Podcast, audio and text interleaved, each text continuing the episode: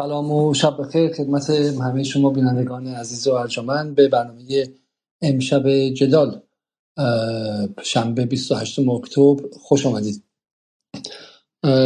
حالا امشب ما برخلاف برنامه های قبلی که سعی می‌کردیم که یک بسته خبری به مسائل روز بدیم اونقدر آماده نیستیم و در واقع سردبیری خیلی مشخصی نداریم. برای همین تصمیم گرفتیم که بیایم و با کمک شما مخاطبان این کار رو انجام بدیم و از شما بخوام که در خواندن اتفاقات امروز به ما کمک کنید. من خودم شخصا امروز در تظاهرات لندن بودم که سومین تظاهرات بزرگ و هفتگی مردم انگلستان علیه بمباران های وحشیانه اسرائیل بود. هفته پیش حدودا 300 هزار نفر به خیابون اومدن. حالا از تظاهرات امروز من اخبار رو نخوندم و عدد رقم دقیق ندارم ولی تظاهرات 100 درصد بالای 100 هزار نفر بودش و تظاهرات بزرگی بود از Embankment که خیابون طولانی دور تا دور یک محوطه حدودا 4 5 کیلومتری رو زده بود و باز برمیگشت به همون نقطه آغازین در اطراف میدان Trafalgar Square و شعارها میشه گفت که از دفعات قبل تندتر بود. و من همینطور که امشب اسپیس پخش میشه برای اونهایی که در یوتیوب می‌بینن یک مجموعه از فیلم هایی گرفتم رو پخش می‌کنم که به شما احساس اینو میده که حالا بر بخشی از این تظاهرات بودید و شعارها مهمترینشون تقاضای آتش بس فوری بود و همینطور هم استعفای ریشی سوناک و حمله به دولت انگلستان که در قتل عام مردم غزه همدست دولت اسرائیل. می‌دونم که در شهرهای دیگه هم تظاهرات هایی بوده. فردا احتمالا به خاطر اختلاف ساعت با چند ساعت دیگه در آمریکا تظاهرات باشه در نیویورک و همیشه در کالیفرنیا در لس آنجلس هفته پیش تظاهرات بزرگی بود و این خیلی اتفاق مهمی ببینید در کشورهای انگلو ساکسون مثل آمریکا کانادا و انگلیس که حالا یه مدار متفاوت از فرانسه و آلمان. این تظاهرات ها تاثیر خیلی خیلی مستقیمی داره روی افکار عمومی و حتی اگر مصاحبه ایهود باراک نخست وزیر سابق اسرائیل و از افراد مهم نظامیشون رو که قبلا وزیر دفاع هم بود و همین الان هم احتمالا خیز برداشته که برداشته که شاید پس از نتانیاهو دوباره به قدرت برسه.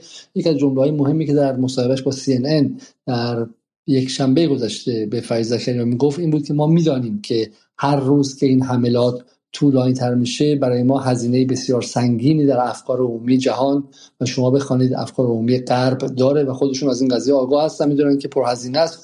برای اینکه بالاخره اسرائیل در همین انگلستان کمپانی های بسیار زیادی داره joint venture های زیادی داره شرکت های مشترک زیادی داره سهام داره در بسیار از مؤسسات بانک ها و غیره و و برای همین براش می‌تونه خیلی تاثیر گذار باشه. حالا یه مقایسه ساده من بخوام شاید در ابتدای برنامه اینه که سال گذشته که ایرانی ها در کشورهای اروپایی تظاهرات می‌کردن تقریبا میشه گفت که ابلهانه ترین و بی‌معنی ترین کار جهان بود. اینقدر می‌تونستن تظاهرات کنن تا تظاهرات دونشون به قول اون آقای احمدی نژاد که این روزها زبونش رو گم کرده و یک کلمه در محکومیت اسرائیل نمی‌تونه بگه می‌تونستن اونقدر تظاهرات کنن که تظاهراتشون تظاهرات دونشون پارشه. برای اینکه چیکار می‌خواست بکنه دولت انگلیس در مورد مثلا سرکوب تظاهرات مردم ایران به فرض؟ می‌خواست چیکار کنه؟ می‌خواست ایران تحریم کنه. تحریم کرده بود قبلا. چی تحریم کنه؟ می‌خواست ایران رو منزوی کنه. منزوی کرده بود. چیکار می‌خواست بکنه؟ اما در مورد اسرائیل کاملا قضیه فرق داره. اسرائیل حکومتی عملا اروپایی است. در جام ملت های اروپا بازی می‌کنه. ورزشش اروپاییه. دانشگاهاش عملا بخشی از دانشگاه اروپا هستن. مردمش بدون ویزا میان به اروپا و میرن. شرکتاش اینجا سرمایه گذاری می‌کنن. نوها و تکنولوژیش با اروپا شیر میشه با غرب شیر میشه. اسلحهش از آمریکا میاد. ترینینگ و تربیت خلبانهاش در انگلیس اتفاق میفته اون بخش اسلحهش رو از فرانسه می‌خره. اون چیز ساعتیش رو از آلمان می‌خره. برای همین افکار عمومی غرب اتفاقا می‌تونه تاثیر خیلی خیلی مستقیمی داشته باشه. نه فقط در توقف این بمباران وحشیانه که من شخصا فکر می‌کنم که می‌تونه در به شکلی منحل کردن دولت اسرائیل در مقام یک حکومت آپارتایت هم نقش داشته باشه. یعنی اگر زمانی بالا واقعا امیدوارم که در زندگی ما ببینیم انحلال این حکومت رو بخشیش به شکلی در داخل خاک اسرائیل و داخل خاک فلسطین توسط مقاومت خواهد بود ولی بخشش حتما باید توسط بیداری حامیان اصلی این حکومت استعماری و آپارتاید در اروپا باشه. و همین تظاهرات امروز تظاهرات هفته پیش در لندن رو و همینطور تظاهرات در آمریکا و کانادا رو باید جدی گرفت و این فقط یک امر نمادین به هیچ وجه نیستش. یک تاثیر خیلی خیلی مستقیم داره و یک اسلحه خیلی جدی است و اسرائیلی ها هم از این قضیه نگرانن. و حالا با این وضع که من امروز دیدم به شکلی ارگانایزرها و سازمان دهندگان وعده می‌دادن که هفته دیگر تظاهرات بزرگتر و امیدشون اینه که برن به سمت تظاهرات میلیونی و غیره. بالاخره فراموش نکنید که در همین انگلستان اگر چه همچنان دولت انگلستان سیاست های سراحتا استعماری و امپریالیستی داره اما بالاخره همون تظاهرات های مهم در سال 2003 و به تظاهرات تقریبا دو میلیون تا دو میلیون نفری سال 15 فوریه سال 2003 اتفاقا این فیلمساز ایرانی به اسم تقیه امیرانی و امیر امیرانی در موردش فیلم ساختن به اسم ویارمنی ما بسیار هستیم. اون در تغییر سیاست خارجی انگلیس تا اونجایی نقش داشت که انگلستان حداقل در ظاهر جرأت ورود به یک جنگ دیگر رو بعد از اون پیدا نکرد و حتی در سوریه هم یکی از دلایل عدم مداخلش و رأی قاطع منفی پارلمان انگلیس برای حضور در سوریه در سال 2013 برآمده از همان جوی بود که جنبش ضد جنگ در اینجا ساخت و, و باقی خب حالا من قرار که امشب زیاد صحبت نکنم و واگذار کنم به شما دوستان که بیاید و صحبت کنیم در پایین آقای قیس قرشی رو می‌بینم. خانم نصر بده منم به ما خواهد پیوست. آقای اسماعیل محمد ولی هم هست. بسیار دوستان جدال رو هم پایین می‌بینم و ببینید که در 22 روز گذشته که من خیلی صحبت کردم و برای همین امشب ما در اختیار شما هستیم. در چند به نظر من چند مبحث بعد نیست که صحبت کنیم. اولا که اگر دوستانی بالا به صورت منسجم می‌تونن درباره وچه انسانی قضیه وضع داخل غزه و به شکلی اون بحران بحران که دیگه ازش گذشته به قول خود رادیوی بی بی سی انگلیسی از بد به بدتر و از بدتر به فاجعه و از فاجعه به یک امر شرماور تاریخی انسانی تبدیل شده. هر کسی در داخل غزه می‌خواد گزارش بده بگی به من که ازش همون سوال کنم. سال بعدی درباره وضع تحلیل ژئوپلیتیک قضیه هست اینه که امیر عبداللهیان در سازمان ملل دو شب گذشته تهدید خیلی جدی کرد که به شکلی آمریکا در منطقه در امان نخواهد بود و روز بعدش حداقل در سطح روایت سازی اینجوری وانمود شد که آمریکا در جواب به ایران به, به پایگاه های ایران در سوریه حمله کرده تا عملا مثلا جواب هم امیر, امیر عبداللهیان داده باشه و هم جواب کتاب حزب الله و متحدان ایران داده باشه. سوال اینه که حالا اولا این حملات چقدر جدی بوده؟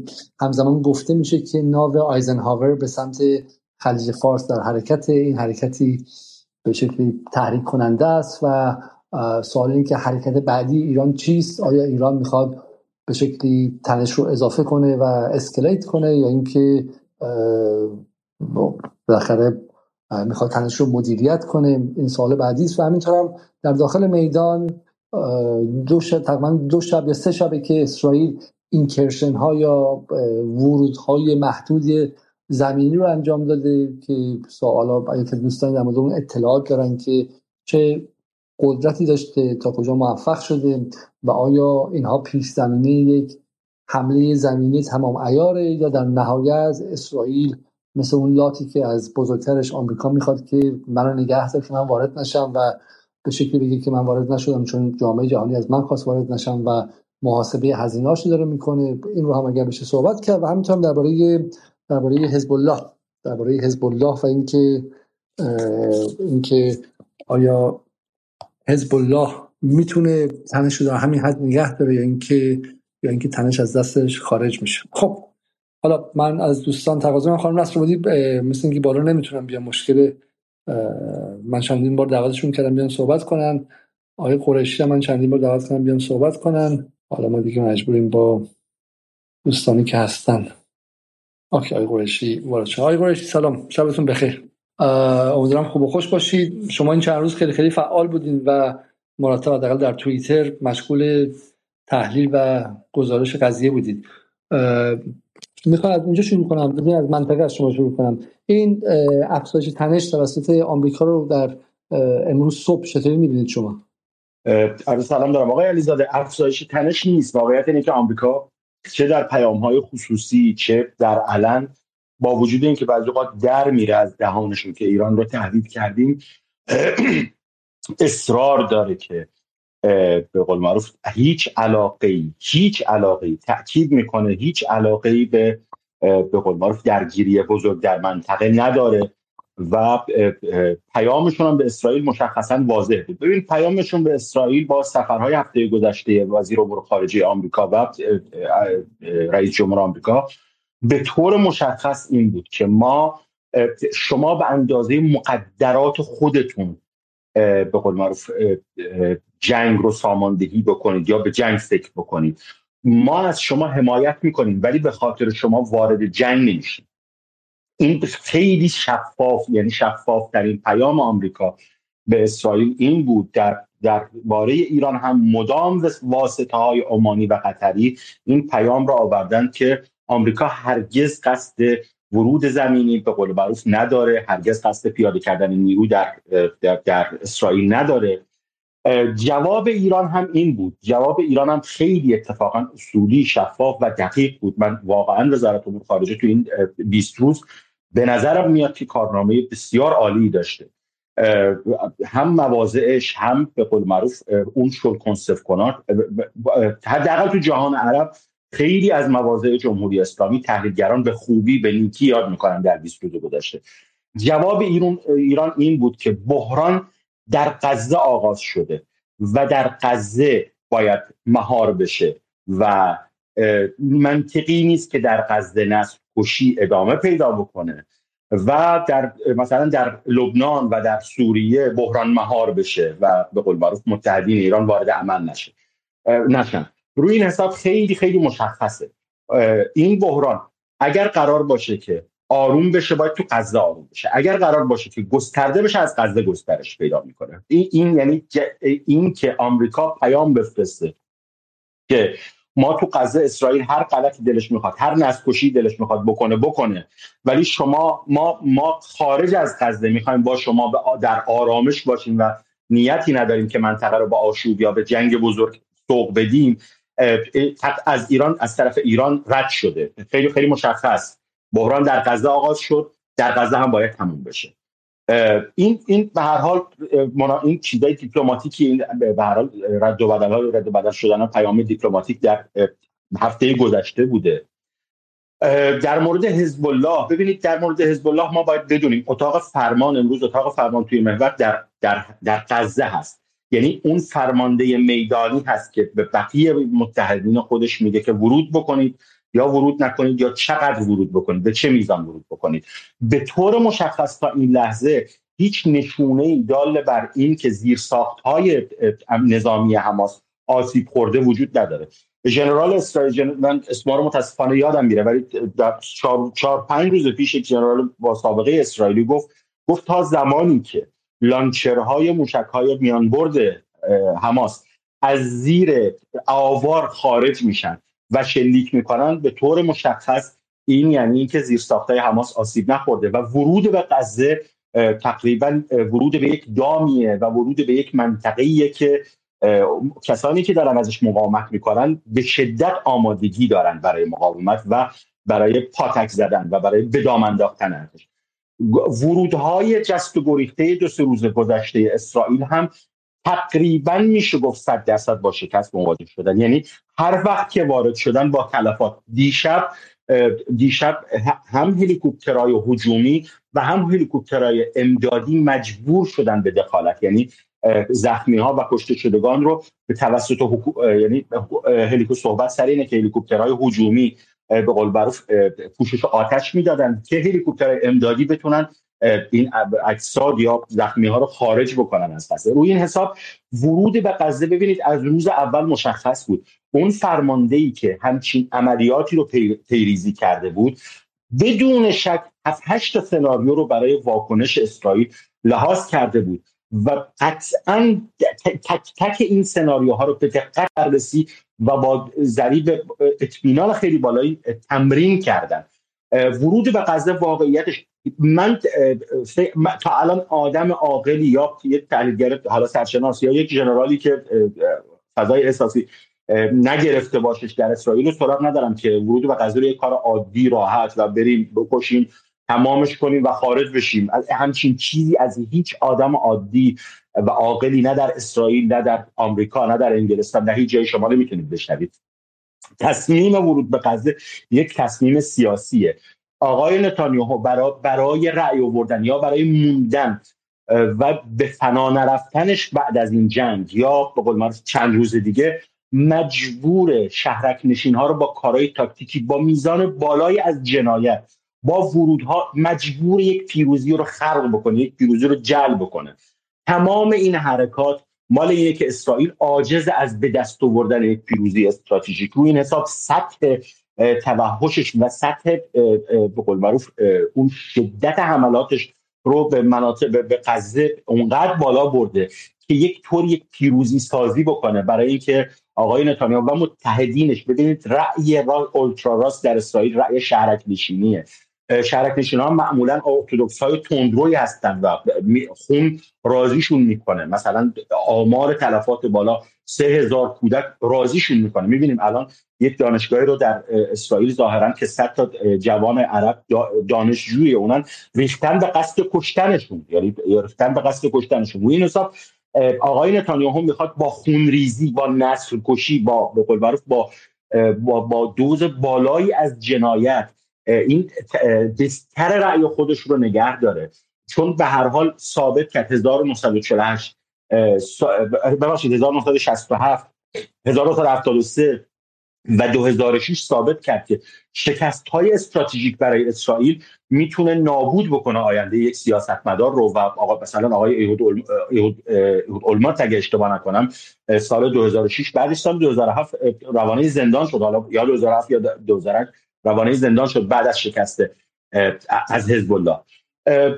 حالا نمی‌دونم اگر سوال نکاتی بود که من به یادم بود اگر سوالی هم هست یا اگر یاد یادم اومد خوبه که حالا یا یادآوری بکنید یا من یادم اومد بازم میگم. نه نه شما با ما بمونید که این بحث رو به همین شکل ادامه میدیم. حالا یک سوالم در مورد حزب الله هست امروز یکی از به شکل دوستان به آمریکایی میگفتش که تحلیلگران آمریکایی نویسنده فارن افرز می‌گفت چرا اینقدر مثلا طرفات حزب الله بالاست؟ چرا مثلا حزب الله کاری نمی‌کنه؟ تصویری که در بیرون هست اینه که حداقل تصویری که رسانه های غربی دارن به مخاطبانشون میدن اینه که تهدیدها از سمت آمریکا آمده و ایران و محور مقاومت تا حد زیادی ساکتن و در واقع حالا شما بخشی از این رو پاسخ دادید و حالا در ادامه من بقیه شما از شما می‌پرسم. من یه کوتاه اگر اجازه بدید یه کوتاه من در همین مورد. خیلی کوتاه. ببینید و این برای اولین بار در تاریخ در تاریخ مناسبات امنیتی نظامی بین لبنان و اسرائیل. که این یک گروه لبنانی یا ارتش لبنانی یا حالا هر گروهی الان حزب الله است که اون به قول معروف تهاجمی عمل می‌کنه. یعنی معمولا در طول تاریخ اسرائیل تهاجمی عمل می‌کرد و دیگران واکنش نشون میدن از ابتدای جنگ غزه درسته که قواعد درگیری رو تازه اسرائیل رعایت کرده نه حزب الله. ببینید این حزب الله است که روزانه صبح شروع می‌کنه چند تا تانک منفجر می‌کنه چند نفر به قولان سرباز می‌کشه. تمام 70 درصد از 3 میلیارد دلار هزینه ای که گرونترین دوربین ها گرونترین دستگاه های هوش مصنوعی روی مرز حزب نابود شده از طرف اسرائیل. یعنی حزب الله 70 درصد گرونترین دستگاه های رصد رو نابود کرده. پیش صحبت سر سه میلیارد دلار هزینه ظرف ده سال گذشته بوده. و برگردوندن این دوربین های حرارتی و که به قول معروف هوش مصنوعی دارن لرزش رو لرزش رو ارزم به حضورتون یعنی تونل ها رو می‌تونن کشف بکنن. صحبت سر اینه که چند سال طول می‌کشه. حزب الله در قامت در قامت کسیه که تهاجم می‌کنه و این اسرائیلی که داره مدیریت می‌کنه. ببینید شکستن قاعده درگیری یعنی اینکه یعنی اینکه حزب الله به یک مرکز استراتژیک به یک مرکز به یک پادگان حزب الله حمله بکنه. نکرده. یعنی این این کار رو در تمام 22 روز گذشته نکرده. بحث بر سر اینه که حزب الله کی باید وارد بشه. این این غزه که تصمیم می‌گیره این معروف غزه که تصمیم می‌گیره کی متحدینش وارد بشن و اون اتاق عملیاتی که در فلسطین اشغالیه تصمیم گیرنده است. روی این حساب اصلا بعید نیست که حزب الله ورود گسترده بکنه. تحلیلگرای اسرائیلی میگن بدون شک حزب الله ورود در جنگ آغاز جنگ حزب الله این این تانک و مرکاوا زدن نیست. آغاز جنگ حزب الله هدف قرار دادن کارخونه های تولید برق هدف قرار دادن به قول معروف کارخونه کارخونه آمونیاک. اگر اشتباه نکنم اینا جزو اهدافی یعنی که سید حسن نصرالله تک تک گفته. هدف قرار دادن فرودگاه های نظامی و غیر نظامی یعنی آغاز جنگ حزب الله آغاز جبهه آغاز باز شدن جبهه بزرگ در جنوب لبنان به این مفهومه. و تا این لحظه اسرائیل که خارج از قواعد درگیری عمل نکرده در ازای هر سربازی سعی کرده یه سرباز حزب الله بکشه در ازای هر تانکش سعی کرده مثلا یک نقطه ای که این این به قول این موشک‌های موشک‌های ضد زره اونجا مستقرن یا سربازان حزب الله اونجا مستقرن رو بزنن. تو این حساب ما تو 22 روز گذشته شما می‌تونید ببینید دیگه. صبح حزب الله حمله می‌کنه تلفات می‌گیره تانک می‌زنه و این واکنش اسرائیل واکنش نشون میده. ضمن اینکه تو تمام این مدت این حزب الله نبوده که گفته من علاقه ای به باز کردن جبهه جدید ندارم یا من وارد جنگ نمیشم. این از فرمان از از فرماندهان ارتش اسرائیل تا وزیر دفاع اسرائیل بوده که گفته ما علاقه ای به باز کردن جبهه با حزب الله نداریم و این حزب الله است که می‌تونه تصمیم بگیره که وارد جنگ بشیم یا نشیم. بسیار خب حالا به خبر دیگه من امروز بی بی سی فارسی اینو به عنوان اولین خبر گذاشته دو تا خبر با هم دیگه پیوند داره بود. به عنوان خبر اول که یه حس خیلی خاصی رو تلفیق کنه. اولش این بود که ارتش آمریکا به تاسیسات سپاه پاسداران و گروه های وابسته به در شرق سوریه حمله کرد. و بلافاصله خبر دیگه ای که من جایی هم ندیدمش به غیر از بی بی سی فارسی سکوت ایران در برابر تهدید آمریکا بایدن برای خامنه یک پیام مستقیم ارسال کرده و و میگه که به رغم گذشت نزدیک 24 ساعت حمله نیروهای آمریکا به نظامی ایرانی در سوریه و تهدید کم سابقه رئیس جمهور آمریکا خطاب به آیت خامنه‌ای هنوز جمهوری اسلامی به این حمله و تهدیدها به شکل علنی پاسخ نداده. به گفته کاخ سفید جو بایدن با ارسال پیام مستقیم به آیت خامنه‌ای علیه هدف گرفتن نیروها و پرسنل آمریکا در خاورمیانه هشدار داده. و دیروز حالا بعد از این پشتارم که حالا که حمله انجام شده. حالا آیه قریشی این خبر شکلی ورود حرکت ناو آیزنهاور هم به سمت خلیج فارس و غیره هستش. حالا اصلا آمریکا چه امکاناتی داره واقعا؟ اگه آمریکا بخواد تنش رو بالا ببره. حالا خب بالاخره دو طرف دارن سعی می‌کنن که نشون بدن که هر دو آماده تنش هستن. درسته؟ از روز اول ایران گفته که ما علاقه به گسترده شدن جنگ نداریم ولی خط قرمزی گذاشته. بالاخره خط قرمز این که حزب الله خط قرمزش اینه که ورود زمینی به غزه انجام نشه. خیلی واضح این خط قرمز رو گفته و بعد دید. و دومیش هم که ایران هم بالا به این که اسرائیل بخواد سطح جنگ رو خیلی بالا ببره اینها هشدار داده. خب اما همزمان هم گفته که علاقه به افزایش ناگهانی و اسکلیشن به قول معروف یعنی یک تشکیل ناگهانی جنگ نداره خب؟ اما آمریکا هم گفته. آمریکا گفته که علاقه به این قضیه نداره. اما دو طرف به عبارتی دارن نشون میدن که ما کم نمیاریم. یعنی هر دو طرف اگر اون یه حرکتی کرده این هم یک حرکت متقابل کرده. آمریکا چه امکاناتی داره برای اینکه بخواد تنش با ایران رو بالا ببره؟ حالا الان ناوش وارد ایران شد خب؟ ایران چه امکاناتی داره؟ نیروهای متحد ایران چه امکاناتی دارن علیه به آمریکا؟ و آمریکا چی؟ آیا آمریکا در حال حاضر توان اینو داره که خودش بیشتر درگیر کنه؟ والا آقای علیزاده ببینید به یه مثال می‌زنم. شما یک جبهه پنجاه هزار نفری یعنی ببینید نیروهای حماس پنجاه هزار نفرن. یک جبهه پنجاه هزار نفری باز شد. و اوکراین تقریبا کلش داره از دست میره. یعنی تپه هایی تو این دو, دو سه هفته و مناطق از استراتژیکی تو این دو سه هفته رو روس ها تونستن بگیرن که یک سال خورده ای نتونستن بگیرن. یعنی توان به قول سطحشون رو نداشتن.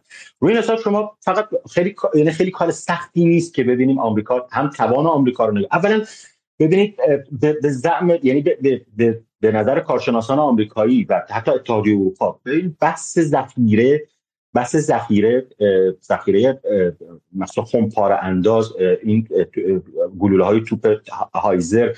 ببین اینا ته کشیدن هستن یعنی الان روزانه یعنی الان ذخیره استراتژیک اسرائیل نداره. روزانه بار داره برش می‌رسه برای همین جنگ. واقعیتش اینه که اگر که ما یعنی این من خیلی فکر می نمی‌خواد. یه مقدار سرچ کردن کوچیک می‌خواد دیگه. اگر ما بپذیریم که ورود حماس توی نبردی با اسرائیل باعث شده یک جبهه کاملا ول بشه یعنی جبهه اوکراین کاملا ول بشه. و امروز صحبت اینه که کشورهای مختلف دیگه جسارت اینو پیدا کردن که بگن آقا ما دیگه کمک نمی‌کنیم به اوکراین. دیگه نمی‌تونیم اسلحه بهش بدیم. جمهوری خواهان یه, یه سور ایستادن که آقا ما به اسرائیل کمک می‌کنیم حاضر نیستیم به اوکراین کمک بکنیم. میشه میشه متوجه شد که آمریکا چقدر ظرفیت گسترش جبهه داره یعنی در اوکراین گرفتاره دریای چین بسیار قضیه مهم و حیاتی هست. یعنی بحث تایوان بسیار بحث مهمیه. تا همین لحظه هیچ مرکز استراتژیکی در آمریکا وجود نداره که یک منطقه رو بجز دریای چین اولویت اصلی قرار بده. هیچ یعنی نه روزانه نه ماهانه نه سالانه. درگیر شدن آمریکا در منطقه خاورمیانه یعنی اگر قرار باشه وارد یک جنگ جدی بشه که ایران رو درگیر بکنه انصار الله رو درگیر بکنه یعنی کل یمن رو درگیر سوریه رو درگیر بکنه عراق رو درگیر بکنه لبنان رو درگیر بکنه نمی‌دونم اگر اگر سابقا می‌گفتیم که آمریکا می‌تونه هیمناش حفظ بکنه ولی دنبال دنبال به قول معروف سهم بالایی از رهبری در جهانه من بعید می‌دونم حتی به این یعنی حتی در یعنی خب بعد از جنگ با هر نتیجه ای اصلا تمام این محورم آسیب بخوره و شکست بخوره. ولی آیا آمریکا بعد از این جنگ بعد همچین جنگ بزرگی توان مدیریت توان مدیریت اوضاع رو با با قدرت اقتصادی و نظامی مثل چین یا روسیه خواهد داشت؟ این سوالیه که عاقلانه باید بشینیم بهش فکر بکنیم. اونجاست که متوجه میشیم آمریکا چقدر ظرفیت گسترش تنش رو در خاورمیانه داره. من به نظرم می‌رسه که این سناریو بدترین سناریویی بود که آمریکا متصور بود. بدتر از این نمی‌شد که اسرائیل این شکست استراتژیک رو بخوره و امروز آمریکا مجبور باشه هی اصاب فرسته که, که اسرائیل دچار فروپاشی نشه. آسیبی که آسیبی که تو در ناخودآگاه ارتش اسرائیل و جامعه اسرائیل خورده آسیب بزرگی یعنی بعد از 22 22 روز این میزان از توحش و نسل کشی دقیقا مال اینه که بعد از 22 روز نتونستن نقشه راهی تهیه بکنن. دارن شک درمانی می‌کنن. یعنی این و کاری شما پیروزی به دست نیاوردی. در نهایت زیر ساخت حماس رو آسیب نزدی. الان سه شب می‌خوای وارد بشی نمی‌تونی وارد بشی. آخرین باری که خواست وارد بشه همین دو ساعت پیش بود که به سرعت عقب نشینی کرد. روی این حساب من واقعا ب... یعنی من بعید می‌دونم که آمریکا آمادگی این که ممکنه اشتباهی رخ بده که مجبور بشه وارد جنگ بشه این یک طرف دیگه است. ما به هر حال می‌دونید بعضی اوقات توی یک شرایط ضرورت یک جرقه کافیه برای برای یعنی شما مثلا جنگ جهانی اول با ترور یه آدمی که شاید خیلی تو اروپا حالا مثلا ولیعهدی بود که حالا به نسبت ولیعهد انگلستان و ولیعهد ارزم به حضورتون روسیه ولی خیلی حالا مهم نبود ولی جرقه یک جنگ بزرگ زده شد.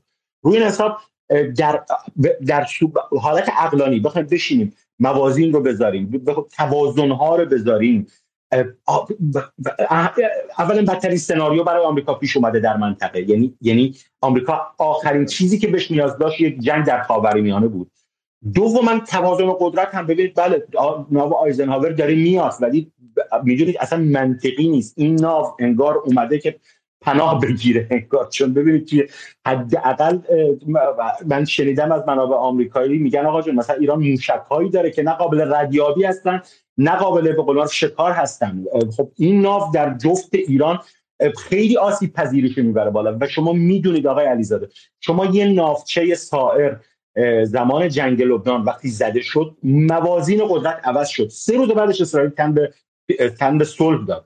می‌دونید آسیب خوردن یک ناوی مثل آیزنهاور توی جفت به قول ایران و در خلیج فارس چه پیامی می‌تونه برای دنیا داشته باشه و چقدر می‌تونه آمریکا رو آسیب بزنه به چهره آمریکا و چقدر می‌تونه تغییر در مناسبات و قدرت در جهان ایجاد کنه. روی حساب من به نظرم اینا کارهای به قول کارهای بیشتر بحث معنویه بحث حمایت معنویه تا یک اراده ای پشت سرش باشه و به قول معروف رو بکنه. چون ناو آمریکایی به قول معروف ناو ناو نیوجرسی رو سال 1982 بهش می‌گفتن درت تاج الماس نگین تاج آمریکا نگین تاج نظامی آمریکا.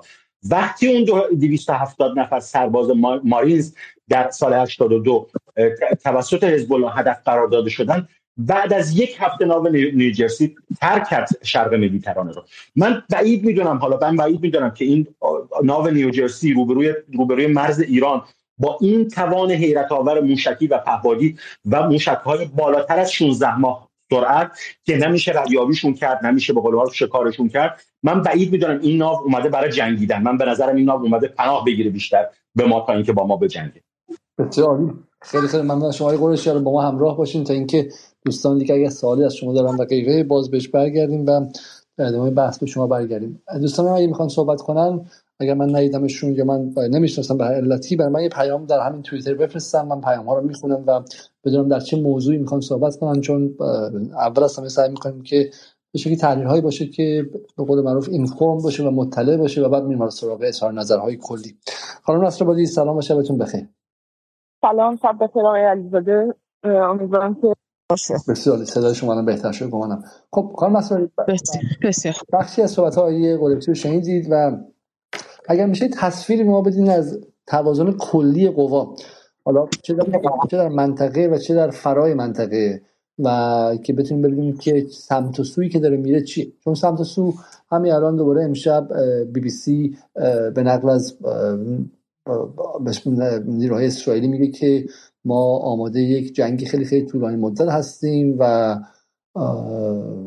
و نتانیاهو گفته که این جنگ طولانی و دشوار خواهد بود و داریم خودمون آماده می‌کنیم. و بحث به شکلی زمینی هم همچنان به عنوان یک آپشن خیلی واقعی روی زمین است. آمریکا داره تنش رو بالا می‌بره. و همین در روبنای قضیه اینه که نه اون طرف همچنان داره می‌زنه و میکوبه و مردم عادی هم دارن کشته میشن و تلفات به 7000 تا اومده بود. دیگه خونهام داره به جوش میاد دیگه. حالا هم در ایران که دیگه به شکلی در کشورهای عربی به شکلی در لندنش هم که حالا بالاخره یک هایی هستن با فاصله خیلی دور و با سبک زندگی متفاوت ولی دیگه خون این بچه هایی مثلا نسل دوم عرب و مسلمان و غیره دیگه من داشتم داشت به جوش میومد و خشم خیلی زیاد بود. توی اون یک دقیقه سکوتی که تظاهر کنندگان ارگانایزرها اعلام کردن بدن من برگشتم دور برام نگاه کردم تقریبا 70 درصد آدم ها داشتن اشک میریختن و این برای من باور نکردنی بود که توی لندن توی یک کشوری که حالا به شکلی معروفه که اگر شما بغضی هم دارید بعد مخفی کنید جمعیت اینقدر متاثر شده. و همین همزمان هم داره اسرائیل میگه می‌تونیم می‌زنیم می‌کشیم و هیچ کس هم زورش به ما نمی‌رسه. اما در زیر بنا چی؟ آیا واقعا وضع همینه یا اینکه یا اینکه توازن قوا داره به ضرر اسرائیل عوض میشه؟ خب ببین ما تقریبا از همون روز اول آغاز عملیات طوفان الاقصا هفتم اکتبر در مورد این مسئله صحبت کردیم که با این عملیات یعنی حتی اگر همین امروز تمام نیروهای مقاومت هم در لحظه نابود بشن یعنی اگر اون بلوف هایی که اسرائیل همواره می‌زده و اون فخری که می‌کرده مباهاتی که می‌کرده به ارتش و حیمنه نظامی و تسلیحاتی خودش که همش هم مشخص شد که پوچ بوده یعنی بدون پشتوانه ایالات متحده و سایر کشورهای بلوک ترانساتلانتیک عملا اسرائیل توان این که بتونه از خودش حداقلی از در واقع دفاع رو بکنه نداره. ولی حتی اگر یک فرض محال همون روز اول هفتم اکتبر هم همه چیز در واقع نابود می‌شد. در لحظه باز هم این یک پیروزی برای فلسطین بود. اما صرف نظر از این قضیه این که الان ما روز 22 رو پشت سر گذاشتیم و خصوص امروز ما در روزی رو در واقع داشتیم که روز بعد از یکی از فاجعه بارترین و جنایات جنایترین حملات وحشیانه اسرائیل به غزه بود و بمباران بی امان و انواع و اقسام حملاتی که از زمین و دریا و آسمان داشت این باریکه رو مورد هدف قرار می‌داد.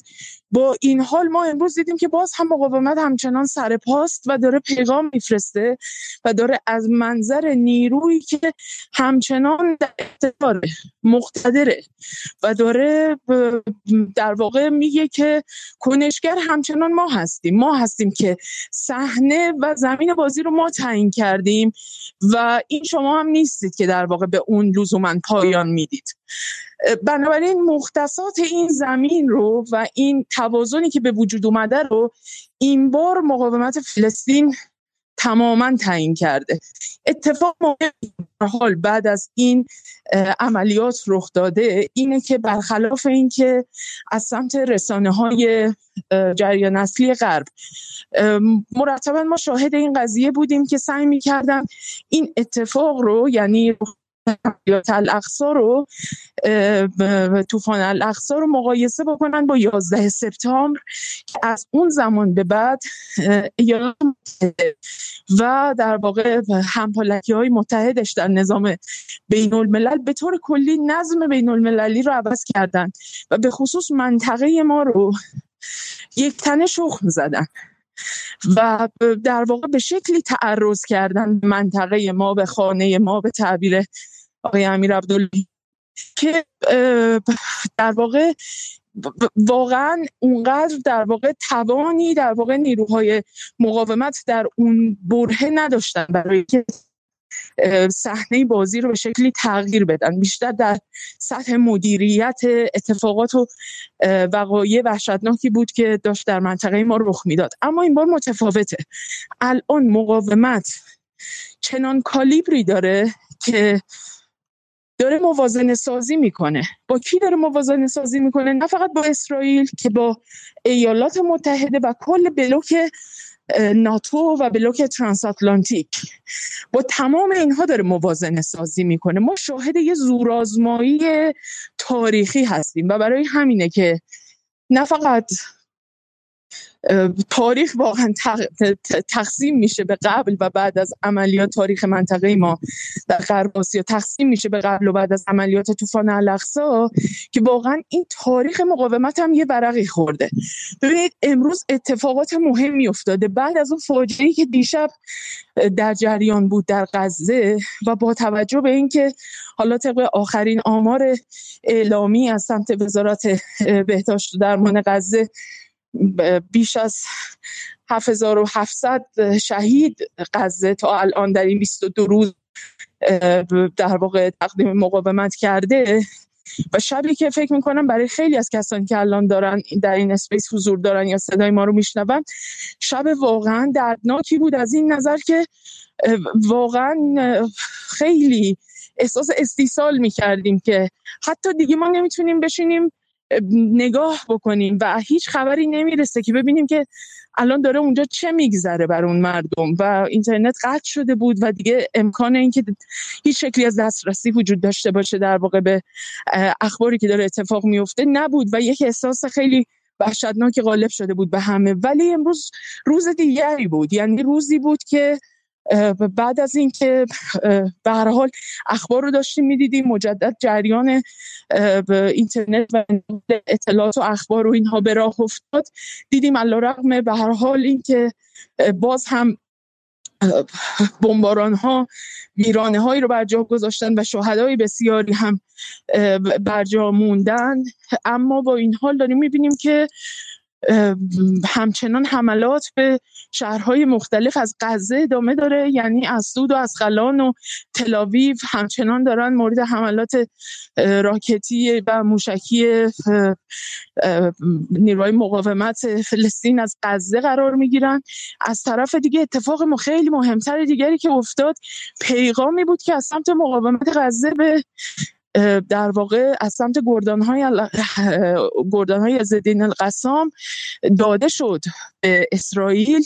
و اون راکت باران کردن مناطقی از بیابان های صحرای نقب و در واقع منطقه‌ای که در اون تاسیسات هسته‌ای دیمونا قرار داره به اونجا در واقع مورد هدف قرار داده شد اطراف اونجا و این پیغام به اونها داده شد که نه فقط مقاومت سر پا و زنده است که مرحله به مرحله و پله به پله می‌تونه پیش بره و شما میاین و در واقع فقط ازوله نشون می‌دید ولی ما با برنامه مثل یک شطرنج نفسگیر و تمیزی که دارن بازی می‌کنن مرحله بعدی می‌تونه خیلی چیز خطرناکی از اون طرف هم به حال تهدیدات ایالات متحده علیه باقی نیروهای مقاومت در منطقه و مشخصا ایران و رجزخانی هایی که حالا کردن و بعضی از رسانه ها خیلی عمدش کردن که مثلا نامه ای که پیام مستقیمی که بایدن مثلا برای رهبر ایران فرستاده و شما می‌بینید که آقای رئیسی در مصاحبه ای که داشتن امشب با الجزیره برگشتن گفتن که اونها به حال یک سری پیام هایی میدن ولی جواب های خودشون رو از ایران در میدان و به شکل عملی دریافت می‌کنن. فکر کنم خیلی جواب روشن و سریحی بود. و همزمان با اون هم امشب مجددا حملاتی به سمت یک سری از پایگاه های آمریکایی در استان دیر و زور و منطقه نفتی العمر همچنان ادامه داشت. یعنی این که در واقع ایالات متحده حالا رجز می‌خونه و در واقع میگه که داریم وارد میشیم و دوباره می‌خوایم به شکل همه جانبه در منطقه حضور پیدا بکنیم و اینکه مثلا ناوهاشو مستقر کرده و ناوها می‌خوان بیان و آیزنهاور می‌خواد بیاد از هرمز عبور بکنه و اینها. همونجور که آقای قریشی هم گفتن. یعنی به هر حال ایالات متحده باید الان فکر این قضیه هم بکنه که اگر ناو آیزنهاور به عنوان دومین ناو هواپیمابر بزرگ ایالات متحده و اون در واقع اون حیمنه ای که داره اون عظمتی که داره. اگر بخواد از سمت نیروهای مقاومت مورد تعرض قرار بگیره و اون حیمنه شکسته بشه دیگه ایالات متحده واقعا دیگه خیلی جایی برای عرصه برای مانو دادن و بازی کردن براش باقی نمیمونه. یه نکته مهم دیگه به نظرم این بود که سخنگوی نظامی های قسام. ابو عبیده امروز یک سخنرانی و یک در واقع گفتگوی یک گفتگو که نه یک در واقع یک گفتاری رو ارائه کردن یک سخنرانی رو ایراد کردن که از طریق تلویزیون الاقصا در واقع پخش شد و این صحبت هاشون محورهای بسیار مهمی داشت. ولی فکر می‌کنم یکی از مهمترین محورهای صحبت های ابو عبیده امشب اون تحقیر و سرزنشی بود که عربی منطقه روا داشتن و خیلی آگاهانه و روشن. گفتم اصلا انتظار نداریم که شما تانک ها و ارتش های خودتون رو بخواین تکون بدین و به خودتون زحمت بدین که بخواید وارد عرصه بشید تا بیایید از فلسطین مثلا دفاع کنید یا از حتی از مقدسات خودتون بخواید دفاع بکنید. ما خودمون از پس مقدساتمون و زمینمون سرزمینمون و همه اینها و دفاع از همه اینها برمیان اما شما حتی او مثلا ارزه این رو نداشتین. حالا نقل به مضمون که حتی انقدر ارزه نداشتید انقدر عاجز بودید انقدر ناتوان بودید که نتونستید حتی یه سری آمبولانس و کمک های بشر دوستانه ای که در واقع باید به غزه می اومد رو راهی غزه بکنید و وارد غزه بکنید. از این نظر این این هم به نظر من خیلی یک اتفاق قابل توجهیه. حالا دوستان دیگه به آقای قریشی شاید حافظه بهتری قطعا داشته باشن در این زمینه. ولی واقعا به این شکل که در واقع بخوان یک مثلا از سمت حماس به خصوص دولت های منطقه رو به شکل کلی دولت های عربی منطقه رو به این شکل بخوان مورد تحقیر و تن قرار بدن به نظرم تا حد زیادی کم سابقه بوده اتفاقی که افتاد.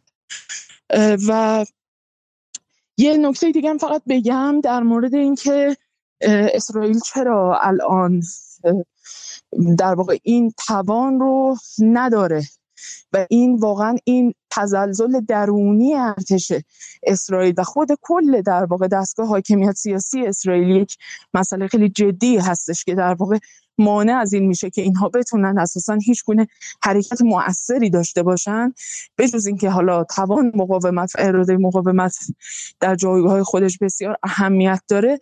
همون بحثیه که تو در واقع گفتگوهامون قبل قبلتر هم به کرات در موردش صحبت کردیم تو برنامه جدال و اون هم برمیگرده به همون بحث قافلگیر شدن اینها به لحاظ نظامی و استراتژیک و اینکه اینا به طور کلی هر گونه ابتکار عملی رو از دست دادن در عرصه میدان. و یکی از مقامات نظامی اسرائیل در گفتگویی که داشت با روزنامه رسانه صهیونیستی یدی و ترهانوت گفته بود که ما عملا ارتش اسرائیل تقریبا از دو سال پیش مشغول کسب یک سری آمادگی های بسیار تخصصی و جدی در زمینه در واقع این عملیات رو طراحی کرده بودن و داشتن این آمادگی ها رو کسب می‌کرد ولی کم زمان اینکه کی بخوان در واقع رویارو بشن با نیروهای مقاومت در غزه هنوز برنامه دقیقی براش نداشتن و با عملیات طوفان الاقصا عملا غافلگیر شدن و همه برنامه های اینا به هم ریخت و کل در واقع اون روحیه و اون تجهیزات و آمادگی هایی که تدارکاتی که اینها دیده بودن تحت تاثیر این قافلگیری به طور کلی بلا موضوعیت و انگار کنلم یکون شده به یه شکلی. طوری که دیگه در واقع اونها نمی‌تونن از مجموعه آنچه که حالا در این دو سال انباشت کرده بودن برای اینکه در اون عملیات احتمالی ازش استفاده و بهره برداری بکنن نتونستن به شکل موثری به کار بگیرن. و این به نظرم خیلی نکته مهمی بود که اتفاق افتاد و عقب نشینی که نتانیاهو در کنفرانس خبری که امشب داشت در مورد ایران و موضعی که در قبال ایران داشت به نظرم خیلی مهم بود. و اون این بود که برگشت گفت که حال ما می‌دونیم که 90 درصد در واقع کمک هایی که به حماس میشه از سمت ایران داره صورت می‌گیره.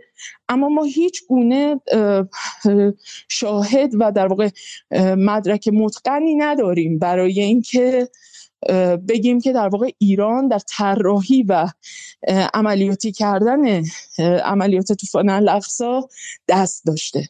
و این به نظرم یک عقب نشین خیلی قابل توجه.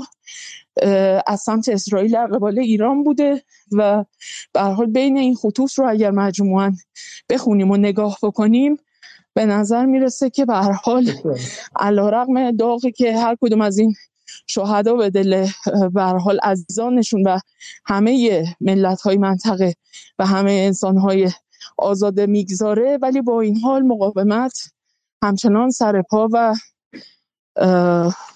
کاملا سر موضع داره در واقع پیش میره. ببخشید خیلی صحبت کردم. ممنونم. من یک بار دیگه سلام می‌کنم به حدودا 2820 نفر که در یوتیوب برنامه رو دارن می‌بینن و میشنون و حالا تصاویری از تظاهرات رو هم که من امروز خودم گرفتم در اونجا دارم می‌بینن و همینطور به حدود 510 نفر که در اسپیس هستن و برنامه رو اینجا دارن میشنون. از دوستان در یوتیوب تقاضا می‌کنم که برنامه رو حتما لایک کنن و همینطور در دوستان در اسپیس اگر سوالی اون پایین بنویسن کامنت ها رو من می‌تونم بخونم و همینطورم کمک کنم به دیده شدن برنامه ها. من از آقای جعفر یوسفی دعوت می‌کنم که صحبت کنم. فقط یک بار دیگه موضوع برنامه رو یادآوری می‌کنم. امروز در رسانه های حداقل فارسی زبان به ویژه بی بی سی فارسی تلاش شد که این تصویر به وجود بیاد که بایدن ایران رو تهدید کرده و ایران جوابی در خور, در خور نداده و به شکلی عقب نشینی کرده ایران. این تصویر رو خواستن القا کنن ولی بالا یه نکته که خودم من شاید بخوام برای اضافه کنم قبل از اینکه جلوتر بریم اینه که اگر یادتون باشه از همون روز نخست بالاخره این روایت بود که ایران الان ممکنه زیر فشار بره. همزمان می‌گفتن که به ایران ممکنه حمله کنن بزنن پدر ایران در بیارن. سایه جنگ دوباره بر سر ایران اومده. و نشانه این که اتفاق خیلی جالبی که بهش فکر میشه کرد اینه که من اصلا میگم سایه جنگ بر سر ایران اومده و واقعا هم بالاخره به قول خود امیر عبداللهیان تمام دست ها روی ماش است. بدون رو درواسی دست ها رو ماش است. و همینطور هم جمله دوم امیر عبداللهیان منطقه بشکه باروت آماده انفجاره. این هم نکته دومه یعنی جفتشون شوخی نیستش. برای اینکه یک چیزی ما داریم اسم contingency contingency یا امر تصادفی اینکه شما وقتی تنش رو بالا می‌بری هر چقدر استاد باشی که تنش به جنگ به انفجار منجر نشه اما اتفاقی تصادفی هم ممکنه بیفته. جنگ جهانی اول رو آقای قرشی هم اونا بهش اشاره کرد. یک contingency مثل ترور به شکلی صدر اعظم سربستان باید باشه. اگه اشتباه نکنم یه, یه،, یه ترور به شکلی جرقه نخستینشو زدش. و همین اینجا هم ممکنه که اتفاقی بیفته. از داخل کتائب یک نیروی بیاد شلیکی کنه اون بر بهش جواب بده و از دست خارج شه. ما بالاخره می‌دونیم که ایران آقای خامنه ای حداقل مثل همه 32 سال مقاومت کرده بدون ماجراجویی. و این خیلی مهمه. مختصات ایران آقای خامنه ای مقاومت بدون ماجراجویی بوده. ولی بالاخره وقتی شرایط داره تند میشه خیلی اتفاقا ممکنه بیفته و این آمادگی هم باید طرفین داشته باشه اما مطمئنم که ایران هم داره ولی یه نکته می‌خوام بگم. به رغم اینکه ما در شرایط در نهایت حساسی هستیم که درش همه چیز ممکنه و من این رو واقعا با اکراه میگم یعنی بدون هر گونه رو درواسی به عنوان کسی که به مقاومت معتقدم اما همزمانم از جنگ بیزارم. و و انشالله که واقعا سایه جنگ از ایران همیشه دور باشه از عراق هم دور باشه از افغانستان هم دور باشه و غیره. با این حال یه نکته هست شما به قیمت دلار در ایران نگاه کنید و به وضعیت روانی جامعه ایران نگاه کنید. آیا این وضعیت روانی کشوریه که فاصلش تا جنگ با آمریکا به علاوه اسرائیل به علاوه اتحادیه اروپا و ناتو ممکنه مثلا 48 ساعت باشه؟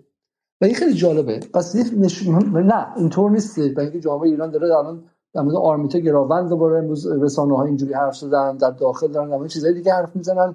و این احساس ترس در ایران وجود نداره. و من از دل این به این نتیجه گیری رسیدم که حتی آن بخش از جامعه ایران که با جمهوری اسلامی قهر کرده یا اصلا ازش منزجره و گفتمانش گفتمان براندازیه. حتی اون هم به قدرت بازدارندگی جمهوری اسلامی باور داره.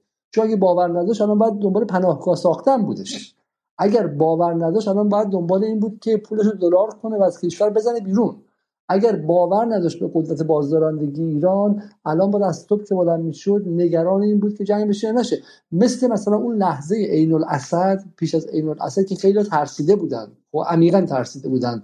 برای اینکه موقع واقعا نمی‌دونستیم چه اتفاقی میفته اما الان شما هیچ گونه ترسی رو حتی در متنفرین از جمهوری اسلامی نمی‌بینید. برای همین برای اینکه حتی اونها هم به موشک های جمهوری اسلامی و قدرت بازدارندگی سپاه و پهپادهاش و ارتش و نیروی هوایی و نیروی زمینیش رسیدن. و این خیلی نکته جالبیه.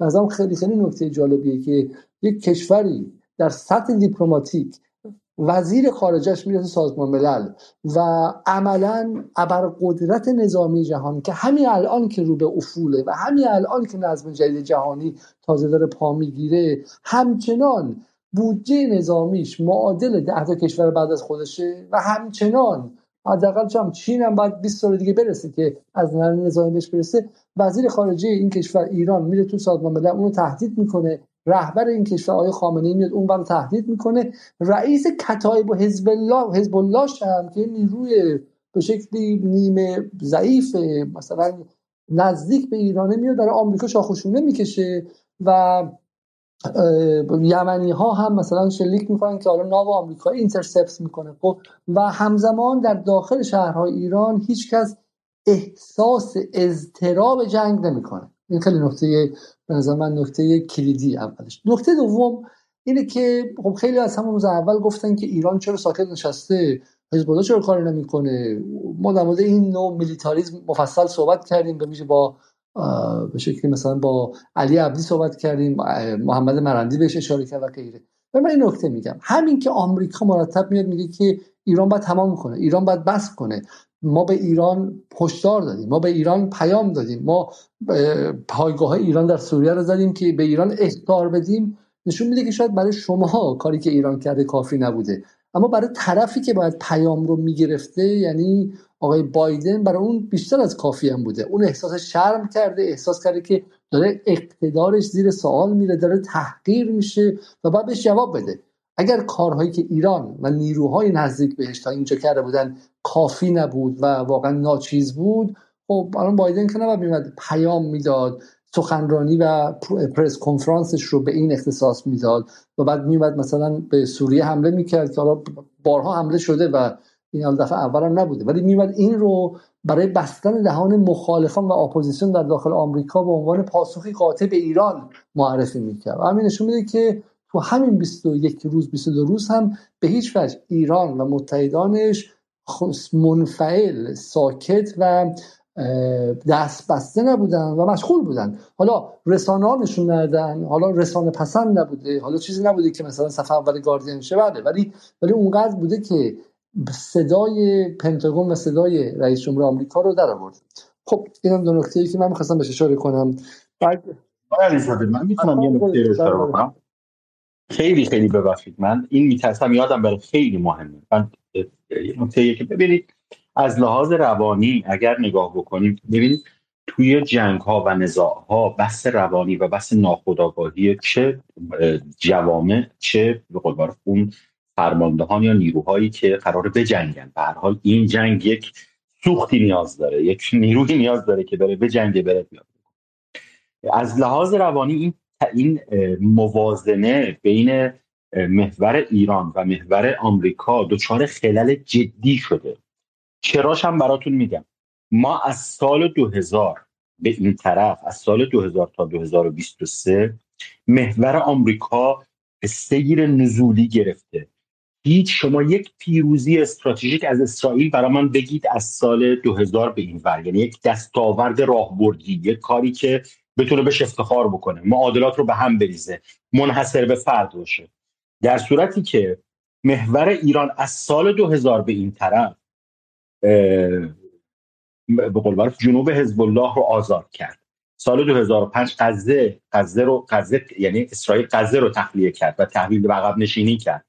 سال 2006 جنگ 33 روزه رو برده. ببینید وقتی میگیم برده بریم به گزارش وینوگراد بخونیم اون گزارش رو که خود اسرائیل خود فرماندهان عالی رتبه اسرائیل و وزرای دفاعش میگن ما باختیم جنگ رو. سال 2009 در غزه باز, باز ورود نظامی ناموفق و شکست و عقب نشینی. همین طوری شما بچینید تا بیایید به سیف القدس و به قول معروف طوفان الاقصا جنگ علیه داعش رو محور ایران پیروز شده. این هم, این هم لحاظ بکنید. آمریکا تو این 20 سال وارد یک جنگ بی پایان در افغانستان شد و سال 2022 2022 عقب نشینی کرد. از عراق سال 2011 عقب نشینی کرد دوباره به قول جنگ داعش باعث شد وارد بشه. الان دوباره عملا نیروهای همین نیروهای مستشاری دیگه یعنی الان داره میگه ما نیروهای مستشاری داریم. باز هم شما در آمریکا یک اتفاق بزرگ یک پیروزی راهبردی باز تو منطقه نمی‌بینید. یعنی اتفاقی که مناسبات رو تغییر کنه. بزرگترین کاری که آمریکا کرده ترور شهید سلیمانی بوده تو 20 سال گذشته که امروز در طوفان الاقصا و در سیف القدس متوجه میشیم که باعث تغییر جذری تغییر ریشه‌ای نشده. روی این حساب از لحاظ روانی یعنی از لحاظ روانی خیلی خوبه که ما توجه بکنیم به اینکه شما فرماندهانی در اسرائیل وجود دارن که اینا وارث شکست های 23 سال گذشتن و فرماندهانی در محور ایران وجود داره که اینا وارث پیروزی های 23 سال گذشتن از لحاظ اعتماد به نفس چه در جامعه؟ یعنی اشاره در جامعه. درست میفرمایید. در جامعه انگار نه انگار که ما در یک قدمی یک جنگ بزرگ هستیم. هر چند به هر حال پشت پرده به طور مشخص به طور مشخص تفاهماتی شده با واسطه که نه ایران دخالت بکنه نه جنگ بزرگان دخالت نکنن. به قول معروف اسرائیل و حزب الله و حماس باشه. ایران و آمریکا دخالت نکنن. ولی خیلی مهمه که کی داره میجنگه کی می‌خواد بجنگه. یعنی شما مثلا شما هشت شعبی قرار قرار بجنگه که چهار سال پنج سال پیش داعش رو شکست داد. توی لبنان الان اون فر اون سرباز 25 ساله فرمانده عالی رتبه در حزب الله که جنگ 33 روزه رو رقم زد و اون شکست رو متحمل تحمیل کرد به اسرائیل.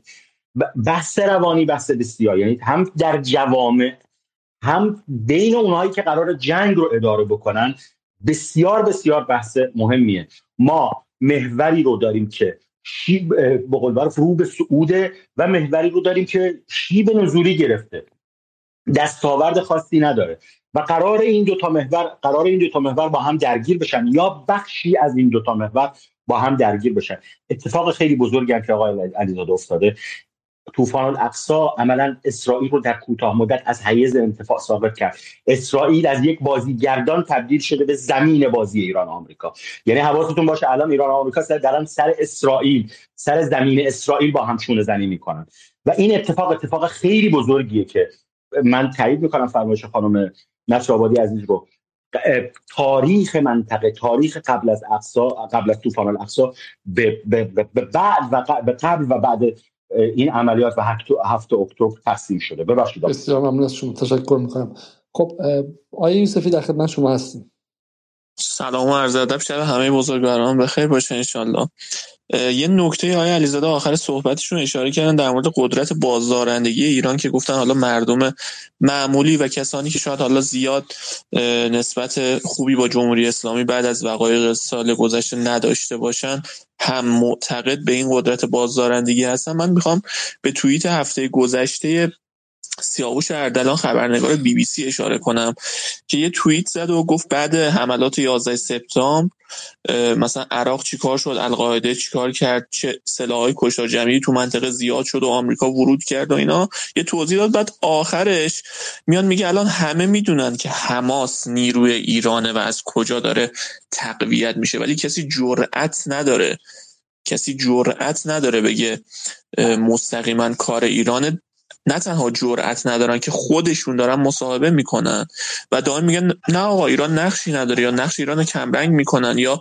به یک جوری می‌خوان پای ایران از این قضیه بکشونن بیرون. یعنی خودشون بدونی که اصلا ما بگیم حالا سوای اون صحبتی که رهبری تو دانشگاه نظامی داشتن و گفتن ما مستقیم ما دخالتی نداریم و این گروه های مقاومت هستن که خودشون در واقع برنامه ریزی می‌کنن و حتی تشویق کردن طراحان این طوفان الاقصا رو.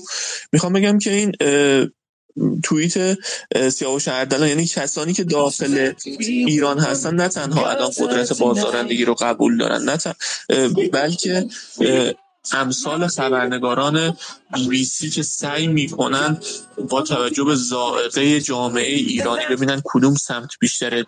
اونجوری موضع گیری کنن اون توییت رو زد که حالا بعد یک روز حذف کرد که شاید خب از خود بی بی سی حالا اختار گرفته باشه که نباید اینقدر صریحا مثلا از جمهوری اسلامی حمایت کرد و به دست آورد داشته اشاره که حالا اونو کار ندارم چرا حذف شد ولی می‌خوام بگم که این رو هم از خارج از کشور ما دیدیم که به قدرت بازدارندگی ایران در واقع اعتراف کردن. این یه نکته یه نکته هم در مورد اتفاقات دیشب و ورود زمینی اسرائیل به غزه یه نکته می‌خواستم بگم. اینکه بعد از اینکه یک چند دقیقه چند ساعت این خبرهای ورود و درگیری های مسلحانه اومد بیرون. اسرائیل یه بیانیه داد که آقا این اون ورود زمینی که همه منتظرش بودن نبود. خب این به نظرم خیلی جای تحلیل داره و تحلیل های مختلفی رو هم من توی حالا عرب زبان ها بیشتر خوندم. این که حالا اون جبه های نزدیک به مقاومت می‌گفتن که اسرائیل اصلا خودش باور نمی‌کرد که ورود زمینی انقدر مقاومت با قدرت ظاهر بشه و انقدر خوب بتونه مقاومت کنه. و برای همین سریع اومد گفت آقا این اون اصلیه نبود این مانوری بود یک شبه عملیاتی بود که ما انجام دادیم که حداقل روحیه سربازان خودش رو بتونه حفظ کنه. و یه خبری هم من دیدم که حدود 311 تا نمی‌دونم این درسته یا نه. ولی خب خیلی جای رسمی هم زده بودن. 311 تا سرباز اسرائیلی دیشب کشته شدن تو همین ورود به غزه. و این هم نکته دوم. نکته سوم در مورد صحبتی خانم نصر آبادی کردن در مورد خود حماس. اینکه ما هفته گذشته دیدیم که نخست وزیران کشورهای بزرگ دنیا از رئیس جمهور آمریکا بگیریم بایدن و انگلیس و آلمان و در واقع نخست وزیر فرانسه و اینا همه اومدن اسرائیل و علنا حمایت کردن از نتانیاهو و اسرائیل در حالی که اون کسی که جلوشون ایستاده فقط حماسه. چون خود اینا هفته گذشته و روزهای قبل داشتن انکار می‌کردن حضور ایران رو. اروپا می‌گفتن حالا ایران و کشورهای دیگه دخالتی نکنن یا بهتر دخالت نکنن. یعنی این رو قبول کرده بودن که کسی دیگه ای فعلا تو قضیه نیست.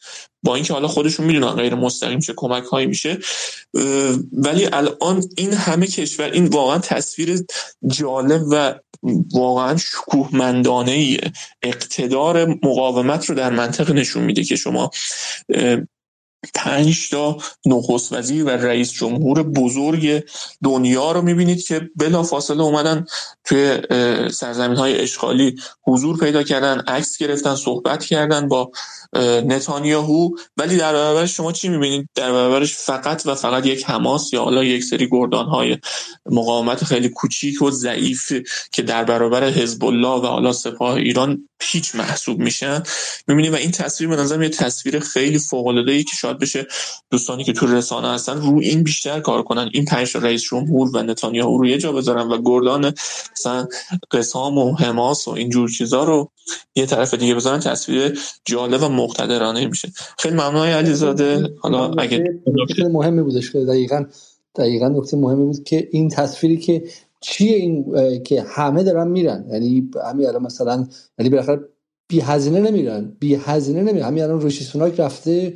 خب بعد از یه بر ما داریم میگیم که واقعا خجالت آوره. چون من با آدمای امروز تو تظاهرات حرف می‌زدم. یکیشون حرف جالب زد. گفت شبیه این فیلم هایی که از قدیم به ما نشون میدن که مثلا دارو میاد قصابی می‌کنه وارد یه قبیله میشه بعد شمشیر رو تو شکم بچه می‌کنه اونو می‌زنه خون میپاشه اینا و مثلا از یه جایی بعد شما نمی‌تونی تماشا کنی اینه یعنی یک سلاخی تمام عیار در عصر اینترنت در عصر اینترنت جلو چشم با همه است و اینا هزینه میدن. این تو همین انگلیس الان rating ها رو اگه نگاه کنید به به آمار نگاه کنید محبوبیت ریشی سوناک به شدت مثلا به ضربه خورده. خب آلمان هزینهش خواهد داد فردا.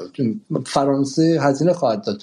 اینا از دل این حالا ممکن جلو چهار تظاهرات هم گرفته باشن ولی مثل هر جای دیگه. تو خود ایران هم همینه. جلو تظاهرات می‌تونی بگیری ولی جلو شورش رو نمی‌تونی بگیری. یه جای دیگه می‌زنه بیرون ماشین آتیش می‌زنن بانک آتیش می‌زنن فلان می‌کنن و غیره. تو اروپا هم همینه. جایی که تو جلوی تظاهرات بخوای بگیری و بخوای سانسور خبر اینجوری انجام بدی بعد هزینهش جای دیگه خواهی من امروز از فکر مثلا 30 تا 35 تا چون بچه‌های خیلی جوونی بودن مثلا بچه‌های 18 ساله بودن 20 ساله بودن. خیلیشون زنان بودن. من باهاشون حرف می‌زدم ببینم که از کجای شهر اومدن چه جوری هستن و غیره. و این پرسیدم که خبراشون از کجا می‌گیرن؟ و بدون استثنا می‌گفتن که یا توییتر اینستاگرام هم نه. گفتن که از اینستاگرام اومدیم بیرون. توییتر و الجزیره. توییتر و الجزیره. خب بالاخره چون فردا که می‌خواید در مورد بحث مثلا مالیات بحثای داخل خود انگلیس حرف بزنید که بی بی سی هیچ کدومشون بی بی سی همه بی بی سی رو بایکوت کردن. بی بی سی انگلیسی که بالاخره خیلی کیفیتش بالاتر از بی بی سی فارسیه یه رسانه جدی ملی. سعی کرده که بین بین جناح‌ها توازن برقرار کنه و سر این قضیه هزینه داده. برای همینه که این نکته شما مهمه. اینه که این دولت های غربی با هزینه سنگین اومدن و از اسرائیل حمایت کردن. سوال اینه که این همه هزینه برای چی؟ برای یه گروه قسامی که تروریست سوادم نداره و به عقب موندم هستش و از نظر فرهنگی هم متحجر عددی هم نیستش 15 هزار تا بیشتر نیستش و غیره. خب این توازن که نمی‌خونه که. و دقیقا شما درست میگید. تمرکز رو همین توازن به قدر کافی میگم کافیه که تا قدرت مقاومت رو نشون بدیم. بریم سراغ آیه مجید رجبی و آیه پانیشه. سلام شب شما بخیر آیه رجبی. سلام آقای علیزاده. شبتون بخیر. سلام عرض می‌کنم خدمت آقای خیلی مشغول بوده باشین در این مدت و رصد وضعیت نظامی. از کجا شروع کنیم و خودتون کجا تمرکز کردیم بیشتر این چند روز اخیر؟ خواهش می‌کنم. من یه سلام عرض می‌کنم خدمت آقای قریشی و خانم نصرآبادی و همه دوستان که در اسپیس هستن. فکر کنم برای شروع لطف دارید سلامت باشید. برای شروع این اتفاقی که دیشب افتاد حمله حالا محدودی که دیشب انجام داد به نظر من خیلی چیزا روشن می‌کنه. اون چیزی که اتفاق افتاد من تحلیلم این است که اسرائیل داره تست انجام میده از دو جهت. یک تست میدانی این که حماس چطوری واکنش نشون میده قدرت نظامی حماس در چه حد هست. دو تست و آزمایشی که داره انجام میده می‌خواد واکنش نیروهای مقاومت رو ببینه. به خصوص داریم در مورد حزب الله و نیروهای انصارالله در یمن صحبت می‌کنیم. مورد اول که می‌خواد در مورد حماس اطلاع جمع کنه یه نکته پشت پرده رو نشون میده. و اون این که باز هم اثبات می‌کند که اسرائیل کوچکترین اطلاعاتی در مورد توان رزمی حماس هنوز هم که هنوزه بعد از گذشته 21 دو روز از جنگ کوچکترین اطلاعاتی ندارد. شما حجم بمباران ها رو نگاه بکنید. حجم بمباران ها داره مقایسه میشه با حجم بمباران هایی که آمریکا از 2014 تا 2019 طی 4 5 سال روی عراق و سوریه ریخ به بهانه جنگ اون چیزی که اسمشو گذاشته جنگ علیه داعش. حجم بمبارانی که ما تو این 20 روز داشتیم از اون 4 5 سال بیشتر است. ما تو همون روزهای اول داریم می‌بینیم که شیپمن انتقال تسلیحات داره صورت می‌گیره به خصوص های هدایت ماهواره‌ای به از طرف آمریکا به اسرائیل. و این نشون میده که چه حجم وحشتناکی سلاح داره روی غزه تخلیه میشه. با این وجود با این وجود شما هنوز که هنوزه می‌بینید که توان راکتی حماس فعاله. توان نیروی زمینی و اون نیروهایی که نفوذ می‌کنن داخل شهرک هایی که صهیونیستا هستن هنوز فعاله. برای اساس به احتمال 90 درصد خیلی راحت می‌تونیم بگیم که کمترین حالا جنبه احتیاطم راه کمترین هدف نظامی مرتبط با حماس مورد حمله قرار گرفته. چون هنوز راکتاش فعالن. هنوز نیروی زمینیش فعال و نفوذ انجام میده. همین امروز یه حمله چند تا حمله راکتی خیلی گسترده داشت. این اثبات دیگری است برای اینکه رژیم اطلاعاتی در مورد خود حماس ندارد. کاری هم که دیشب انجام داد به صورت دو شب قبلش هم این کار رو کرده بود. به صورت محدود وارد میشه ما گزارشهایی داشتیم که حتی خود منابع اسرائیلی هم تایید کردن که از سمت منابع فلسطینی اومده بود بیرون و منابع اسرائیلی هم تایید کردن که کاری که اسرائیل داره می‌کنه به صورت پارت حالا من اسمشو می‌ذارم پارتیزانیه همون بزن در رو. گزارشه که میومد این بیرون اینه که از شمال از نقاط مختلف اسرائیل وارد می‌شد حمله رو انجام می‌داد دوباره عقب نشینی می‌کرد. از سمت دیگه دوباره وارد می‌شد حمله انجام می‌داد دوباره عقب نشینی می‌کرد. این یعنی که نمی‌دونه با چی طرف اسرائیل. نمی‌دونه حماس چطوری ممکنه باش واکنش واکنششون بده. حماس هم اول خط دفاعی محکم رو میچینه یا نه اجازه میده واحدهای زرهی بیان تو و توی باطلاقی گیر بکنن.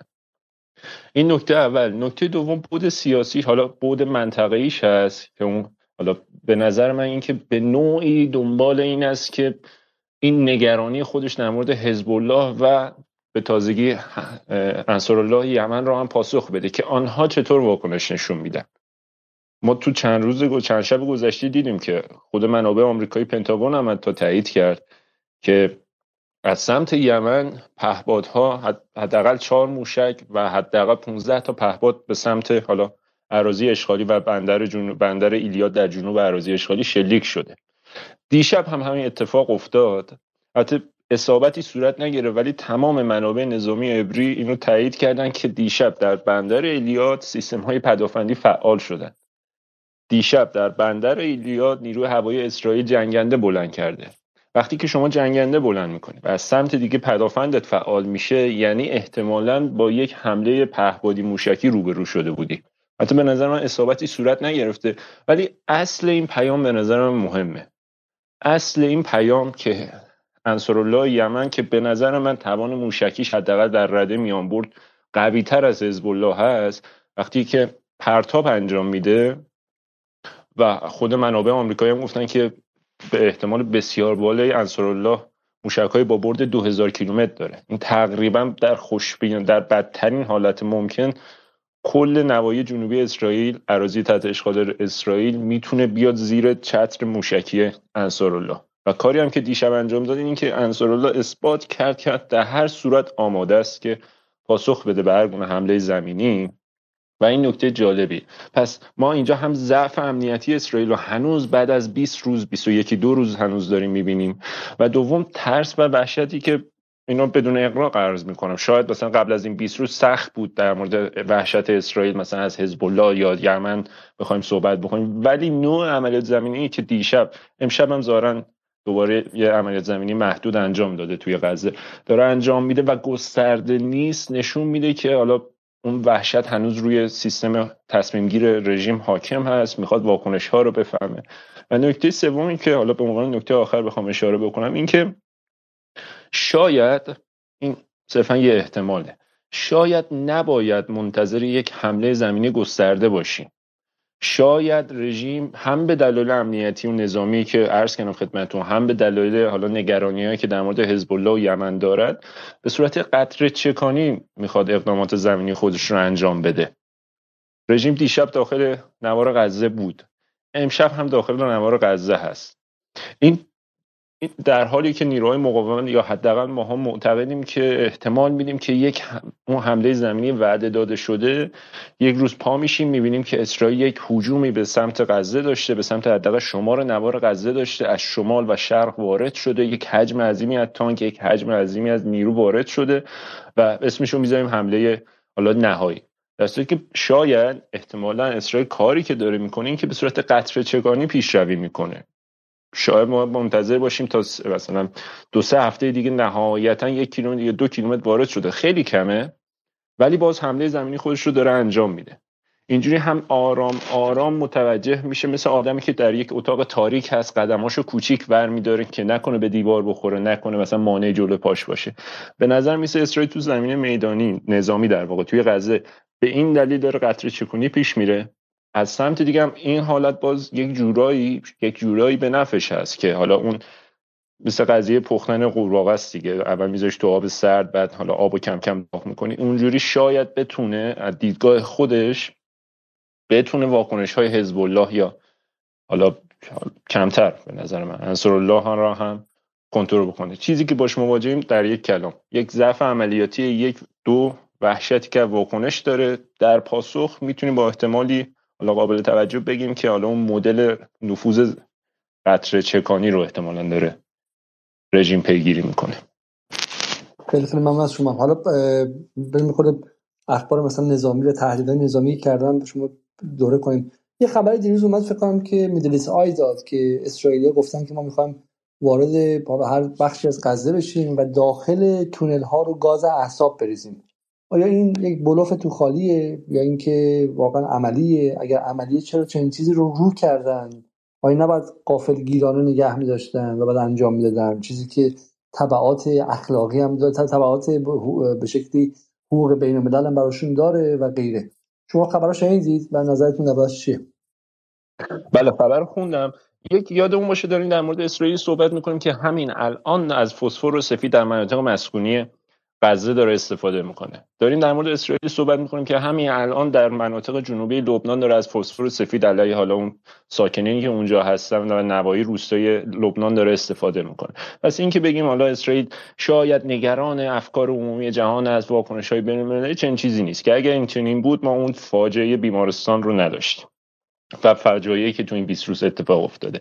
این نکته نکته دومی که این من احتمال میدم این کار رو بکنن به خصوص اگر این خبر میدلس, رو بذاریم کنار صحبت هایی که از چند, چند روز قبل شروع شده. ما می‌دونیم چند روز قبل سران رژیم رئیس رژیم نخست وزیر رژیم وزیر جنگ تک تک افرادی که سمت سطح بالا دارن. منظورم دیپلمات ها نیستن منظورم خبرنگار ها نیستن. یعنی خبر به صورت رسمی از سمت خود رژیم مستقیما تزریق شده به فضای رسانی و کاملا هم پیگیری کردن. و اون خبر چی بود؟ در واقع خبر که چه ادعایی بود که تو یک مسابقه معروف خود رئیس دولت رژیم انجام داد با یکی از شبکه های آمریکایی. و اون این بود که رژیم مدعی است از پیکر نیروهای حماس که حالا در اون عملیات هفته اکتبر بخشیشون کشته شدن اسنادی به دست اومده که نشون میده این ادعای رژیم است که به صورت رسمی در رسانه دنیا منتشر شد. اسنادی به دست اومده که نشون می‌داد حماس به دنبال ساخت سلاح شیمیایی بوده. اسنادی به دست اومده که نشون میده که حماس داشته مثلا ترکیباتی رو آماده می‌کرده یک فرایندی رو پیگیری می‌کرده که به سلاح شیمیایی دست پیدا بکنه. تو اون تایمی که این خبر منتشر شد خب آدم حالا دوستانی که پیگیر باشن خود به خود یاد اون ادعاها در مورد سوریه میفتن تایمی که بشار اسد تو اوج قدرت نظامی بود پیشروی خوبی ارتش انجام داده بود و بعد یا گفتن که بله بله اسد سلاح شیمیایی داره از این جور حرفا. و بعد چند وقتم تو یک مناطق شهری سلاح شیمیایی استفاده شد مناطق شهری که تحت کنترل نیروهای تروریست بود. و بعد به همون بهانه سوریه مورد حمله موشکی ارتش آمریکا قرار گرفت. الان هم اون تایم هم دیدیم که خب اسرائیل داره این صحبت رو می‌کنه. آدم ذهنش رفت سمت سوریه. شما مدلی مثل سوریه رو داره پیگیری می‌کنه. و بعد شما خبر Middle East Eye رو میشنوید که ممکن است اسرائیل از سلاح شیمیایی برای پاکسازی تونل ها استفاده بکنه. یک نکته داخل پرانتزی بگم. خیلی کاملا نظامیه. هیچ حالا عقبه و background حالا مثلا ایدئولوژیک یا اینکه طرفداری باشه نباشه اینا نه به نظر من سلاح شیمیایی سلاح مناسبی که برای علیه تونل ها هر هر تونلی تونل زیرزمینی استفاده بشه. و اسرائیل هم نشون داده که همیشه آسون ترین راه رو انجام میده. پرانتز بسته. شما تصور بکنید حمله زمینی اتفاق بیفته ناگهان ما خبری بشنویم که مثلا در بخش شمالی مثلا غزه بیت هانون عوامل شیمیایی منتشر شده. بلا فاصله میشه با تقریب خیلی خوبی گفت. بلا فاصله رسانه های اسرائیلی و رسانه آمریکایی میان بالا و میگن که بله ظاهرا ارتش اسرائیل نفوذی داشته به تونل های زیرزمینی بمباران ها یا به هر شکلی یکی از منابع ذخیره گاز شیمیایی حماس رو مورد هدف قرار داده و این انتشار گاز مثال می‌زنم در بیت هانون به دلیل این است که حماس یکی از مخازن سلاح شیمیایش از بین رفته در بمباران. اون مخزن کجا بوده؟ زیر زمین تو تونل ها اینا ذخیره کرده بودن که حالا تو شهر پخش بکنن که سربازی اسرائیل رو از بین ببرن. کار ما نبوده. ما قبلا هشدار داده بودیم. ما قبلا گفته بودیم که سربازهای حماس با خودشون حالا دستور های ساخت سلاح شیمیایی رو داشتن. یادمون باشه قریب به این رو ما حالا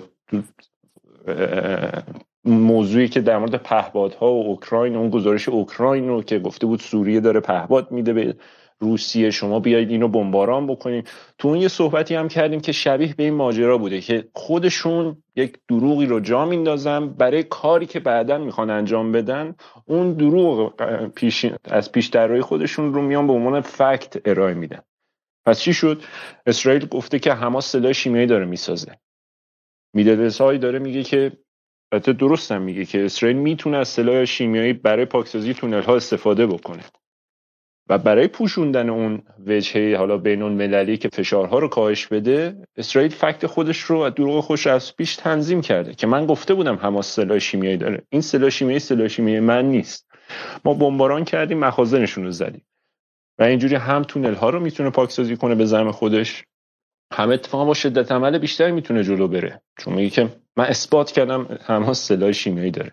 در واقع یه بازی کثیف رسانه‌ای خیلی خوب رو باش مواجه. من این نکته من بگم. ببینید شما گفتین که اسرائیل من تصویر که اسرائیل می‌دید این که اسرائیل خب هیچ حد و حسابی نداره. ولی بالاخره اون هم باید وجهه خودش رو برای اون دکان تقلبی حقوق بشری غربی حفظ کنه دیگه. بله آدم می‌کشه ولی میاد میگه که چهل تا بچه منو سر بریدن. و همین الان شما یه رسانه های غربی رو ببینید که اغلبشون 90 درصدشون همچنان از جمله بی بی سی انگلیسی از جمله سی بی اس ام بی سی و غیره همچنان به شکلی طرفدار اسرائیل هستن.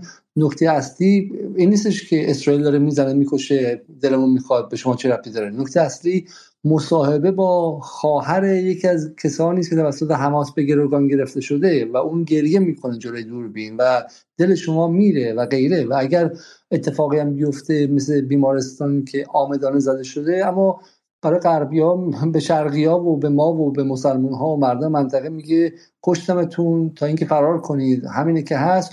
ولی میاد به غربی ها میگه که من نبودم خودشون بودن. قبلا هم تو ایران همین کار کردم و غیره. برای همین این که بیاد بگه که من می‌خوام شیمیایی بزنم گاز اعصاب بزنم داخل تونل به این شدت بگه منظورم این که اونم بخره یه مجبور یه پاسخگویی داشته باشه. این که پخش کرده من میگم من حسم اینه که داره بازی روانی می‌کنه و داره جنگ روانی می‌کنه و داره ترس ایجاد می‌کنه. ببینید از روز اول چنان ترسی از این که می‌خوایم بریم و اونجا رو با خاک یکسان کنیم آسفالت کنیم و نابود کنیم بود که خیلی از جمله خود بایدن در مورد بمباران هوایی دیگه حرفی نزدن. بگن آقا فقط تو رو خدا زمینی نرو. خب تو رو خدا. در که من میگم که به مرگ می‌گیری که به تب راضی کنه. بخشی از این داستان زمینی رفتن. حالا بخشش برای افکار عمومی اسرائیل بخشش هم اینه که تا وقتی که از زمینی رفتن صحبت کنه فشار متحدانش روی جنایت های جنگی بر اثر بمباران هوایی اونقدر زیاد نخواهد بود. چون تمرکز اینه که آقا این می‌تونه اسکلیت کنه می‌تونه بیشتر شه و بکشه مثلا به بحث زمینی و غیره. و برای همین به نظر من این حرف هایی که خود اسرائیل می‌زنن رو باید یه مقدار هم با بین بلوف و واقعیت تفکیک قائل شد. به این نشان که اگر اسرائیل واقعا بخواد بره وارد شه و غیره و بتونه عنصر غافلگیری بر خودش نگه داره دیگه. نه اینکه بیاد دستش رو کنه بگه من فردا ساعت دو و پنج دقیقه شب می‌خوام زمینی وارد شم. وقتی وارد شدم توی تونل ها می‌خوام گاز اعصاب بریزم پدرتون در میارم و بیچارهتون می‌خوام و غیره. اینکه عنصر غافلگیری نگه نمیداره یه چیزی یادآوری می‌کنه که اونها هم مشغول محاسبه یک معادله پیچیده ده مشغولی هستند از جمله اینکه همین الان فشار خانواده ها برای اینکه روی گروگان ها تمرکز شه نه روی مثلا ورود زمینی داره بیشتر میشه. درسته؟ اسرائیل چند پاره ای که از ماها پیش درش دعوا بود نتانیاهو ضعیف شده ای که 75 درصد جامعه اسرائیل بهش نمیگه و و بخشایی که میگن آقا بچه ما اونجاست. همین فیلم هایی که پخش کردن که بگن حماس بده یه بخشش هم اینه که تو الان داری اینا رو بمباران می‌کنی بچه های ما اونجا دارن میمیرن. برای همین یک شمشیر دولبه است که داره خود اسرائیل رو هم می‌بره. از طرف دیگه همین بالاخره حرفی که حزب الله زده و سکوتی که سید حسن کرده حالا من دیدم که یکی از تحلیلگرای ایرانی در مرز نشسته بود و داشت می‌گفت که من با رهبران حزب الله صحبت کردم چنین و چنان گفتن. حالی که خود سید حسن سکوت کرده تا جایی که خود بی بی سی هم میگه که یک اسلحه استراتژیک تبدیل شده این سکوتش و باعث ایجاد رعب و وحشت فراوان شده در اسرائیلی ها و کسی هم که بالاخره بعد صادق بعد صادق بوده همیشه حرفش. گفته اگر وارد اونجا شیم به زمینی ما ما وارد جنگ میشیم. درسته؟ و این اون محاسبات در سمت اسرائیل هم هست. همه همه حرف ما اینه که ما به این شکل نباید حساب کنیم که در اتاق جنگ در اسرائیل همه چی چون بمب اتم دارن چون قدرت برتر دارن چون آمریکا الان وارد شده. همه چی رو به روال روال ساده است و میگن بریم این کارو کنیم کن فیکن و می‌تونن انجام بدن. اونها هم ده تا چیز مقابلشون می‌ذارن و اونها هم حالت استیصال دارن. اونها هم حالت استیصال دارن. کمترینش شما هم گفتین. اینکه شاکله و شالوده امنیتی اطلاعاتی ارتش اسرائیل فرو ریخته. ارتشی که نفهمیده از کجا از 20 جای مختلف خورده 20 تا پادگانش از بین رفته چطوری می‌تونه به بقیه اطلاعاتش اطمینان کنه؟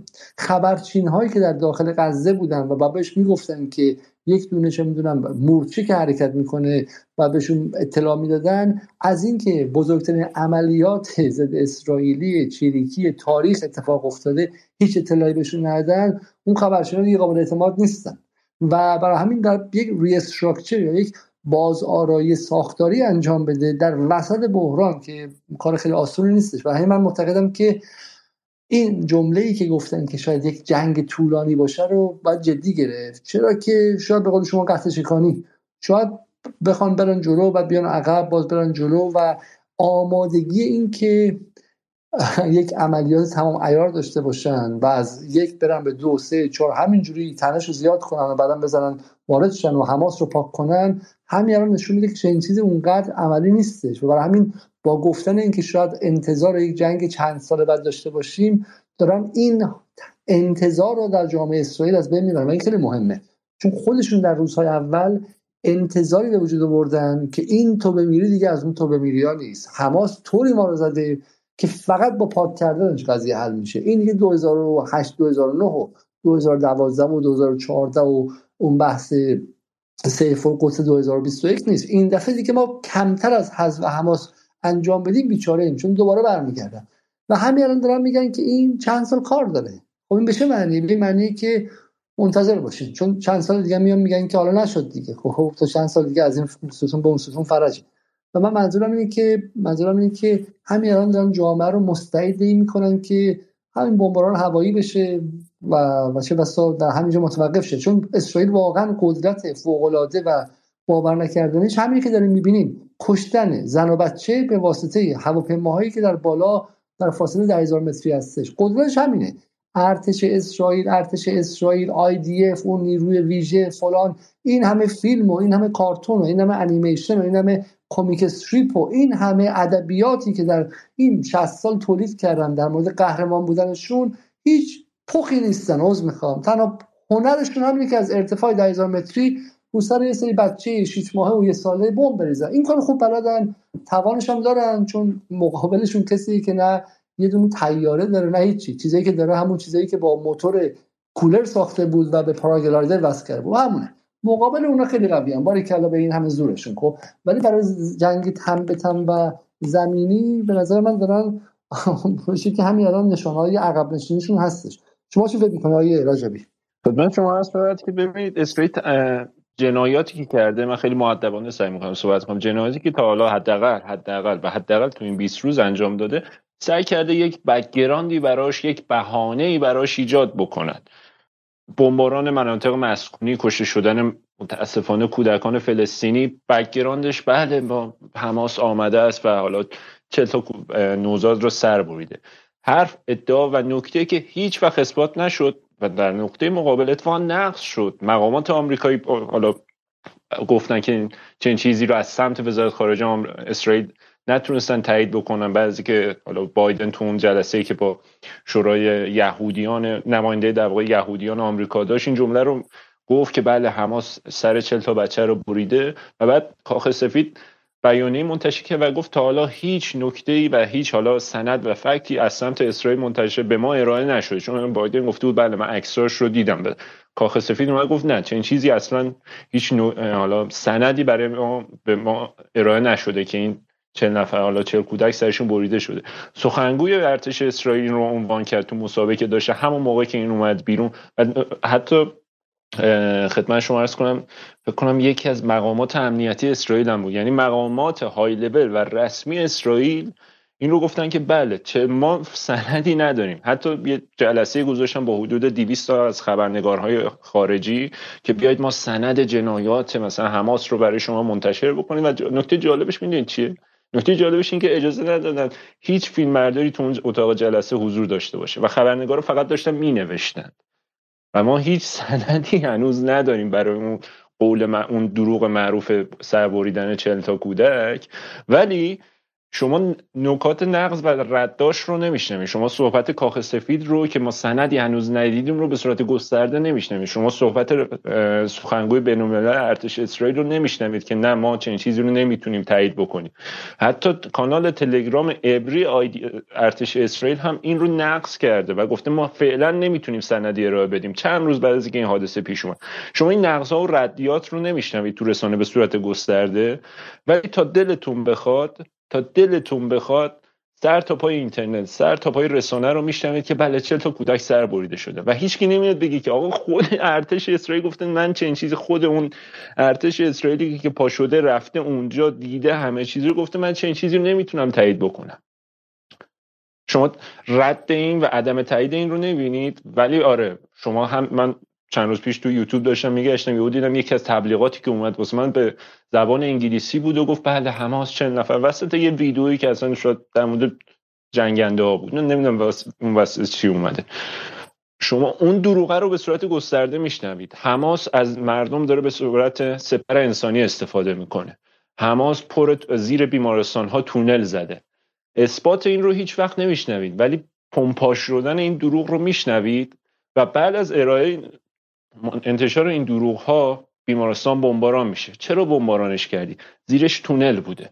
یه عده ناراحت میشن یه عده که با اسرائیل هستن میگن که حماس زیرش تونل ساخته. مناطق مسکونی شما بمباران می‌کنید. چرا بمباران می‌کنی؟ مردم دنیا ناراحت میشن.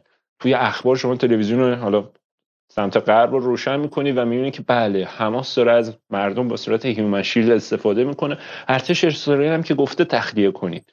پس اینکه نمی‌ذارین دیگه حالا اون تلفات جانبی جنگه. این نکته تلفات جانبی جنگ چیزی که ما تو ارتش آمریکا هم داریم می‌بینیم. خیلی تو کابل بعضی که داشتن عقب نشینی می‌کردن بمبارانی انجام دادن توسط پهپاد.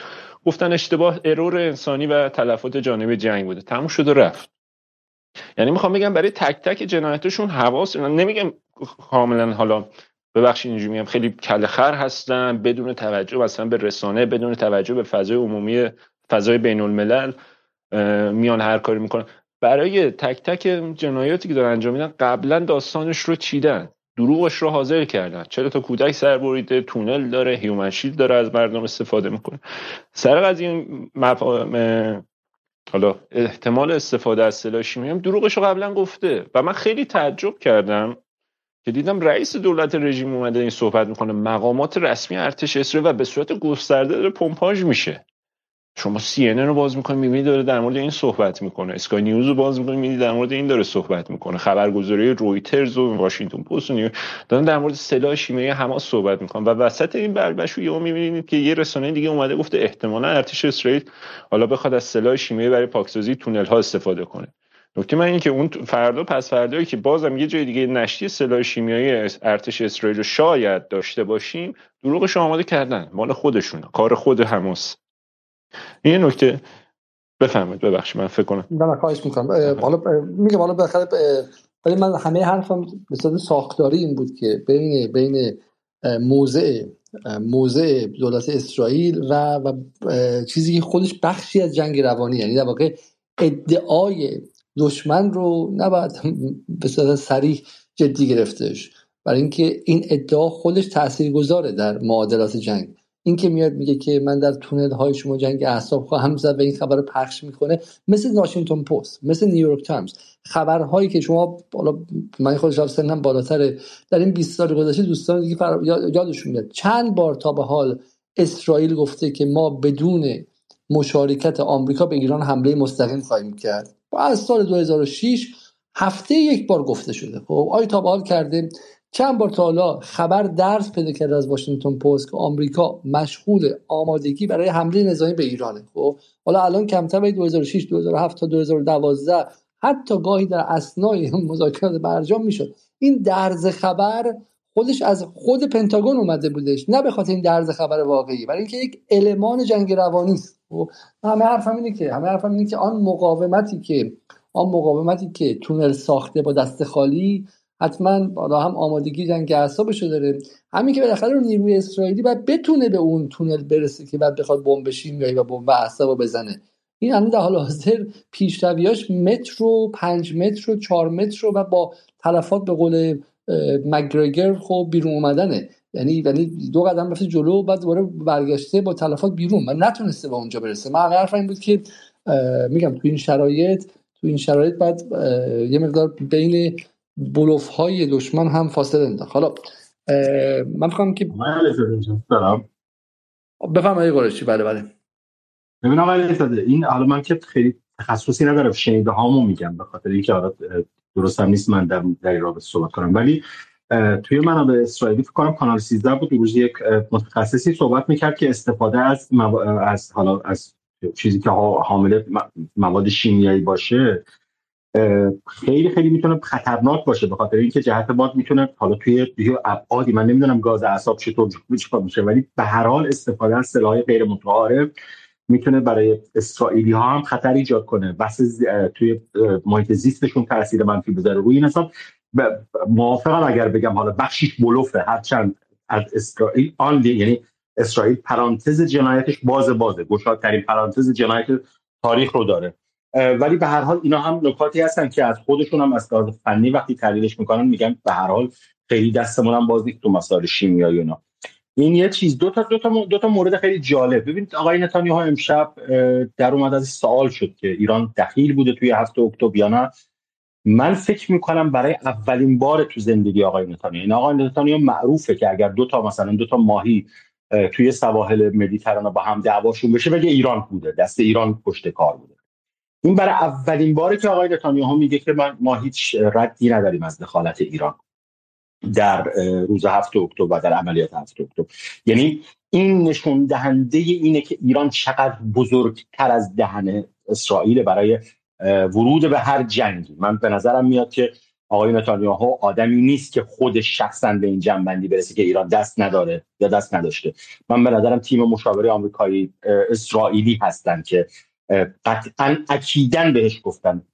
هیچ اسم ایران رو به خاطر اینکه شرایط شرایط بحرانیه و دخول ورود ایران به هر ماجرایی می‌تونه عواقب جبران ناپذیری داشته باشه. مورد دوم خیلی مورد مهمیه که این اگر اتفاق بیفته دومین پیروزی بزرگ راهبردی حماس رخ داده ظرف 20 روز. معادله آزادی همه در, در برابر همه. ظاهرا مذاکرات داره به قول نهایی میشه. خانواده های خانواده های اسرای اسرائیلی به شدت دارن فشار میارن و نمایندهشون اعلام کرده که ما معادله همه در برابر همه رو میپذیریم. یعنی بحث بحث 6000 زندانی تا این لحظه 6000 یعنی آقای یکی از یکی از رهبران حماس بعد از ظهر گفته بود که لطفا خانواده هایی که اسیر دارن کمکمون بکنن توی آمار که ما چون زندان ها باید سفید بشن زندان های اسرائیل باید سفید بشن. اگر این اتفاق بیفته ب... شاید ببین سخت بگیم شبیه به هفت اکتبر ولی باز اتفاق بسیار بزرگی توی 20 روز گذشته افتاده. یعنی شما نگاه بکنید توی زندانی ها آقا که افرادی مثل مروان البرغوثی هستن یکی از محبوب ترین رهبرای فتح و ایشون ایشون اصلا زندان شد به خاطر اینکه داشت معادلات رو در هیئت حاکمه اون هیئت به قول معروف چی میگن تشکیلات خودگردان تغییر می‌داد. یعنی اصلا زندانش با هماهنگی فتح بود و به قول اون مشاورین یاسر عرفات بود. روی این این اتفاق اگر بیفته یعنی این معادله آزاد آزادی همه در, در برابر همه یا به قول به قول مقاومت و فلسطینی ها سفید کردن زندان های اسرائیل به نظرم ارزش این پیروزی در افکار عمومی فلسطین جهان عرب و در موازنه به قول بین حماس و جهاد و اسرائیل اتفاق بسیار بسیار بزرگ. بسیار حالا آیه محسن مقصودی هم من در پایین می‌بینم. مقصودی در لبنان هستن در بیروت هستن و حالا گمانم که با به شکل نیروهای مختلف هم اونجا صحبت کردم و احتمالا درک و تحلیل خیلی خیلی عمیق‌تری دارن از ما اگر حالا بتونن صحبت کنن چون گمانم هنوز ناخوش هستن و هرکشی خوردن و غذایی که اتفاق افتاد. ولی اگر بیان بالا خوشحال میشیم که صحبت کنم من دعوتشون کردم در صورت. بریم سراغ آیه آقای ایران دوست آقای ایران دوست در خدمت شما هستیم. بفرمایید. اگر صدای منو میشنوید. در برم بعد بعد بفرمایید سلام. سلام عرض می‌کنم خدمت شما های علیزاده و دوستان حاضر در اسپیس. من در صدای من رو دارید؟ بله بله بفرمایید من در کامنت های دوستان حاضر دیدم که گله داشتن از داستان سرایی. ضمن احترام به این دوستان و عزیزانی که صحبت کردن می‌خوام داستان سرایی بکنم. متاسفم. جناب آقای علیزاده دوستان عزیز نظام سلطه به سردمداری آمریکا و ما رو از ما بله عزیز. بفهمید من میوزش می‌تونم بفهمید از جمله رژیم اشغالگر صهیونیستی دو چیز در موردشون ثابت شده. یکی اینکه از انجام اعمال و رفتارهای ددمنشانه و صفاکانه هیچ ابایی ندارند خب تو این بیست و چند روز هم مشاهد بودیم. دو هرچند بر اساس اصل حالا به تعبیری سود و کسب سود بیشتر و پرهیز از افتادن در ورطه ضرر و زیان تصمیم می‌گیرن و عمل می‌کنن و کنش و واکنش دارند. اما دچار خطای محاسباتی بودند و این احتمال هم صفر نیست و ممکنه دچار خطا، خطای محاسباتی باشند. خب فرمایش رهبری رو اگر خاطرتون باشه سال پیش اشاره کردن که در مورد اتفاقاتی که افتاد دچار خطای محاسباتی شدن. می‌خوام عرض بکنم در تاریخ ترین حالت جناب علیزاده محتمل هست که غزه سقوط بکنه. اما با سقوط غزه جهاد مجاهدت و محور مقاومت کنار می‌کشه؟ یعنی حس شکست می‌کنه یا به تعبیر دوچار شکست میشه؟ نه خیلی اینطور نیست. می‌خوام شما رو ارجاع بدم به این بحثای چند سال اخیرتون در ارتباط با تغییر نظم قدرت در جهان. آیا با سقوط غزه فکر می‌کنید روسیه و کشوری مثل چین اجازه میدن که موازنه قدرت به این شکل بخواد در واقع به پایداری برسه. حالا یا به تعبیری بخواد این وضعیت به پایداری برسه نه اینطور نیست. من ارز دیگه ای ندارم. فقط خواستم نگاه خودم رو در واقع نقل داشته بسیار ممنون که مختصر و مفید صحبت کردید. خب من برم سراغ آقای پیمان روحی. آقای روحی حالا میکروفون شما باز شه. آقای صدرا شما صدای منو میشنوید؟ خب تا حالا میکروفون دوستان باز شه. یک بار دیگه به حدود 2900 نفر در یوتیوب و حدود 485 نفر در توییتر سلام عرض می‌کنم. امشب درباره آخرین وضعیت منطقه صحبت می‌کنیم درباره تهدیدهایی که بایدن انجام داده و تصویر رسانه این تهدیدها در رسانه های غربگرا به عنوان اینکه ایران تا این لحظه پاسخ بهش نده و نامه ای که ادعا میشه که بایدن شخصا به آقای خامنه ای نوشته و درش گفته که آمریکا حمله به مواضع و پایگاه خودش در منطقه رو تحمل نمی‌کنه و غیره. و می‌پرسیم که آیا جنگ اسرائیل علیه مردم بیپناه غزه به یک جنگ تمام ایار منطقه تبدیل میشه یا اینکه نه؟ به همین شکل مهار باقی میمونه و و قلب بزرگترهای اسرائیل می‌دونن که وسیعتر کردن این جنگ می‌تونه تبعاتی داشته باشه که اونها هم از پسش بر نیان. خب من حالا با یه ساله رو اضافه کنم اینجا. آیه روحی می‌تونین صحبت کنین الان؟ بله سلام. سلام بفهمین در خدمتتون هست مرسی خیلی ممنون. سلام می‌کنم به همه عزیزان. ببخشید من اینترنت اینجا خیلی خراب شد دفعه مجبور شدم برم و برگردم. من دو نکته رو عرض بکنم اضافه یعنی تکرار نمی کنم صحبت دوستان به نظر میاد این قطعیه که جنگ طولانی فرسایشی رو اسرائیل رسما اعلام کرد. این همون چیزی بود که آمریکا هم به شدت بهش فشار می آورد که انجام بده. این سوال برای من مطرحه که در شرایط فعلی و نه فقط چشم انداز دو سه هفته ای آیا گذشت زمان به نفع مقاومت بیشتر هست یا به نفع اسرائیل بیشتر هستش؟ یعنی ما چه فاکتورایی داریم با فرض اینکه تمام اکتورای اصلی که نمی‌خوان جنگ گسترش پیدا بکنه بتونن منطقی حفظش بکنن. یعنی گسترده تر از اینی که هست نشه. امروز توی مصاحبه مطبوعاتی چه نتانیاهو چه وزیر جنگش بارها تکرار کردن که ما خیلی متحد هستیم و شکاف نداریم. و گویی در مقابل آینه داشتن خودشون رو راضی می‌کردن. به نظر من این فشار آمریکا بود که باعث شد استراتژی تغییر بکنه. این فشار خانواده ها بود که باعث شد جنبه تدریجی پیدا بکنه. توی پرانتز این سوال رو می‌کنم اگر هیچ اسیری نباشه ریسک حمله وحشیانه تر بالاتر نیست؟ فقط سوال می‌کنم. چون به هر حال بعد از جلسه امروز این که بخوان انقدر که مطرح شده گاز احساب اینا این که بخوان کاریو بکنن که همه میگن و همین الان هم میگن که باعث کشتن اسرا میشه قاعدتا نه از زاویه اخلاقی بلکه از زاویه مسلحت و شمارش سیاسی براشون غیر ممکنه. بعد از اون نمی‌دونم.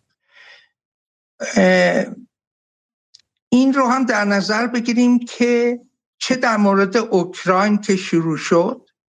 چه الان با شدت بیشتری در فاصله کمتری زمان یعنی کمتری در مورد مقاومت فلسطین این خطر جدیه که گستردگیش به حد جنگ جهانی برسه. دو بار اسکاتریتر تو گفتگوهای اخیرش گفتش که یعنی گفت بعضی ها مطرح می‌کنن که اگر با ایران درگیر بشه بالاخره اسرائیل بمب اتم داره. و او گفت به نظر من ابلهی کسی که فکر کنه که اسرائیل می‌تونه بمب اتمی شد در مقابل ایران به کار ببره. ولی او همچنین گفت دو بار در دو برنامه مختلف که پاکستان رسما اعلام کرده که اگه اسرائیل بمب اتم در مقابل ایران استفاده کنه او هم بمب اتم در مقابل اسرائیل استفاده کنه. ولی من بیشتر از این نظر می‌بینم که او یعنی اسرائیل جنگ روایت ها رو باخته. دچار بحران داخلی هستش.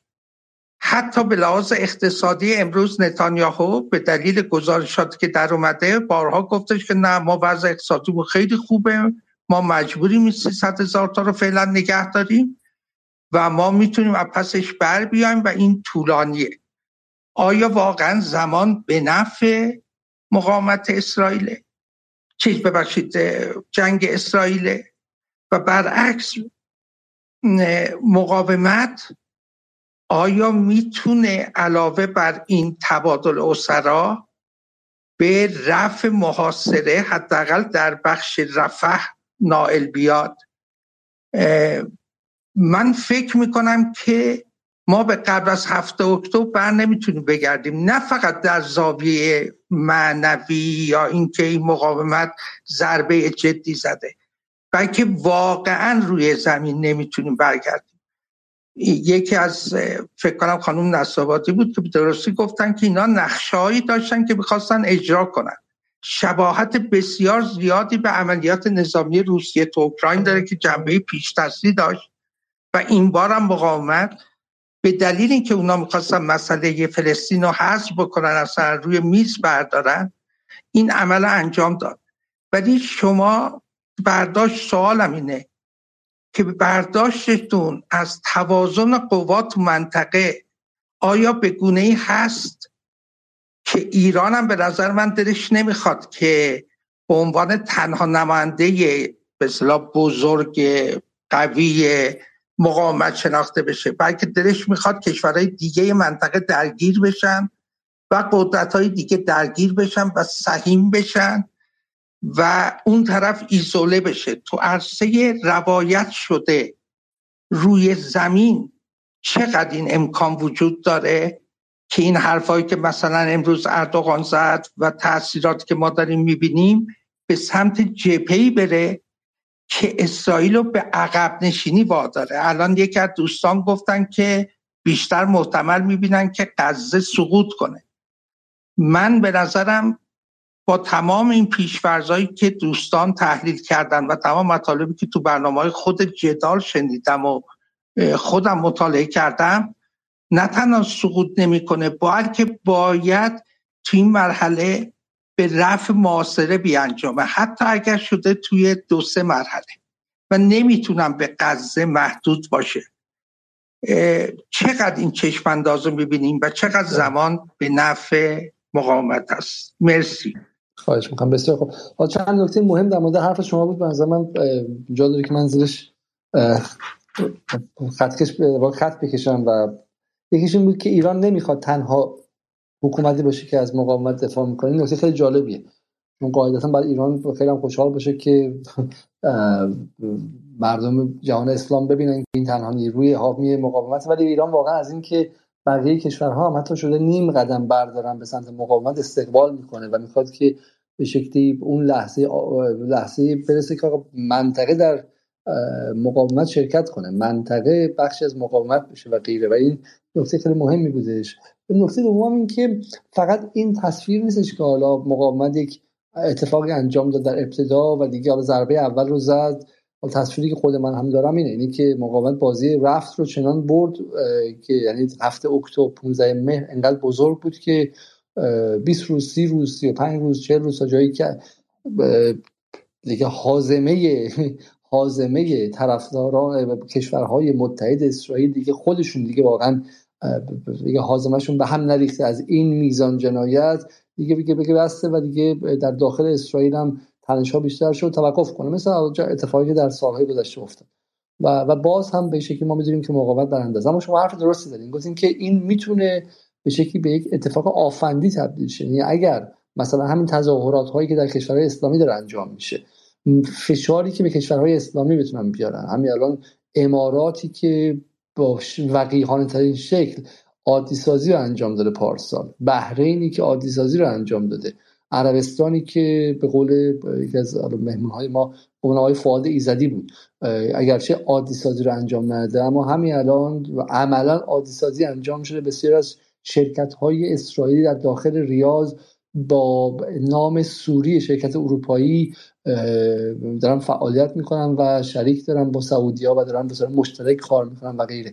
و اگر این فشار از داخل کشورهای عربی بیاد به دولت هاشون با اونها مجبورشن که قدمی بردارن این می‌تونه به رفع محاصره غزه منجر شه و در واقع می‌تونه یک عمل رو به جلو باشه. این نکته است. فهم این نکته ای که حالا حدس فهم خود منه و بعد واقعا نمی‌تونم نگم اینه که تصور این که مثلا حرکتی که اردوغان می‌کنه بتونه کمک به غزه باشه به نظر من یه جوری افتادن در دام یکی از شالاتان ترین آدم هایی که هیچ نسبتی با مقاومت نداره.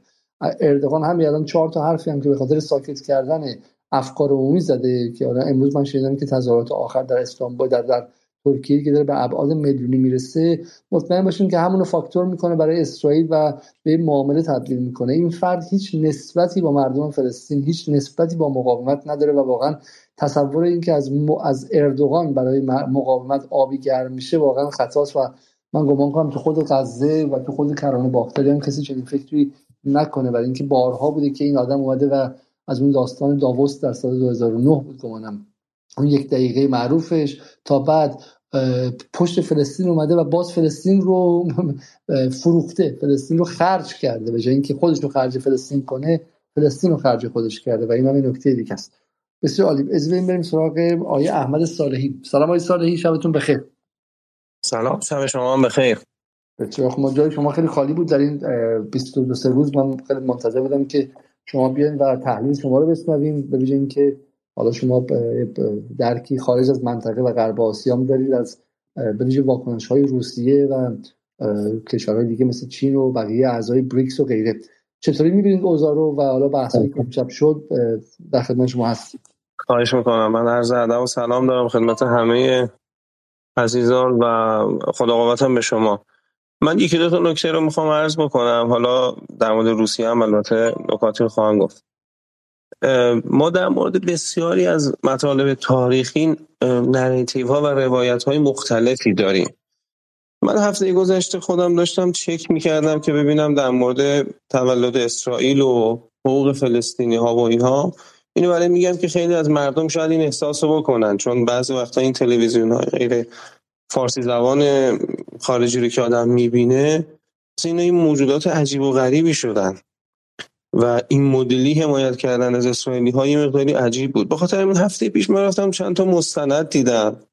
خب مطالعات تاریخی هم کم بود. از دویشه وله حتی بی بی سی و شبکه های اروپایی نه حالا خیلی امریکایی و اینها. و به یک نتیجه جالبی رسیدم. اون نتیجه هم این بود که اون روایتی که از شکلگیری موجودیتی به نام اسرائیل داره تعریف میشه. خیلی تفاوتی با اون چیزی که ما تو جمهوری اسلامی وقتی هی بزرگ شدیم توی منابع و توی تلویزیون و اینها شنیدیم و بعد کم کم حالا اطلاعاتمون بیشتر شد. خیلی تفاوتی نداره. ببینید مثلا در مورد اینکه آمریکا هواپیمای ایرباس ایران رو زد دو تا روایت وجود داره. در مورد نمی‌دونم شروع جنگ ایران عراق دو تا روایت وجود داره. بعد ماها که میایم میشینیم بحث می‌کنیم هر کی یه روایت رو میگه. ولی من در کمال ناباوری احساس می‌کنم در این خصوص اصلا دو تا روایت وجود نداره. یعنی دویشه ولم آخرش همون چیزی رو می‌گفت که ما میگیم. فقط اختلاف اینجاست که خب اونا میگن اینا سرزمین نداشتن بهش سرزمین دادیم. یعنی اتفاقی که افتاده مشابهت داره با هم دیگه. همه یه چیز رو تعریف می‌کنن. خب این طرف ما میگیم که خب اجازه تصمیم گیری راجع به اون فلسطین نه دست آقای بالفور بوده نه دست اروپایی ها بوده دست فلسطینی ها بوده. و یه نکته دیگه هم میگیم که اگر اونا فکر می‌کردن که ظلم کردن به یهودی ها خیلی خوب. حالا می‌تونن خودشون هم جبران بکنن و از کیسه دیگری هم جبران بکنن. این نکته برای نکته جالب بود که خواستم بهش اشاره بکنم. یعنی بعد یه نکته هم می‌دیدم که می‌گفتن که land without nation یعنی سرزمین بدون ملت. And a nation without a land. و یک ملت بدون سرزمین و, و یک ملت بدون سرزمین که این دوتا خیلی با همدیگه مچ میشن. یعنی همه کامل می‌کنن. یه ملتی که سرزمین نداره و یک سرزمینی که ملت نداره. بعد دیدم الجزیره یک مستندی راجع به این ساخته. A land without nation. یعنی یه روایتی رو تعریف کردن که اون موقع اصلا حالا یک کوچولو اینجا اختلاف وجود داره. اصلا اون موقع میگن که تمدنی نبوده در سرزمین فلسطین. آدم خیلی نبوده. خالی بوده تقریبا خیلی جاش حالا یه سری روستا 500 تا 600 تا روستا بوده که اینا رو تو اون روز نکبت بیرون کردن. و تو اون مستند الجزیره میومد مثلا از ایستگاه قطار نمی‌دونم فلان شهر حیفا در 1800 خورده. یعنی رسیده بودن به اونجایی که بگن آقا اینجا تمدن وجود داشته و این اتفاقی که این آمدن مستقر شدن در واقع اینجوری نبوده که یک سرزمین تقریبا خالی باشه. اما یه مصاحبه هم از آقای نوهراری می‌دیدم با همین آقای پیموگان که خیلی فعال تو این 20 روز هر شب مصاحبه هایی رو برگزار می‌کنه. خب نوهراری یا بال نوهراری یه جورایی من خودم بزرگترین مبلغ کفر در دنیا میدونمش. علا رقم این که فوق العاده جذاب بحثاش. یعنی همون کتاب هاموسیپینزش هم که در مورد تاریخ انسان هست هم اون کتاب کتاب دومش که در مورد آینده پیشگویی هایی رو می‌کنه.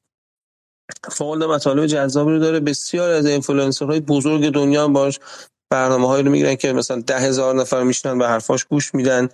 مدیر عامل مایکروسافت نمی‌دونم مدیر عامل متا میشینن باش گفتگو می‌کنن. یه آدم اینجوری دیگه. خب میشناسینش.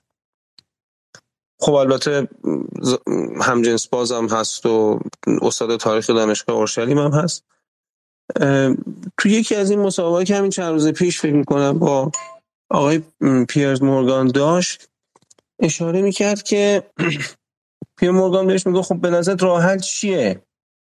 ایشون هم میگفتش که راه اینه که به نظر من مردم غزه یه مدت کوتاهی برن مصر. یعنی یه وقتی هست مثلا حالا سیاست مدارا میگن یه وقتی هستش که استاد دانشگاه میگه که تاثیرگذار تو دنیا در مقیاس خیلی بزرگ.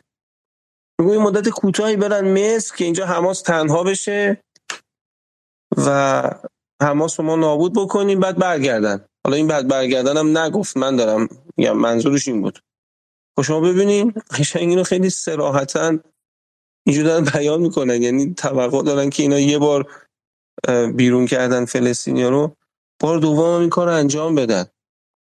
و یه نکته دیگه هم ایشون می‌گفت و اون این بود که همواره در طول تاریخ میگم من به عنوان یک تاریخدان این رو میگم. در انتخاب بین صلح و عدالت شما صلح رو انتخاب بکنید. چون اگر عدالت رو انتخاب بکنید به جنگ منتج میشه. یعنی قشنگ نسخه که داره میبیچی یعنی ما سرزمینتون رو گرفتیم. قبول هم داریم که گرفتیم و قبول هم داریم که بهتون ظلم کردیم ظلم کردیم. ولی شما دیگه بپذیرید دیگه. حالا بماند که تو خود این منطق که شما اگر بین صلح و عدالت رو و عدالت صلح رو انتخاب کنی این مانع از بروز جنگ میشه. خود این غلطه به نظرم دیگه. چرا؟ چرا که این منطق جا بیفته به همه زورگوها میگه ببین برو بزن با زور بگیر. بعدم یه مدت اینا رو خسته کن اونا مجبور میشن بین صلح و عدالت صلح رو بپذیرن. یعنی اتفاقا داره تحریک می‌کنه که تمام کسایی که قدرت دارن هی جنگ را بندازن و با جنگ کاراشون رو پیش ببرن تا بعد مردم خسته بشن دیگه دنبال عدالت نباشن. ببین حرفو کی داره می‌زنه این دوتا نکته ای که من گفتم؟ یعنی که مردم غزه یک برن تو ف... مصر.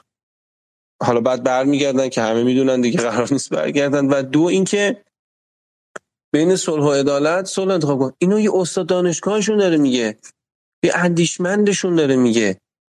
این مثلا کسی که وسط سیاست پشت فرمون تانک نشسته حالا الان باید مثلا یه حرکتی بزنه اون نمیگه این حرفو.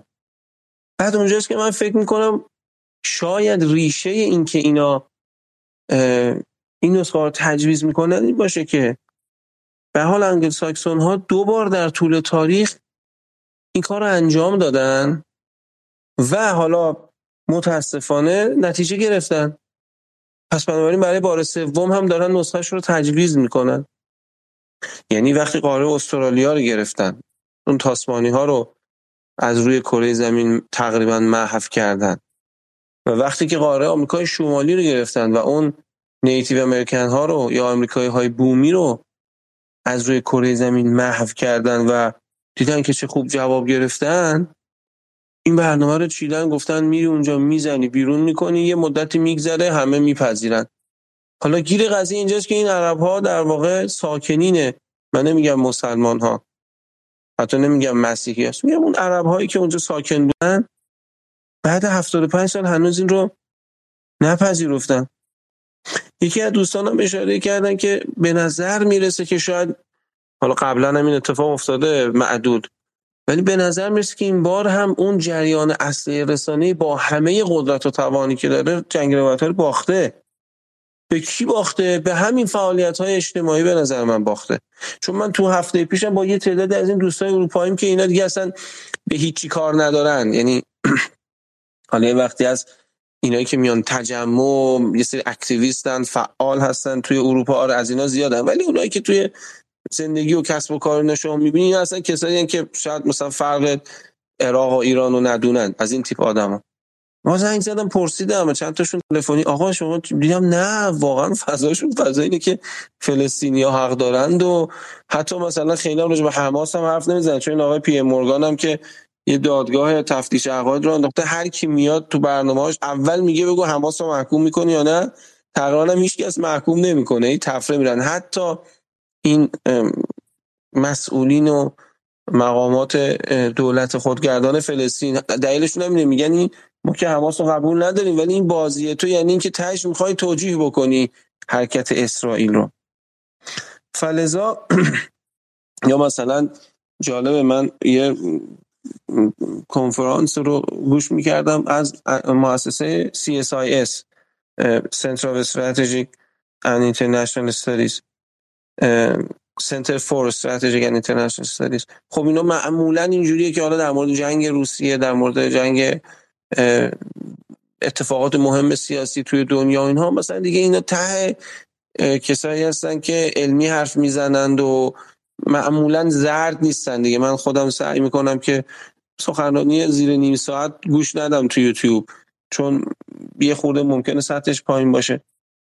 اینو که برام جالب بود خیلی خوشگل فرض گرفتن که این بیمارستانه رو خود جهاد اسلامی زده و رد شدن رفتن سراغ مسئله بعدی. و تو هم مصاحبه هم که آقای همین پیرز مورگان یه مصاحبه دیگه داشت با سفیر تشکیلات خودگردان در انگلستان. اونجا هم دوباره ایشون همین رو فرض گرفت. گفت ببین ما چقدر ناراحت شدیم از این مسئله بیمارستان. ولی خب الحمدلله که حالا الحمدلله تعبیر منه. که مثلا این اسرائیل نبود دیگه این فلو بعد سفیر فلسطین بهش گفتش که کی همچین حرفی زده؟ اصلا روشش اینه که اینا بیان اولش انکار بکنن. تو اون فضای افکار عمومی که علیه اسرائیل شکل می‌گیره بشکنن بعدا بیان اعتراف بکنن که آقا ارزم به خدمت شما که ما بودیم و اینها. من حالا یه خود پراکنده شد شاید نکات که گفتم.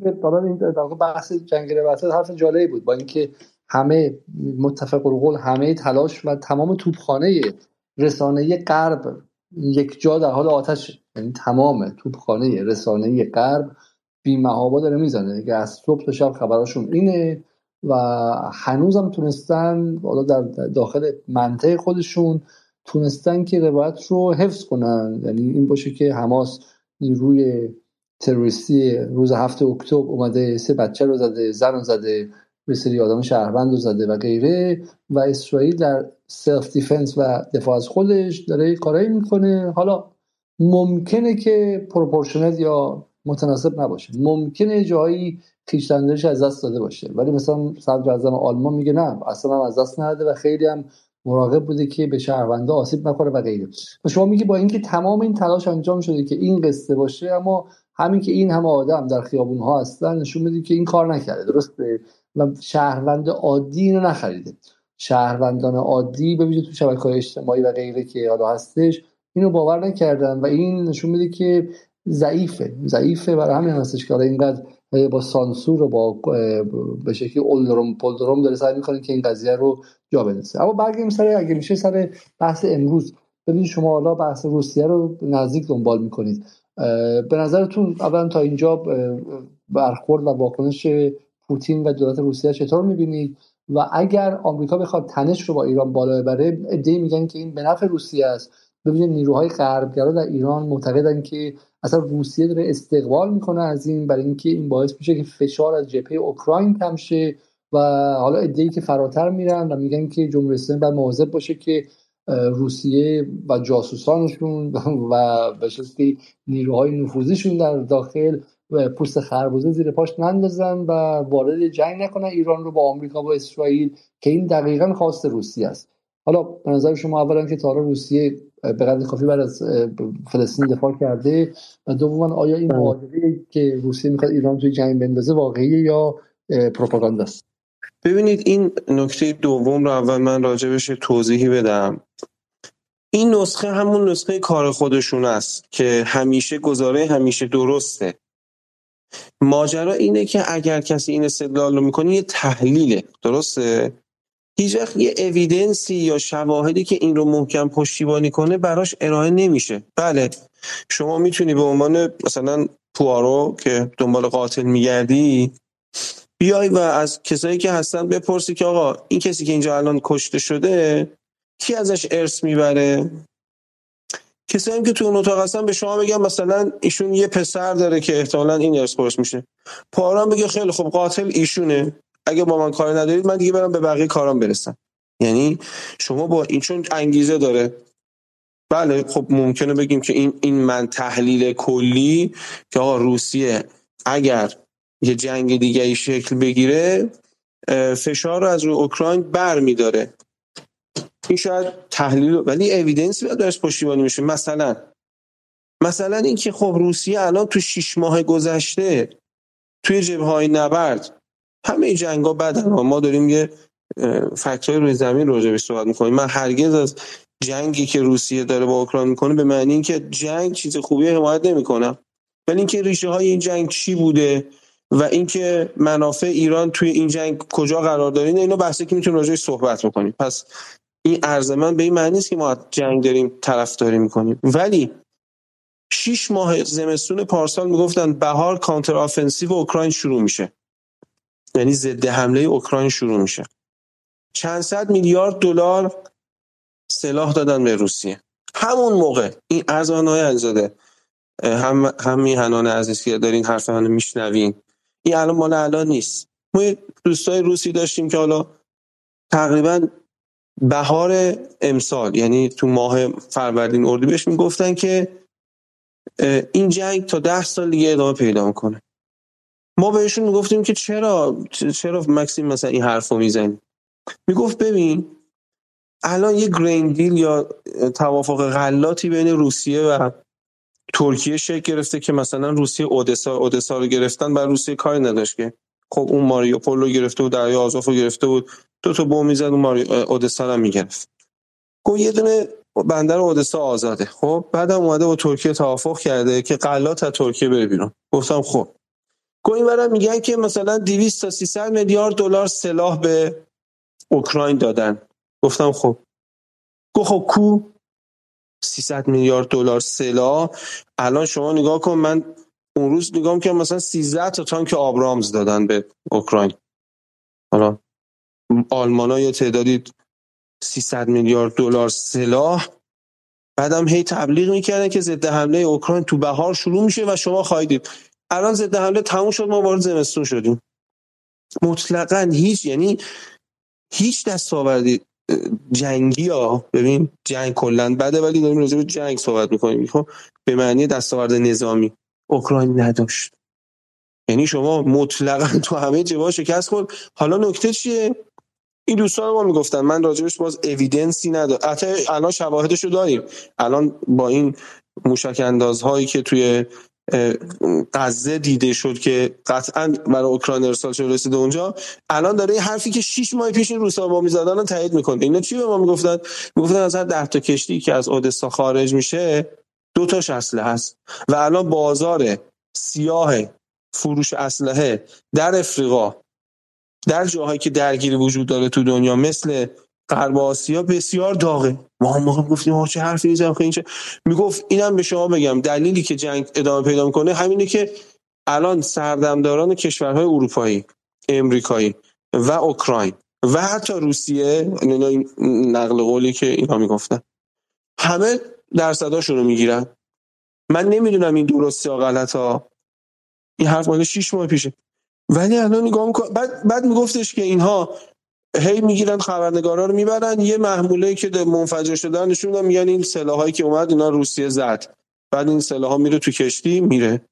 بعدم دیگه وسط جنگ که کسی نمی‌تونه بره حسابرسی کنه قبض انبار رو چک بکنه با اون کدی که روی اون تانک خورده رو موشک اندازه خورده. ببین حالا اینکه روسیه زد اینی که ده بار بردن یه چیزو نشون دادن گفتن این محمولا روسیه زد. یعنی همونا بوده نبوده. کسی واسه جنگ نمی‌تونه اینا رو حساب کتاب بکنه. بعد یوها می‌بینید 7 ماه بعدش این موشک اندازاشون دست حماسه مثلا. یا یه مصاحبه آقای ترامپ داشت با فکر می‌کنم سی بی اس یک ساعت و سی چهل دقیقه بود فکر کنم حدود دو سه هفته پیش بود. یه جمله ایشون گفت راجع به این ملعون راجع به اوکراین. گو همین که می‌بینید هیچ خبری تو رسانه ها از جنگ اوکراینی بدونی که اوکراین داره له میشه تو جبهه های جنگ. ببینید روسیه خیلی الان تحت فشار نظامی اوکراین نیست که ما بگیم مثلا یه انگیزه ای داره که حالا این فشار رو خودش کم کنه. بله ممکنه بله فشار سیاسی نمی‌دونم کلا خواص غرب رو پرت بکنه و اینها آره. ولی این همون داستان پوارو دیگه. یعنی میگه وسط زمین اینجاست حالا تو باید بری بعد شما میگی نه از کجا میگی؟ میگه برو اندازه‌گیری کن. اونی که ادعا می‌کنه خب یه دلایلی باید داشت. بیشتر تحلیله به نظر من. اما این حالا نکته که می‌تونم راجع سال اولتون بگم. سال دومتون. اما سال اولی که حالا روسیه موضعش رو روسیه موضعش به نظر عجیب غریب بود به خاطر اینکه تاریخی روسیه با اسرائیل روابط خوب داشتن. من فکر می‌کنم مثلا گلدامایر و بنگوریون هم روس بودن اگه اشتباه نکنم. و بعد از فروپاشی شوروی دوباره یه تعداد روس ها در واقع مهاجرت کردن یهودی های روسیه مهاجرت کردن به اسرائیل ورق جدیدی خورد. یعنی همیشه تاریخ رو... حالا تو اینجا شما می‌بینید الان روسیه بالاخره چی شد؟ اولا رئیس جمهورشون که رئیس جمهور روسیه پوتین یه موضعی گرفت اون ابتدا خب حرکت حماس رو محکوم کرد. اما خیلی خیلی با صدای بلندتر ریاکشن یا عکس العمل اسرائیل رو محکوم کرد. الان هم که خب حماس رو اروپایی تروریست می‌شناسن آمریکایی تروریست می‌شناسن ما تروریست نمی‌شناسیم ولی روسیه دعوتش می‌کنه. شما همین الان ببینید خبر اول آرتی هم این هستش که مقامات حماس در واقع با آرتی نشستن شرایطشون رو برای آزاد کردن گروگان ها در واقع بیان کردن. خب این نشون میده که روسیه یه شیفتی داره می‌کنه. بالاخره یعنی اون نظم جهانی که داره شکل می‌گیره روسیه باید یه انتخابی هم می‌کرد بین مثلا اینکه حالا با اسرائیل باشه یا با فلسطینیا خب در مثلا تاریخی هم معمولا گروه های ادالت خواه تو دنیا که حالا به چپ معروف بودن بیشتر طرفدار فلسطینیا بودن. اما خب روسیه یه چیزی داشت دیگه گیر کرده بود. همون طرف با مصر بود همین طرف با اسرائیل رابطه خوب داشت. به نظر میاد اون تصمیم تاریخی رو گرفته. یعنی نظم جهانی هی داره مرزبندی های خودش رو جدیتر نشون میده. البته چینیا خب مثل همیشه به نظرم فعلا همچنان نعل و میخ میرن جلو در مورد قضیه چیز. چون اصلا درکی هم خیلی ندارن نسبت یعنی یکی این دوستای ما که چند سال توی ژاپن زندگی کرده بود میگفتش که اینا تو اون گوشه دنیا به ما همونطور که ما خیلی درکی نداریم مثلا مردم ایران. از موضوع خمرهای سرخ و نمی‌دونم اون موضوعاتی که بین یعنی اصلا نمی‌دونیم ایشو ما نیست موضوع ما نیست. میگه اونا هم مثلا این خاورمیانه میگن یه دادمن هی دارن همون می‌کشن. اصلا هیچ اطلاع تاریخی ندارن. الان ما توی منطقه غرب آسیا همه مردم یه ذهنیت تاریخی دارن از اتفاقاتی که اینجا داره میفته ولی شرقی ها اینجوری نیستن اصلا و به نظرم طول می‌کشه تا بخوان حالا منافعشون رو تعریف بکنن که بخوان چین و روسیه به همراه همدیگه قدمه بله. بله. تو کردن. بله قطعا. نه اینکه بالاخره چین نافتهاش رو به منطقه فرستاد درسته؟ این این تو قطب بندی تغییر چی میگن نظم جهانی تعریف میشه. خب خیلی به نظرم هنوز چینیا ما نمی‌تونیم روسا خیلی دارن به این روسا الان دارن میزبانی می‌کنن از حماس. یعنی مقامات حماس میرن اونجا سفر می‌کنن. آرتی داره شرایط آزادی در واقع گروگان که نه این زندانی ها و یا اسیرهای جنگی در واقع اسرائیلی رو شرایطش از حماس می‌پرسه که من فکر می‌کنم که البته یه ذره چیزم که هنوز تظاهرات جدی مثل پایتخت های اروپایی ما توی مسکو ندیدیم. که اونم حالا دلیلشو نمی‌دونم تحلیلی ندارم راجبش. ولی خود دولت روسیه به نظر می‌رسه که یه شیفت نه چین. چین داره تو اون بازی جهانی position می‌گیره که میاد وتو می‌کنه. خب خیلی راجع به اون منازعه بین اسرائیل و فلسطین جهتگیری نداره. ولی روسیه برعکس اینه. من فکر می‌کنم که داره موضع می‌گیره و البته روسا می‌تونن چینیا رو قانع بکنن. شما ببینید سومین کنفرانس ابتکار کمربند جاده از سال 2013 که این پروژه شروع شد سومین کنفرانسش همین ماه بود که حالا از ایران هم شهردار رفته و از روسیه رئیس جمهور پوتین رفته بوده و خب اتفاق خیلی مهمی بود. شما می‌دونی که این کنفرانس اف یا بلتن رود فوریوم رو خب من از قبلش می‌دونستم که تو ماه اکتبر برگزار میشه مرتب داشتم هی چک می‌کردم که ببینم دیدم هیچ اطلاعاتی روی اینترنت ازش نیست. بعد بررسی بیشتر کردم دعوتنامه رو همه اختصاصی فرستادن. که بعد سعی کردم یه سری تماس بگیرم با یه جایی بگم آقا اینا دعوتنامه اختصاصی فرستادن از ایران حتما توی سطح خوبی ما شرکتی داشته باشیم. و اینا که بعد دیدم حالا مثلا از شهر شهردار تهران رفته و حالا البته می‌شد حتی ما در سطح بالاتری هم اونجا حضور پیدا کنیم. برای سفری یعنی حالا بحث واقعا بحث الان نیستش. بیار آی واقعا ایران اصلا باور نکردنی. من نمیفهم چطور میشه ایران حداقل ما امثال من شما بسیاری دیگه این گفتمان چرخش نظم جهانی رو اینقدر بزرگ کنیم بعد یکی مهمترین اتفاقاتش که یکی بریکس بود تو آفریقای جنوبی رئیس جمهور بره دیگری که بیار آی بود. هیچ کس رو نفرستن. شهردار تهران در اونجا برای خرید واگن ها حضور داشته.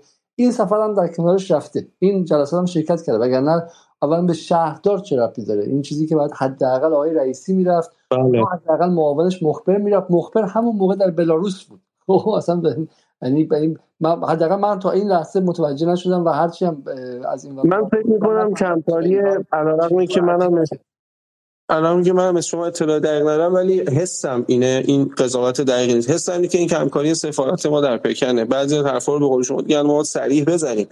الان دیگه وقتی این نیست که سومین کنفرانس بیارای در واقع تشکیل بشه و ایران مثلا تو سطح پایینتر از وزیر بخواد توش حضور پیدا کنه روحانی بود الان بعد اربدا می‌رفت بالا و مطمئنم خیلی از نیروهای انقلابی و به شکلی اصولگران فریاد می‌زدن. الان هم باید همین نقدا بشه. غیبت ایران در کنفرانس بیا آی تقریبا میگم اگه زمان روحانی بود می‌گفتیم اونا امن دارن که ایران رو از شرق دور کنن. ولی در زمان آقای رئیسی اصلا هیچ گونه توضیحی براش نیست. بله اینو به نظرم باید پرسشگری کرد. اما علی حال با من موافقم با شما در این زمینه. اینا چون واقعا دیگه الان ما نباید این فرصت ها رو از دست بدیم. دیگه جای بخشش نداره جای جبران هم شاید نداشته باشه. علی حال اساسا فکر می‌کنم که روسیه داره یه position جدیدی می‌گیره توی منازعه 75 ساله یا به عبارت 106 ساله. حالا یا به عبارت fake ی 56 ساله چون همه اینا هم که میگن یکی میاد 967 و 1967 رو مبنا قرار میده. یکی 1948 و یکم 1917 که فکر می‌کنم اون بیانیه بالفور منتشر شد. به هر حال من فکر می‌کنم که روسیه داره یک پوزیشن جدیدی رو می‌گیره و ارزم به خدمت شما که امیدوارم که حالا در نهایت این این اتفاق با دعای خیر و بالاخره هم برنامه‌ریزی دقیق یعنی هم ما باید دعا بکنیم هم برنامه‌ریزی دقیق باید داشته باشیم. الان خیلی الان من شما فکر نمی‌کنید که الان روسیه حالا دفاع از مقاومت بکنه اما نفعش اینه که این آتش گسترده بشه چون هم الان زلنسکی 24 ساعته داره گله می‌کنه که اوکراین چی شد؟ اوکراین چی شد؟ و چرا دیگه به ما توجه نمی‌کنید و خبرهای اوکراین تقریبا میشه گفتش که از خبر اول به خبر دهم سقوط کرده. شما احساس نمی‌کنید که حالا در در منافع روسیه باشه که این جنگ گسترده بشه؟ من مطلقا به شما این عرض بکنم که تو حوزه نظامی روسیه هیچ نیازی به این نداره الان. چون در شیش ماه گذشته کاملا دست برتر رو داشته. این نقل قول ترامپ و واقعیت هایی که روی میدان شما می‌تونی ببینی. تو حوزه سیاسی هم من اینو رد نمی‌کنم. آقا دیگه وقتی آدم فکر می‌کنه وقتی همین که شما میگی خبر اوکراین میفته پایین به زلنسکی ناراحت میشه دیگه. پس این روسیه رو خوشحال می‌کنه. آره. ولی آیا این مثلا باعث بشه که روسیه بخواد بیاد اون تئوری توتایی که گفتم مثل پوارو در بیاد بگه آقا چون این ارث می‌بره پس قاتلینه ما اینکه قاتل رو تشخیص بدیم یه مقدار نیاز به اویدنس و اینا داریم. صرفا بگیم این انگیزش تو اینه اصلا اینو کافی نمی‌دونم. خیلی خیلی ممنون از شما. حالا به شما باز برمیگردیم. برم سراغ صدرا اگر می‌تونم باز کنم میکروفون شما صدای منو میشنون. سلام. شب شما بخیر. سلام. خوب باشه. قبل از صحبت من در مورد آقای احمد صالحی فقط این نکته رو عرض کنم. در مورد چین یک در واقع برخورد دور از انتظاری که چین انجام داد. اون حمایتی بود که بعد از صحبت های وزیر امور خارجه ایران انجام داد و حمایت کاملش رو از ایران اعلام کرد. اون این رو گفتم شاید ذکرش بد نباشه. حالا در مورد این جنگی که الان اتفاق افتاده من فکرم اینطور به نظر می‌رسه که این اتفاقات بسیار بسیار شبیه همین نکته هست که آقای صالحی هم اشاره کردن این قرارداد بالفور و اون جنگی که توی اون تاریخ رقم خورد جنگ جهانی اول ما خیلی فکر می‌کنیم که این استراتژیست ها یه غربی خیلی آدمای قوی و قدرتمندی هن. ولی واقعا دارن از همون روندها و همون سیستم ها استفاده می‌کنن ما مشابهت این جنگ با اون جنگ جهانی اول رو خیلی نزدیک می‌بینیم. در واقع حجم کشدار حجم در واقع برخوردهایی که اتفاق میفته همین بحثی که آقای پانیشر بهش اشاره کردن بحث های شیمیایی. و ما وقتی برگردیم توی جنگ جهانی اول می‌بینیم همون کانال های زیرزمینی استفاده از های شیمیایی برای اون کانال های زیرزمینی اما نتیجه با توجه به وضعیت فعلی دنیا به نتیجه آن زمان احتمالا قطعی که نمیشه ولی احتمالا ختم نخواهد شد. به خاطر اینکه الان دیگه این فالس فلگ ها رو مردم یه جورایی تقریبا با همین رسانه هایی که این فالس ها رو ایجاد کرده بودن و جهان بازی خورده بود به دفعات مختلف دیگه یه مقدار بیدار شده. و الان اتفاقات مختلفش رو داریم می‌بینیم در سراسر جهان که چطور مردم دارن نسبت به یک همچین اتفاقی واکنش نشون میدن. اما همچنان فشار رسانه‌ای کاملا دست خودشونه و دارن این فشار رسانه‌ای رو کاملا اجرا می‌کنن روی این جنگ.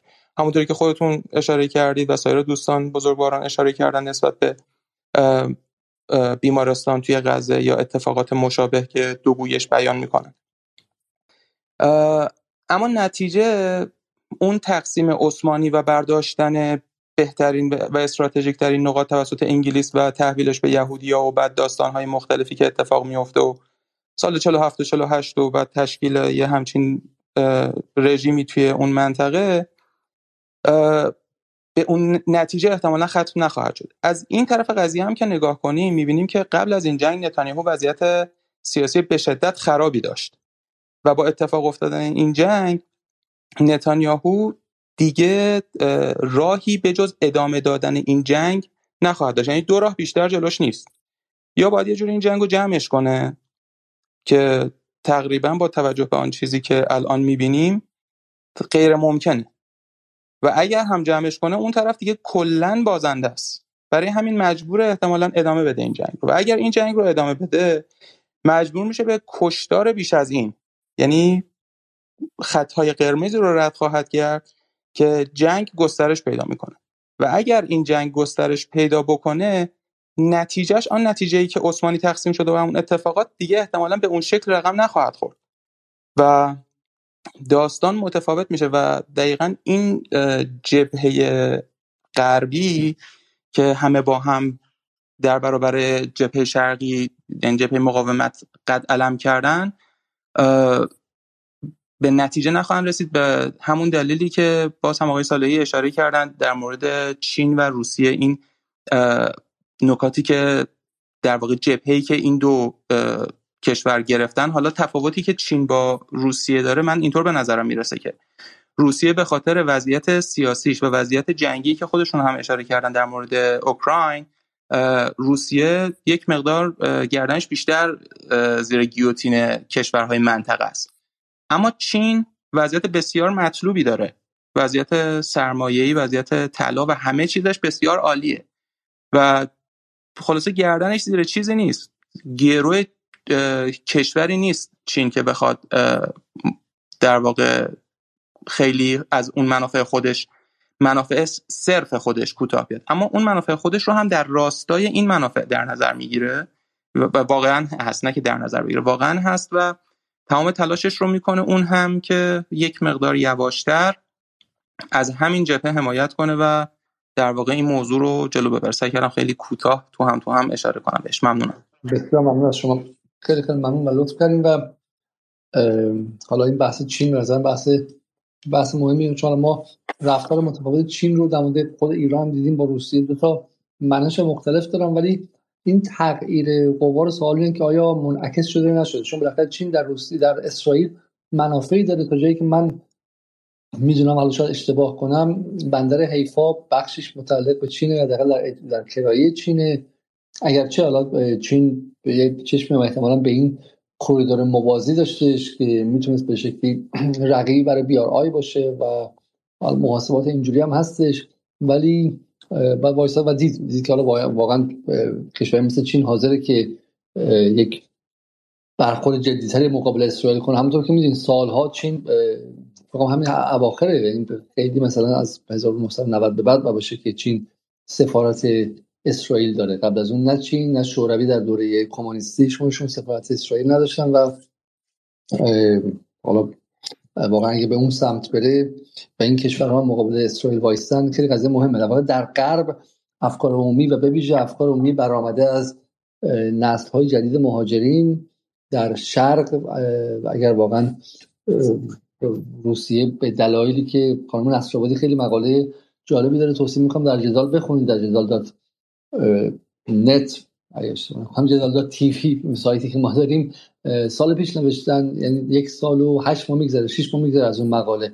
در مورد که چگونه روسیه داره از اسرائیل دور میشه و اولین نشانه هاش رو ما در بعد از جنگ اوکراین دیدیم و, و به نظر من این در قزم خوش داره نشون میده. و همین روسیه هم اگه دور شه و واقعا کشور بریکس هم شما بتونید پیدا کنید اسرائیل اون حالت خیلی لاکچری و گرم و نرمی که در دوره تک قطبی شدن داشت رو مسلما در دوره چند قطبی نخواهد داشت. چون اسرائیل خودش رو در سایه آمریکا و بخشی از آمریکا تعریف کرد نکته اول اینه و, دومیش هم این که اسرائیل از یک دوره گرم و نرم دیگه اومد بیرون و اونم دوره پایانی این تک قطبی بودن بودش که به واسطه جنگ سوریه یه زمان حدودا هفت ساله هشت ساله رو به دور از چشم همه زد و کشت و زمین گرفت و نابود کرد و دیگه آخرش هم دیگه به واسطه ترامپ سفارتش به اورشلیم برد و غیره. برنده اصلی جنگ سوریه اسرائیل بود. همین بود که داعش رو درمان می‌کرد دوباره به اونجا میفرستاد و غیره. اون تمام چشم ها به اون بر بود و اسرائیل واقعا سال از 2011 دیگه از رادار افکار عمومی کشورهای عرب افکار عمومی عرب و خیلی جاهای دیگه به دور بودش. و همین الان داره در زمانه ای داره میاد که زمانه واقعا سر آشتی با اسرائیل نداره. و در این شرایطی که حالا مقاومت هم تلاشات دو چندان کرده و توازن قوام که در منطقه زمانش دوستان دیگه توضیح دادن که همین واقعا شرایط تاریخی به نفع اسرائیل نیست. و از اون طرف هم همینه که نظرم اسرائیل و مثل مثل نتانیاهو گمان می‌کنه که اتفاقا بعد در مقابل شرایطی که به رادیکال داره به ضرر ما میشه ما باید به رادیکال رفتار کنیم و به چیزی مثل دو دولتی و غیره اینا تن ندیم. ما باید واقعا جا مرگ یا زندگی بریم برای نابودی طرف مقابل. خب آیا من در امتداد صحبت شما یه چیز در مورد چین اضافه کنم خیلی کوتاه. این نکته که شما گفتید چین هم در واقع توی بندر حیفا یک بخشی متعلق به خودش داره. چین هر جوری که هست دشمن اصلیش رو چه از بود اقتصادی بیشتر حالا در بود اقتصادی آمریکا می‌بینه. و ترجیح میده قطعا اگر اسرائیل شکست بخوره در این جنگ همون منطقه رو با قدرت خیلی بیشتر و خارج از جنگ اقتصادی خواهد داشت. پس شکست اسرائیل قطعا به نفع چین خواهد بود و در تمام منازعات بین غرب و چین یعنی چه سیاست کشورهای اروپایی آمریکا که اسرائیل هم تحت کاملا کنترل اون هست این موضوع رو چین به نظرم خیلی راه تر و خیلی استراتژیک تر بهش نگاه می‌کنه و قطعا طرفدار از بین رفتن اسرائیل خواهد بود. حالا از بین رفتن به اون معنی من نمی‌دونم حالا کلا همینطوری گفتم بله. بسیار خوب. بریم آقای محسن بله بله بفرمایید. ببین آقای علیزاده توی خیلی کوتاه ببخشیدم من. خیلی کوتاه عرض می‌کنم. ما هر چقدر که یه ساعت صفری وجود داره توی اون لحظه ای که قرار جهان مدیریتش تقسیم بشه. خیلی خیلی جدیه خیلی خیلی نزدیکه. شاید اگه دو سه سال پیش کسی می‌گفت من یادم تو همین کلاب ها شاید دو سال پیش نمی‌دونم اوائل احداث کلاب ها یه همچین حرفی زدم. کلی به هر حال مورد شماتت قرار گرفتم. واقعا شاید دو سه سال پیش اگر می‌گفتی دنیا به سمت یه تغییر جدی تغییر بنیادی حرکت می‌کنه خیلی مورد شماتت آدم قرار میده الان خیلی واضح تر شده یعنی جنگ اوکراین. امروز خاورمیانه وضعیت امروز خاورمیانه و غرب آسیا خیلی جدی کرده دیگه. این دفعه کمتر کسی هست که غیر از این حرف می‌زنه و این نظم نوین یا بهران هر چیزی. ما هر چقدر نزدیک به اون ساعت صفر بشیم موضع دولت دولت های چین و روسیه جدیتر خواهد بود. یعنی می‌دونید بر اساس بر اساس اون حرکت تصمیمات راهبردی و شجاعانه و قوی گرفته میشه. هم مثالش همین مثالش همین قطنامه بود که وتو شد. می‌دونید چین اصلا می‌تونست وتو نکنه می‌تونست ممتنع بده. عمدن وتو کرد. یعنی به طور مشخص به طور ثبت موضع کرد. روی حساب به نظر می‌رسه ما هر چقدر به سمت به سمت حالا ممکنه یک سال دیگه شیش ماه دیگه دریای چین خیلی مهمه. هر چقدر به سمت اون نزاع بزرگ حرکت بکنیم یا یا اون لحظه ای که به هر حال دنیا باید بشینه و تعیین تکلیف بکنه رهبری تقسیم بشه بلوک ها مشخص بشن. به نظر می‌رسه موضع چین و روسیه روز به روز بهتر بهتر و قویتر و بنیادی تر میشه. چیز دیگه ای هم که هست ما اگر اگر این رو لحاظ بکنیم که آسیب خوردن اسرائیل به عنوان یک دشمن ژئوپلیتیک به نفع ایرانه و ایران همینی که بشینه پا رو پا بذاره برد داره می‌کنه پیروزی داره کسب می‌کنه به خاطر اینکه یک دشمنی که هفته ای دو هفته ای ماه یه مانور علیهش اجرا می‌کنه. تمام گروه های به معروف تجزیه طلب رو حمایت می‌کنه. نمی‌دونم تمام این اپوزیسیون واقعا دوزاری یعنی من اصلا اپوزیسیون دوزاری تر از این اپوزیسیون. من نخوندم تو تاریخ وجود داشته باشه و حمایت می‌کنه. منطقی نیست که منطقی نیست که روسیه مثلا خوشش بیاد یا مثلا این فرضیه رو من دارم عرض می‌کنم. یا مثلا خوشش بیاد و فکر بکنه اگر ایران وارد جنگ بشه خب اصلا ایران وارد جنگ بشه خب یه جنگ بزرگه چون اصلا متحد استراتژیک هم دیگه یعنی عملا اون دو قدرت بزرگ هم وارد میشن. اصلا احمقانه است اگه کسی فکر بکنه ایران وارد جنگ بشه و روسیه و چین به نحوی وارد جنگ نشن. یعنی هیچ عقل سلیمی اینو نمیگه. روی این حساب همین وضعیت روی به روی همین وضعیت اگر ادامه پیدا بکنه به اندازه کافی. دشمن استراتژیک ایران دشمن استراتژیک ایران خونسا میشه کم توانتر میشه. به همین اندازه وضعیت بار افکار عمومی و چشم ها و دوربین ها و کمک های مالی از اوکراین برداشته میشه میره رو اسرائیل. به همین وضعیت آمریکا تمرکزش و نگرانیش توی خاورمیانه و شرق مدیترانه باعث میشه چین کار عمل رو در دریای چین بهتر داشته باشه یعنی راحتتر باشه. روی این حساب این که این که این سزل چین روسیه ایران تمایل داشته باشن همدیگه هول بدن به سمت یه جنگ احمقانه خیلی خیلی یعنی خیلی خیلی خیلی خام و ناپخته است. یعنی حرفای حرفای به قول معروف کلاب هاوسیه دیگه. چون در حالت در حالت فعلی به اندازه کافی هر سزل این مثلث داره نفعش می‌بره. یعنی چه چه لزومی داره. همینطور روز به روز این هیبت و شوکت اسرائیل شکسته داره میشه خورد داره میشه. تمام دوربینا هم رفته به سمت اسرائیل. اصلا اوکراین ول شد در عملا هر ناوی که از در هر ناوی که از هر گوشه دنیا حرکت بکنه به سمت مدیترانه. یا خلیج فارس هم از با از فشار به قول فشار فشار آمریکا روی دریای چین هم میکاهه کم می‌کنه.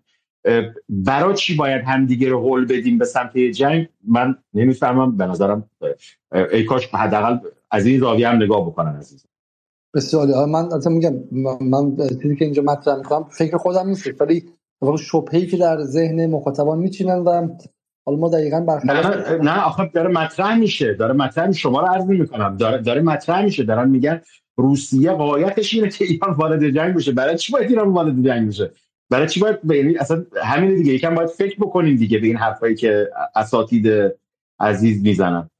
اساتید کلاپاسی نه حالا نکته که گفتم که نکته مهمیه چون در سرتاسر سر چون پیشفرض همه این تحلیل ها اینه که روسیه روسیه زمان تزاریه و می‌خواد ایران رو بدوشه و حالا اصلا باید با دیگه دیده شک به همه چی نگاه کرد و محاسبات شما همینه دیگه یعنی مثلا تو سر ایران بزن و ایران رو به انقیاد خودش در بیاره. بعد شما در حالا رسانه های غرب که می‌بینید اینه که آقا ایران کشوری که داره روسیه رو تغذیه تسلیحاتی می‌کنه و دقیقا دو تا کشوری که جفتشون شرورن و دارن به هم کمک می‌کنن و این در تعادل بینشون تا اینکه مثلا یکیشون بر دیگری مثلا مسلط باشه و غیره.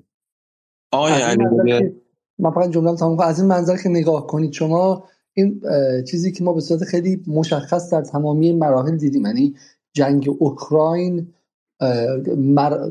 چرخش نظمی رو تسریع کرد و شتاب بهش داد که به شکلی هزینهش رو روسیه داد ولی منافعش به جیب ایران رفت. یعنی حالا نظر من از منظر این غربگراهای غربگران از این کلاب های ایرانی اگه توی زبان روسی بودن و تو فرهنگ روسی بودن باید می‌گفتن که ایران مثلا روسیه رو کشید تو جنگ تا اینکه وضع خودش خیلی بهتر شه. برای اینکه مناسباتی که با جنگ اوکراین اتفاق افتاد فشار رو از روی ایران برداشت.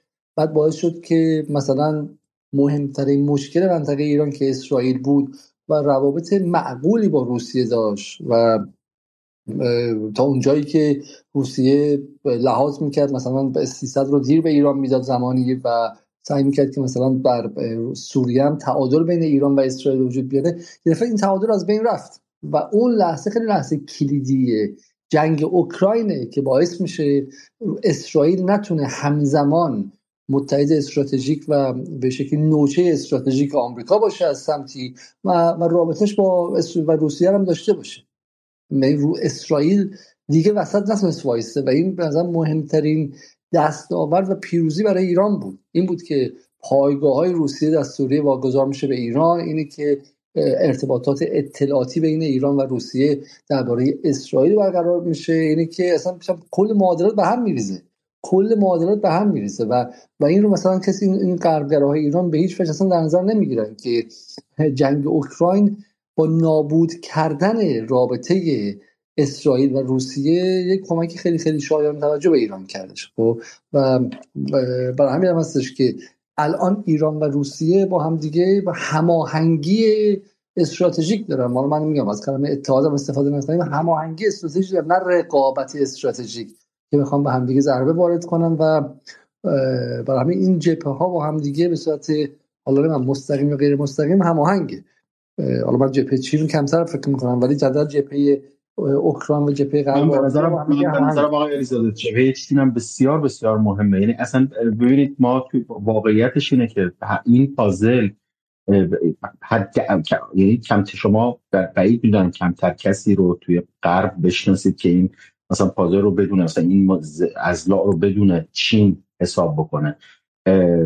هر کسی به طور بومی به طور سنتی نقش خودش رو ایفا می‌کنه. یعنی قرار نیست که چین درس بده به ایران یا ایران درس بده به چین یا برعکس روسیه به ایران. یعنی یعنی و در, در, قطعا در هماهنگی با هم چیز دیگه هم که هست واقعا روسیه به نظرم خیلی صالحی رو بیارم. آقای صالحی چون بالاخره اطلاعات میدانی خوبی هم داره در مورد این قضیه. آقای صالحی به نظر شما ایران روسیه و چین با هم دیگه به هماهنگ ایران روسیه با چین هم هماهنگ می‌کنن؟ ارزم به خدمت شما که من توی این قضیه با نظر شما بیشتر موافقم. یعنی الان اون شاید اتاق مشترکی که برای اکتای سیاسی و بین المللی بین ایران و روسیه وجود داره. معتقدم که بین ایران و چین همچنان هنوز شکل نگرفته. الان فرمودن که چین مهمه. بله قطعا چین مهمه. چین از روسیه هم به نظر من شاید مهمتر باشه چون قدرت اقتصادی بسیار بزرگتریه. ولی اون هماهنگی که الان بین ایران و روسیه وجود داره بین ایران چین وجود نداره. راجع به این نکته من یه ارزی داشته باشم. همیشه ما تاریخ رو باید اتفاقات رو بذاریم بعد از یه فاصله زمانی مرور بکنیم. مثلا همیشه من مثال می‌زنم. راجع به طالبان وقتی می‌خواست بیاد توی افغانستان می‌گفتن که چیه؟ می‌گفتن که حمام خون راه میندازه. خب الان کو؟ همیشه این سوال الان یعنی تو اون بحبوحه هر چی تو می‌خواستی بگی پنجاه هزار تا شما live گذاشتین باز یه عده می‌گفتن نه این طالبان یه یه جوی تو ذهنشون بود که احساس می‌کردن که اتفاق میفته ولی اگه الان این موضوع دوباره raise بشه بله می‌دونم که برای افکار عمومی مهم نیست در مورد روسیه من همین از همین روش می‌خوام استفاده بکنم. اینکه الان روسیه داره پلن می‌کنه مثل گفتم مثل اونی که طرف میگه وسط زمین اینجاست. شما بهش میگی خب چه جوری میگه خب اندازه بگیر. یعنی مثلا مثل اینکه که یه نفر بگه آقا شما دزدی. بعد شما میگی که من دوز نیستم. میگه خب برو ثابت کن. تو باید بیاری تک تک ثانیه های زندگی تو به یارو نشون بدی که دزدی نکردی. نه. البینه علی المدعی. این نکته اول. نکته دوم. یادتونه که می‌گفتن توافق هسته ایران و غرب در محل امضا و روسیه نذاشت؟ خب؟ روسیه تو مقطع چی گفت؟ یه حرف ساده ای زد. حرف روشنی زد. گفت آقا من این قرارداد دارم امضا می‌کنم. آیا بعدا من می‌تونم با ایران قرارداد ببندم تو حوزه های مختلف یا شما می‌خواید بگید که روسیه از مواهب این قراردادی که داره امضا می‌کنه چون غرب تحریمش کرده روسیه نمی‌تونه از مواهب این امضاش استفاده بکنه. و میگفتش که آقا من چی باید چرا باید چیزی رو امضا بکنم که قراره هیچی از اون به من منفعت نرسه؟ حالا اصلا این حرفش درسته غلطه من اینو کاری ندارم. حدود یه هفته تا ده روز این منطق اون وزیر امور خارجه روسیه گذاشت وسط و این ماجرای توافق بین ایران و غرب به تعویق افتاد. خب؟ همون مقطع تا همین الان میگن آقا روسیه نذاشت. همون موقع اکونومیست نشریه اکونومیست خب به حال نشریه معتبریه. من تیترش عینا از رو می‌خونم جلو روم الان برگشت گفتش که خب روسیه تهدید کرد که یک سال مذاکرات با روسیه داره یه تهدیدی رو به منصه زور می‌ذاره که یک سال مذاکرات هستی با ایران مثلا به نتیجه نرسه. و الان Western powers may have to choose between proliferation and a backdoor for sanctions busting. الان قدرت غربی در معرض این انتخاب هستند که مثلا برن به سمت پرالفریشن یعنی گسترش هسته ای و اینکه ایران هسته ای بشه یا یه بکدور چنلی بزنن بدون توافق با روسیه بیان با ایران قرارداد امضا کنن. یعنی اکونومیست میگه آقا روسیه نمی‌خواد الان قدرت غربی توپ تو زمینشونه که برن مثلا خودشون با ایران یا روسیه نیومد ما با تو توافق امضا کنیم. آیا امضا کردن؟ نه. یک سال از همون تاریخی که گفتن روسیه نزاش داره میگذره. خب روسیه که بعد قبول کرد و اوکی کرد دیگه. چی غربی امضا نکردن؟ یعنی نکتم چیه؟ برخی از این ماجراها رو شما باید به روایت تاریخیش مراجعه کنی. بگی آقا تو این حرفو زدی. در مورد طالبان این حرفو زدی. در مورد روسیه تو اون مقطع اون حرفو زدی. خب چون الان ببین یه ابزاری طرف گرفته مثل این استراتژی کار خودشونه. وقتی میگه کار خودشونه یه جمله میگه. دیگه تو بعد زمین و زمان بیاری اونجا. یه بار راجع به چیز شما من دیدم تو برنامه جدالی مثال رو زدین که در مورد ایران اینترنشنال بود می‌گفتین که این خانم سیوا ثابت و اینا باید بیاد تک تک ثانیه‌هاش که تو این 4 5 سال کارمنده ایران اینترنشنال باید ثابت کنه که مثلا فلان اتفاق نفته. نه. اون نیست که باید بره تویی که مدعی هستی باید دلیلی بیاری. حالا من چون نشنیدم نمی‌دونم اگر دلیلی آوردن که روسیه داره ایران رو به جنگ کنه. ایران که خودش بازیگر اکتیوه من میش اینم به شما بگم. بعضی از این بچه ها دوستای ما همکارامون میگن آقا ما دیگه صبر اون تاق شده. برای چی؟ کاری نمی کنیم و غیره و زالک و اینها. منم می‌فهمم همه ما هر شب که این اتفاقات رو می‌بینیم واقعا دیگه قلبمون دیگه داره از از بدنمون میاد بیرون. یعنی احساس باید یه کار بکنیم. اما یه نکته رو می‌خوام عرض بکنم. ما مثل اون آدمه نشیم که داشت می‌رفت رفت جنگل برگشت بهش گفتن جنگل چطور بود؟ گفتش که من رفتم ولی اینقدر درخت بود نذاشت این درختها که من جنگل رو ببینم.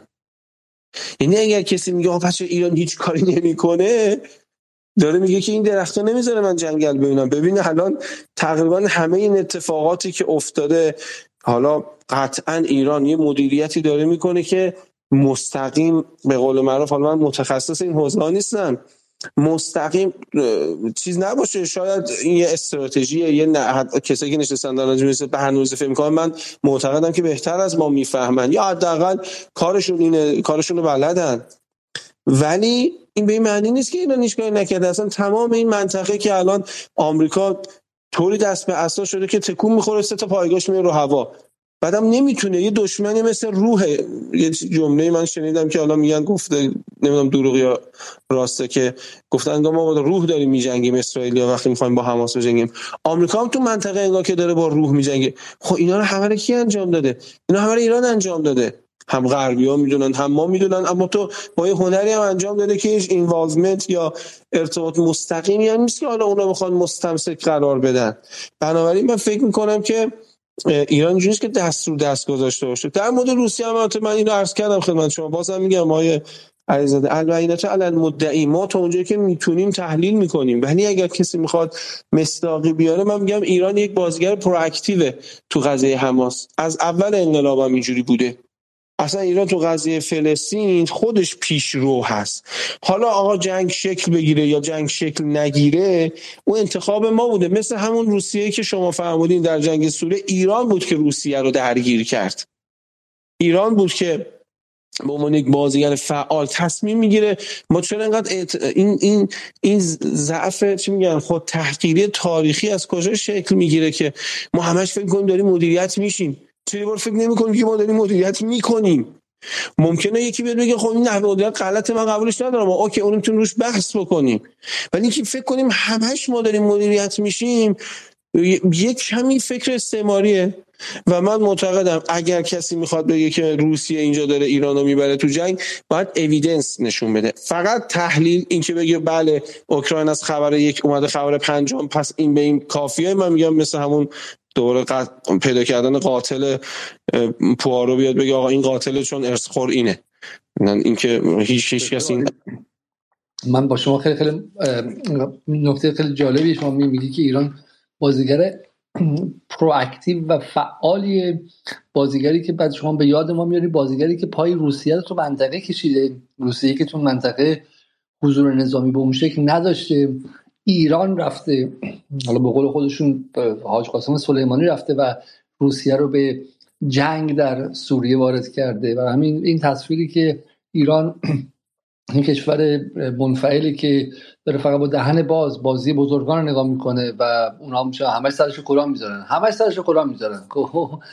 و این فقط معلوم که این بازیگری که همش سرش قرآن می‌ذارن چی شد که یه دفعه تبدیل شد به نیرویی از این نیرویی که در دهه چلو پنجاه در اون وضعیت بود تبدیل شد به نیرویی که یه نیروی نیابتی نزدیک بهش در عراق این کتائب میاد آمریکا رو می‌زنه و خود آمریکایی اعلام می‌کنن 25 نفر ضرر مغزی شدن یک نفر از اونجا فوت کرده و سکته مغزی سکته کرده از ترس و کشته شده و و آمریکا خیلی از این قضیه ناراحته و ایران نزده کتائب زده. یعنی در واقع نیرویی که تازه به اتکای ایران این کار کرده. چی شد که معادلات منطقه اینقدر عوض شد؟ اگه واقعا ایران اینقدر ضعیفه و فقط منفعله و تازه چین و, و همه دارن صبح تا شب و همه صبح تا شب دارن ایران رو مدیریت می‌کنن.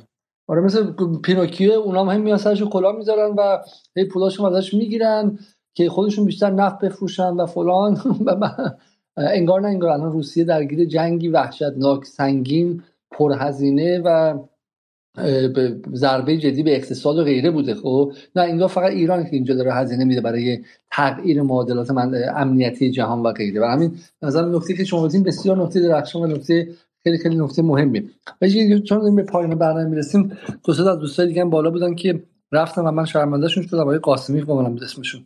و همین اجازه که دوستان دیگه تون صحبت کنن که برنامه رو جمع کنیم. من وعده داده بودم به خانوادم که دیگه بیشتر از سه ساعت دیگه برنامه طول نکشه و الان ما تقریبا رسیدیم به 255 دقیقه.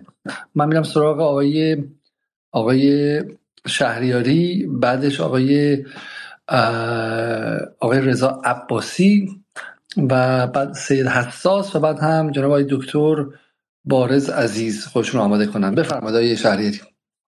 با سلام. باز خوب ما به وقت اضافه نکشید آقای علیزاده. حداقل توی پنج دقیقه آخر به اون پنالتی نکشید. خب من چند تا نکته رو بگم در مورد صحبت دوستانی که اینکه چین کل مترو تلاویو دست چینه. این فقط یک نمونه است از نفوذی که الان از جهت اقتصادی و ارتباطی که چین با اسرائیل داره. یعنی اینکه چین به شدت شرکت های چینی در اسرائیل فعالن در تلاویو فعالن. و پر حالا نمیشه گفت پر ولی تعداد زیادی چینی رو استخدام کرده به عنوان مترجم دانشگاه های چین دارن سرمایه گذاری خیلی خیلی خوبی می‌کنن و روی آموزش زبان عبری استاد می‌برن اونجا از اونجا استاد میارن دانشجو میفرستن. اصلا قابل مقایسه با روسیه نیست. از جهت دیگه روسیه به خاطر دو, دو نسل مهاجر اصلی که داشته به اسرائیلی که خب اون نسل اولی بوده که همون هزار, هزار اوایل قرن بیستم اینها رفتند. و بعد هم نسل دوم بعد از فروپاشی شوروی ما موج دوم موج دوم مهاجرین روسیه رو داشتیم. روسیه از جهت جمعیتی به شدت به اسرائیل نزدیکه و یک جمعیت قابل توجهی روس داره. فکر کنم بعد از فروپاشی اینها در یک فاصله یک سال دو سال 200 هزار مهاجر یهودی از روسیه گرفتن. برای کشوری با جمعیت چند میلیون 200 هزار تا خیلی است. من یه نکته فقط بگم در مورد آقای نتانیاهو الان وضعیت چیز من این توییتی رو دیدم ساعتی پیش روی اکانت خودم توضیح دادم.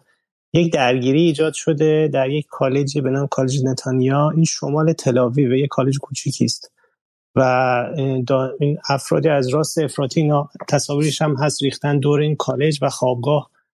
بر علیه دانشجویان عرب دارن شعار میدن. حالا من یه مقدار توضیح بدم جریان چی. ببینید اونجا خب ما یه جمعیتی داریم حدود ده درصد اینها عرب اسرائیلی هن. یعنی اینکه پاسپورت اسرائیلی دارن citizenship دارن رأی می‌تونن بدن ولی خب تو این جامعه یک تبعیضی بر علیهشون هست. و اون تبعیض یکی از چیزهاش این است که اینها وقتی که از روستاهای خودشون یا شهرهای خودشون.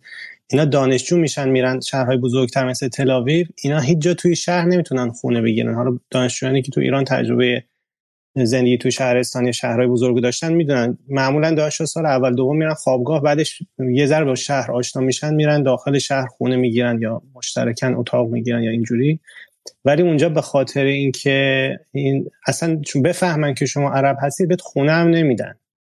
این هم که من دارم صحبت می‌کنم در مورد از غزه و بنک نیستا عرب اسرائیلی یعنی کسایی که عرب هستن و اینها ساکن اسرائیل هستن و به اسرائیلی دارن. حالا اینا راستای افراطی ریختن دور این. این یک نمونه است از وضعیتی که نتانیاهو درش گرفتار شده. یعنی نتانیاهو از یک طرف دوست داره جنگ ادامه بده به دلیل اینکه جنگ ادامه پیدا کنه می‌تونه اون وحدت ملی بین خود یهودی ها رو حفظ کنه از یه جهت و دولت خودش رو تا یه حدی حفظ کنه. از اون طرف این تنش ها دارش روز به روز تشدید میشه. یک تصاویرم اومده بود از تجمع خانواده های این اسرای اسرائیلی جلوی وزارت دفاع که وزارت دفاع رو مسدود کرده بودن برای چند مدتی. و به شدت خواستار این بودن که اون پیشنهاد مبادله اسرا رو که آقای امیر عبداللهیان مطرح کرد و بعدم از طرف خود حماس هم فکر می‌کنم مطرح شد. به شدت پیگیر این هستن چون اونا می‌دونن ورود نظامی اسرائیل به داخل غزه معادل این باش هست که اگر نگیم همه ولی تعداد بسیار زیادی از اسرا کشته خواهند شد چون اونا شخ می‌زنن میان جلو و و این هم فشاری است که از اون طرف داره وارد میشه به نتانیاهو. من فقط چند تا نکته رو خواستم بگم که وضعیت بسیار پیچیده ای از داخل خود اسرائیل نتانیاهو باش دست به گریبان است و من حدس من این است که اینها خیلی کوتاه تر از اون چیزی که ما فکر می‌کردیم به یک توافقی برسند و اصلا حمله نظامی زمینی هم به غزه انجام نشه به اون چیزی که بخواد بره اونجا رو بگیره. خیلی متشکر خیلی خیلی ممنون از شما که کوتاه مختصرا صحبت کردین. بریم سراغ آقای رضا عباسی. سلام عرض ادب. سلام علیکم. خدمت همتون. و علیزاده و سایر دوستان. ببینید این عملیات طوفان الاقصا یه نقطه عطف عجیب غریبی توی معادلات منطقه‌ای بود و به نظرم یه سری معلفه ها داشت که خیلی نکات جالبی ببینید ما بعد از می‌تونم بگم دولت علیل قبلی که سیاست های منطقه‌ایش باعث شد که خود قرمز جمهوری اسلامی و مقاومت به شدت عقب نشینی کنه. یعنی یک زمانی ما خطوط قرمزمون تو بس منطقه بود تا تهران و شهادت شهید فخریزاده متاسفانه عقب نشینی کرد.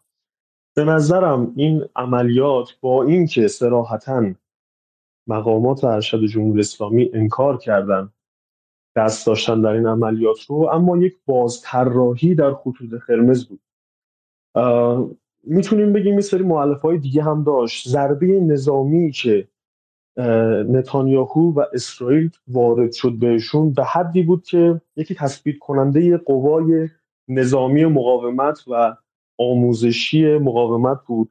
یک معلفه دیگه اش یک ویژگی دیگه اش ضربه مهلکی بود که به گردشگری اسرائیل زد سواحل فلسطین اشغالی یکی از زیباترین سواحل های منطقه هستند. ضربه ای که به گردشگری اسرائیل وارد اسرائیل وارد شد واقعا مهلک بود و می‌تونیم بگیم حالا حالا این کمری که شکسته شده قابل ترمیم نیست.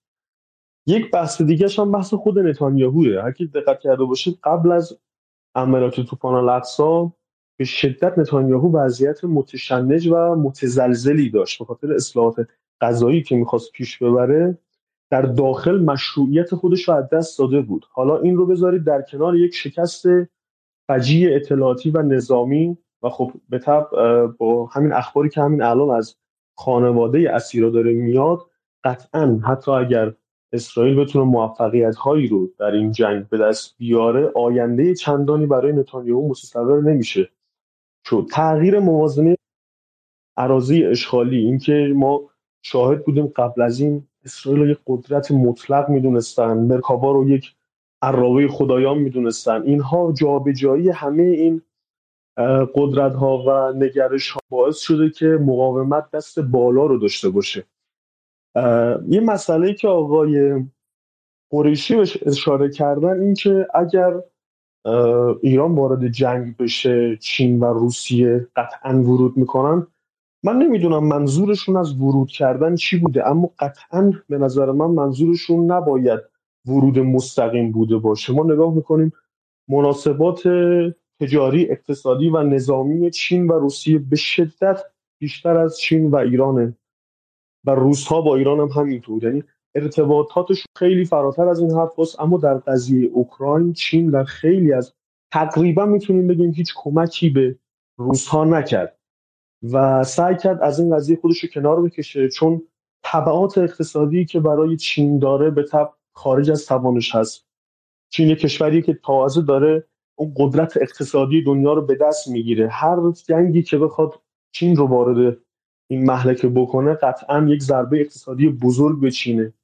خیلی ها میان میگن که آقا روسیه این جنگی بود من شنیدم. من توی چند تا از دوستان ما که در حوزه حالا رسانه هستن بارها به من گفتن مثلا این جنگ جنگ روسیه است. این جنگ روسیه درست کرده. اما ما این نگاه می‌کنیم در جنگ اوکراین یکی از بزرگترین زینف ها جمهوری اسلامی ایران بود.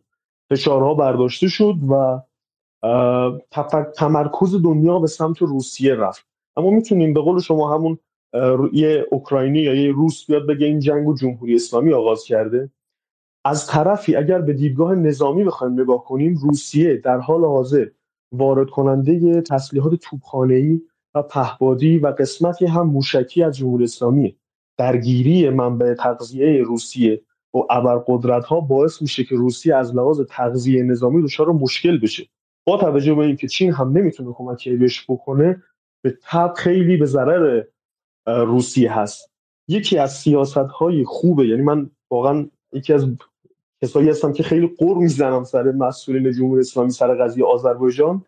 اما به شدت عملکرد خیلی خوبی داشت جمهوری اسلامی توی این قضیه توپان الاقصا ببینید ما اگه بخوایم خیلی آمیانه صحبت کنیم چک اول رو زدیم. همین الان اگر جنگ تموم بشه برنده مطلق این جنگ همین الان. برنده مطلق این جنگ مقاومته.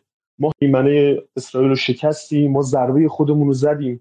این ضربه رو یک ارتش کلاسیک مدرن به اسرائیل وارد نکرد. این ضربه رو شاید چند شاد جوان خیلی محدود با ساده ترین ابزارالات با ساده ترین تجهیزات در محاصره شدیدترین محاصره ممکن قوی ترین دستگاه های نظارتی و ماهواره‌ای. می‌گفتن اگه یک برگ روزنامه توی یک خونه در فلسطین اشغالی باشه اسرائیلیا می‌گفتن ما می‌تونیم اونو بخونیم. و این اگه بخواید توی ریز قضیه نگاه کنید یک شاهکار نظامی بوده این ضربه‌ای که واقعا وارد شد به اسرائیل و عملکرد هوشمندانه حزب الله که بدون اینکه بخواد ورود مستقیم بکنه و خیلی جبهه شمال رو به صورت احساسی متشنج کنه. خیلی آرام داره ارتش اسرائیل رو توی شمال حساس نگه میداره و یک التیماتومه که اگر تو از خطوط قرمز فراتر بری بیشک یک جبهه اضافه میشه به جبهه های دیگه خیلی ممنون تشکر از شما. خیلی خیلی ممنون از شما. لطفا آیه سید حساس. سلام علیکم. خسته نباشید آقای قرشی بزنیم کامنتشون رو بشنویم روی حرفای عباسی. آقای قرشی بفهم بفهم خیلی از می‌خوام.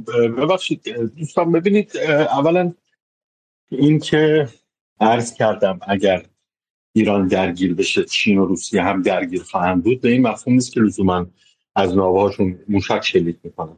ببینید اصلا شما صفبندی رو وقتی نگاه می‌کنید من واقعا متعجب میشم بعضی اوقات. مثلا یک تصمیمات استراتژیک و یک معادلات استراتژیک رو میایم میبندیم به مثلا به اقتصاد. ببینید شما یک جاهایی در عرصه ژئوپلیتیک تصمیم هایی گرفته میشه که کشورها بحث جغرافیایی و بحث تصمیمات راهبردیه.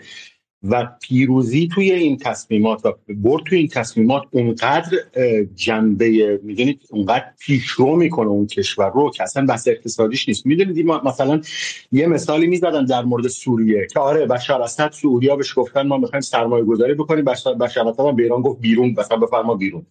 این دقیقا این گذاشتن پول زمانی که شما قرار یک نظمی عوض بشه زمانی که قرار سهمی از رهبری دنیا رو بگیرید گذاشتن پول که اینکه آره چین تو اسرائیل سرمایه گذاری می‌کنه امکان نداره مثلا حاضر باشه اسرائیل. نه اصلا واقعیت که اینطوری نیست. یعنی شما این مناز... ببینید روسیه و اروپا بزرگترین مناسبات اقتصادی رو بین همدیگه داشتن. روسیه از همش گذشت اروپا هم از همش گذشت. به خاطر اینکه یک تصمیم استراتژیک گرفتن.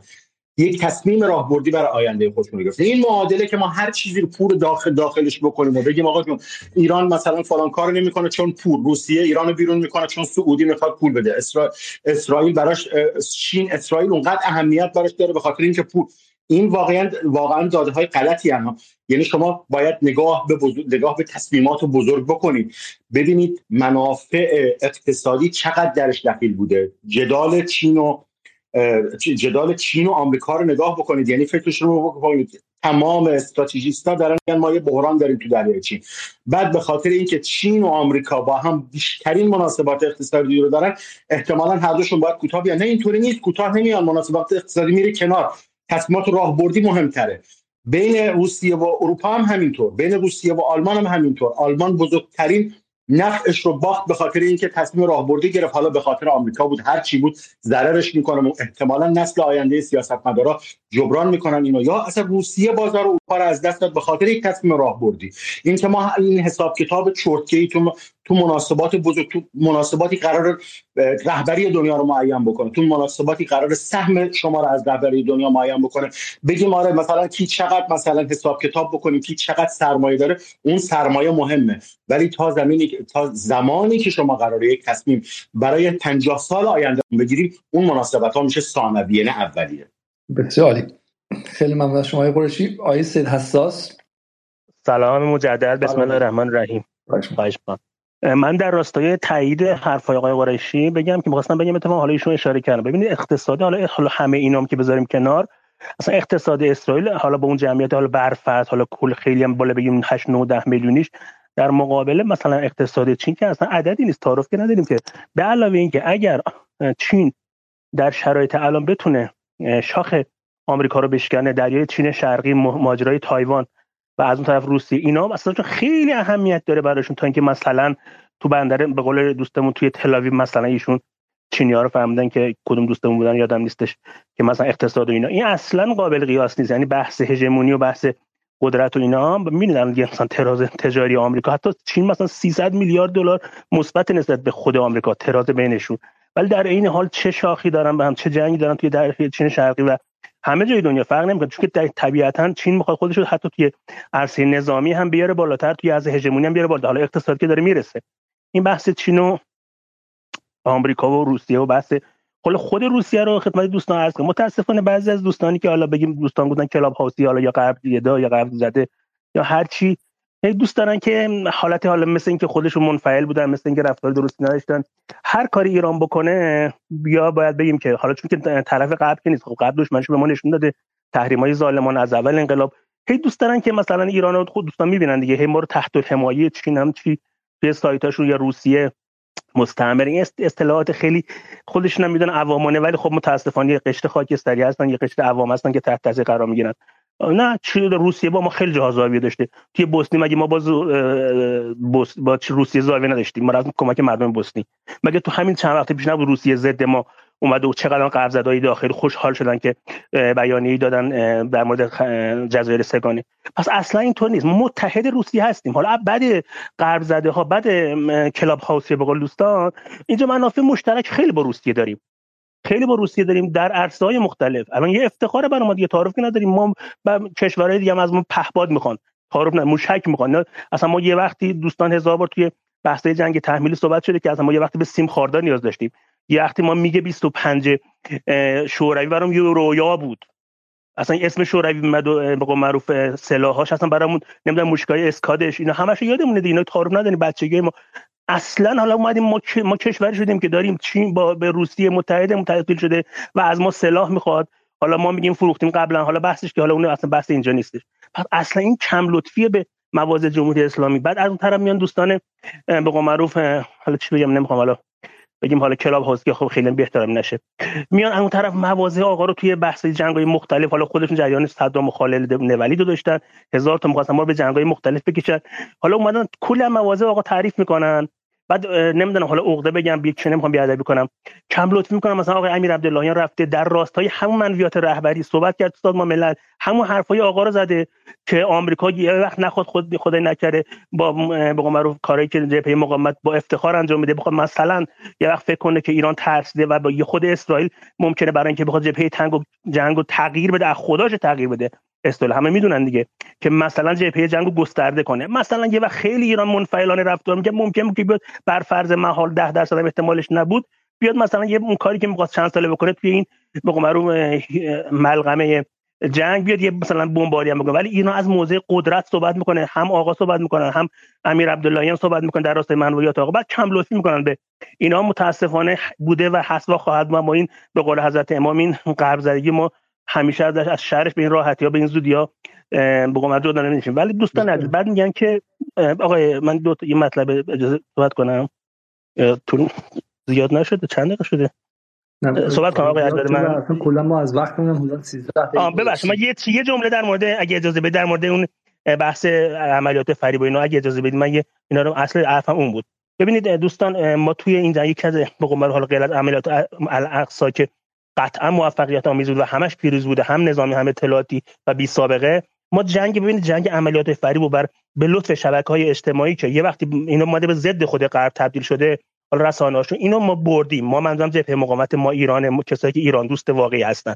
ببینید الان همین دیروز نیویورک تایمز رو تیک خاکستریشو برمیداره. به خاطر اینکه فلان مطلب داره الجزیره رو بهش میگن که بهش فشار میگن که از سی هم داره خبراش نفوذش هم انگلیسی هم عربی نفوذش بیشتر شده. این اهم به false flag operation ی که غرب داشته یه عمری ماها رو فریب می‌داد. ماها که منظورم کل جامعه جهانیه و افکار عمومی و جنگایی را می‌داد. 20 سال بعدش معلوم شد که دروغ گفته. نه همین دو سر یک هفته عملیات سربریدن لو میره و به ضد خودش تبدیل میشه و افکار عمومی غرب و در انگلیس بی سابقه ترین تظاهرات انجام شد توی دانشگاه هاروارد دانشگاه کلمبیا که اون فضاحت برای احمدی نژاد درست کردن سی تا انجمن دانشجویی میاد اون اونجوری برخورد می‌کنه اونجوری باشون برخورد می‌کنه و موارد متعددی داریم که غرب نتونسته این بار از عملیات فریبش استفاده کنه. یه بحث سلاح شیمیایی بگم دوستان که اصلا امکان نداره بخوان استفاده کنن چون حوزه بسیار کوچیکه که همه تو می‌دونید 360 کیلومتر. کل اسرائیل اصلا 22000 کیلومتر مربع.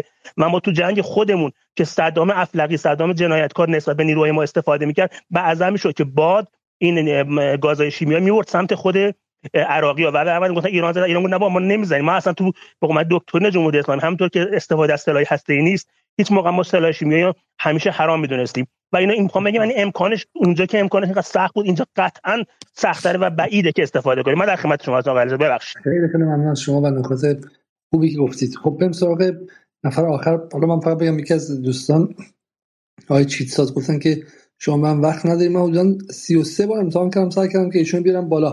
و ایشون بالا وای نستاد چون به شکل اپلیکیشنشون باگ خورد و همین این نیستش که ما بخوام کسی رو اینجا محروم کنیم و غیره. من خودم ترجیح اینه که در اسپیس ها اتفاقا آدم های جدید حرف بزنن چهره های جدید بشناسیم و تحلیلگران جدید شناخته بشن و از اینجا اصلا دعوتشون کنیم به جدال و ما اصلا به هیچ وجه دنبال نیستیم که حالا سه تا چهره مثلا هی تکرار شن و بیان اینها.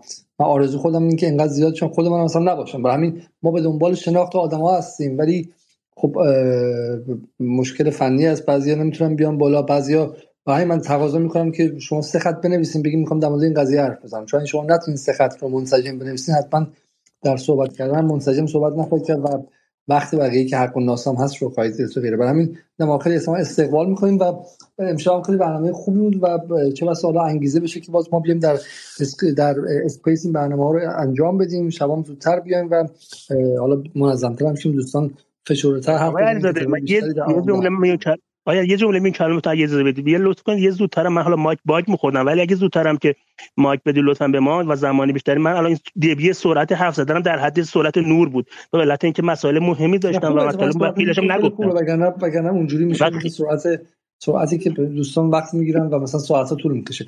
و همین اصلا و نتونستم خیلی مطالب من بگم. حالا ان شاء الله شب دیگه اگه قسمت بود در خب بریم سراغ دکتر عزیز. آقای عزیز در خدمت شما هست سلام دارم خدمت شما و علیزاده خدمت دوستان عزیزانی که در جمع هستند امیدوارم همه همتون خوب باشه.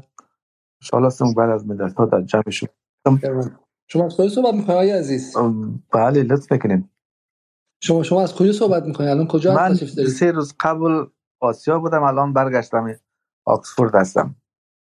بسیار بحثی اسرائیل و فلسطین یک بحران 56 ساله ای است که متاسفانه در مجموع سازمان ملل متحد به عنوان یک نهاد بزرگ جهانی ناکامی مطلق بوده نتانسته حداقل آن فیصله نامی سازمان ملل متحد در سال 1947 وقوع پیوست. که با 33 رأی مثبت و فکر کنم 14 یا 13 رأی مخالف اون می‌تونست یک راه حل دائمی برای دو کشور مستقل باشه که اما متاسفانه در 56 سال بحران مزمن شده و به یک زخم خونین در جهان تبدیل شده. اخیرا که 22 روز قبل ما روز اول سفرم بود که جنگ با 22 و 23 روز قبل با وقوع پیوست. ما فکر می‌کنم چند گپی مهم رخ داد. و دلیل اینکه می‌دانم که پایان سپیستان از ما خلاصه تر می‌تونم تنها می‌خوایم روسی مطالب را بگم اول اینکه حیبت چندین ساله امیتی اسرائیل شکست در این حمله حماس. حالا اینکه حماس را کیها حمایت کرد در منطقه و جهان کیها دارند میپیوندن به این حمایت یک بحثی در آزدامانی است که با او نمی‌پردازیم. دوم اینکه در بحران کلان جهانی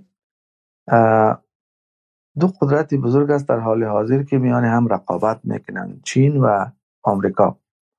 چین کشور آسیایی و آمریکا هم قدرت اول جهان که سالیان سال بوده و هنوز هم تلاش می‌کنه که در همه بحران های جهان نقش اول را داشته باشه. در بحران افغانستان که اینا به قول خودشان که اخیرا رئیس شورای امنیت آمریکا گفت که ما به خاطر مقابله با روسیه و چین از افغانستان ترک کردیم.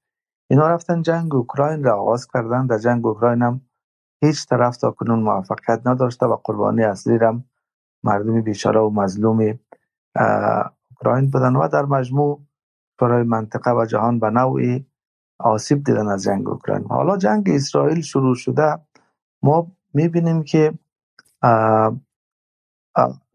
داره مسائل دیگی را در جهان گسترش میده. از جمله یه مقدار فروکش در جنگ اوکراین شده. می‌بینیم که دوباره آمریکا ها تمایل نشان میتن که با چینی ها گفتگوهایشان را بگیرن که تنشها بالا گرفته بود و داشتن هر روز دامن می‌زدن در ماحول چین بحران عمیقتر شود چی در تایوان چی در جزایر ژاپن چی هم در بحران افغانستان که ما بحران افغانستان را در همین کانتکست رقابت های جهانی می‌دانم حالا ما فکر می‌کنم در وضعیت فعلی اگر این جنگ دامنه دار شود برنده اصلی این جنگ به احتمال بسیار قوی چین می باشه آمریکایی ها به عنوان حامی اصلی جنگ اسرائیل بازنده می باشند به دلیل اینکه اینا دارن در دو جبهه می جنگن هم در اوکراین هم در اسرائیل.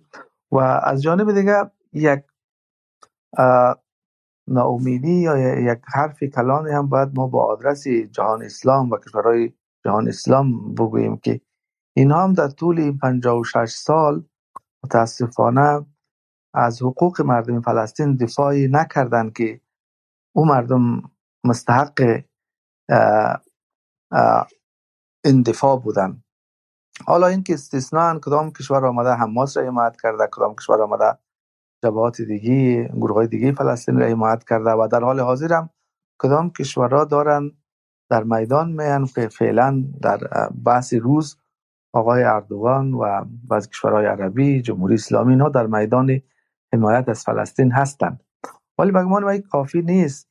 ما اگر فلسفی همین کشورهای جهان اسلام و شورای کنفرانس جهان اسلام را در نظر بگیریم. اگر اینا نتوانند از حقوق حقی یک ملت مظلومی که 56 سال است کشته میده و 56 سال است در, در ظلم و در تعدی به سر می‌بره و هر روز سرزمین اشغال می‌شود دفاع کنن و دروازه این کنفرانس کشورهای اسلامی رو ببندن. چی به درد می‌خوره که نتونه از حقوق یک کشور اسلامی که مظلومانه کشته میشه و دفاع کنم. ما فکر می‌کنم یک چیز دیگه که جسارتی را که ما در اسرائیلی ها می‌بینم در دیپلماسیشان برای ما بسیار جالب است که اینا تا این حد پیش می‌روند که فرمانشی ملل متحد را اختار میتن فقط با خاطر بیان دو جمله که واقعی است. هیچ جمله دروغ را آقای گوترش نگفته.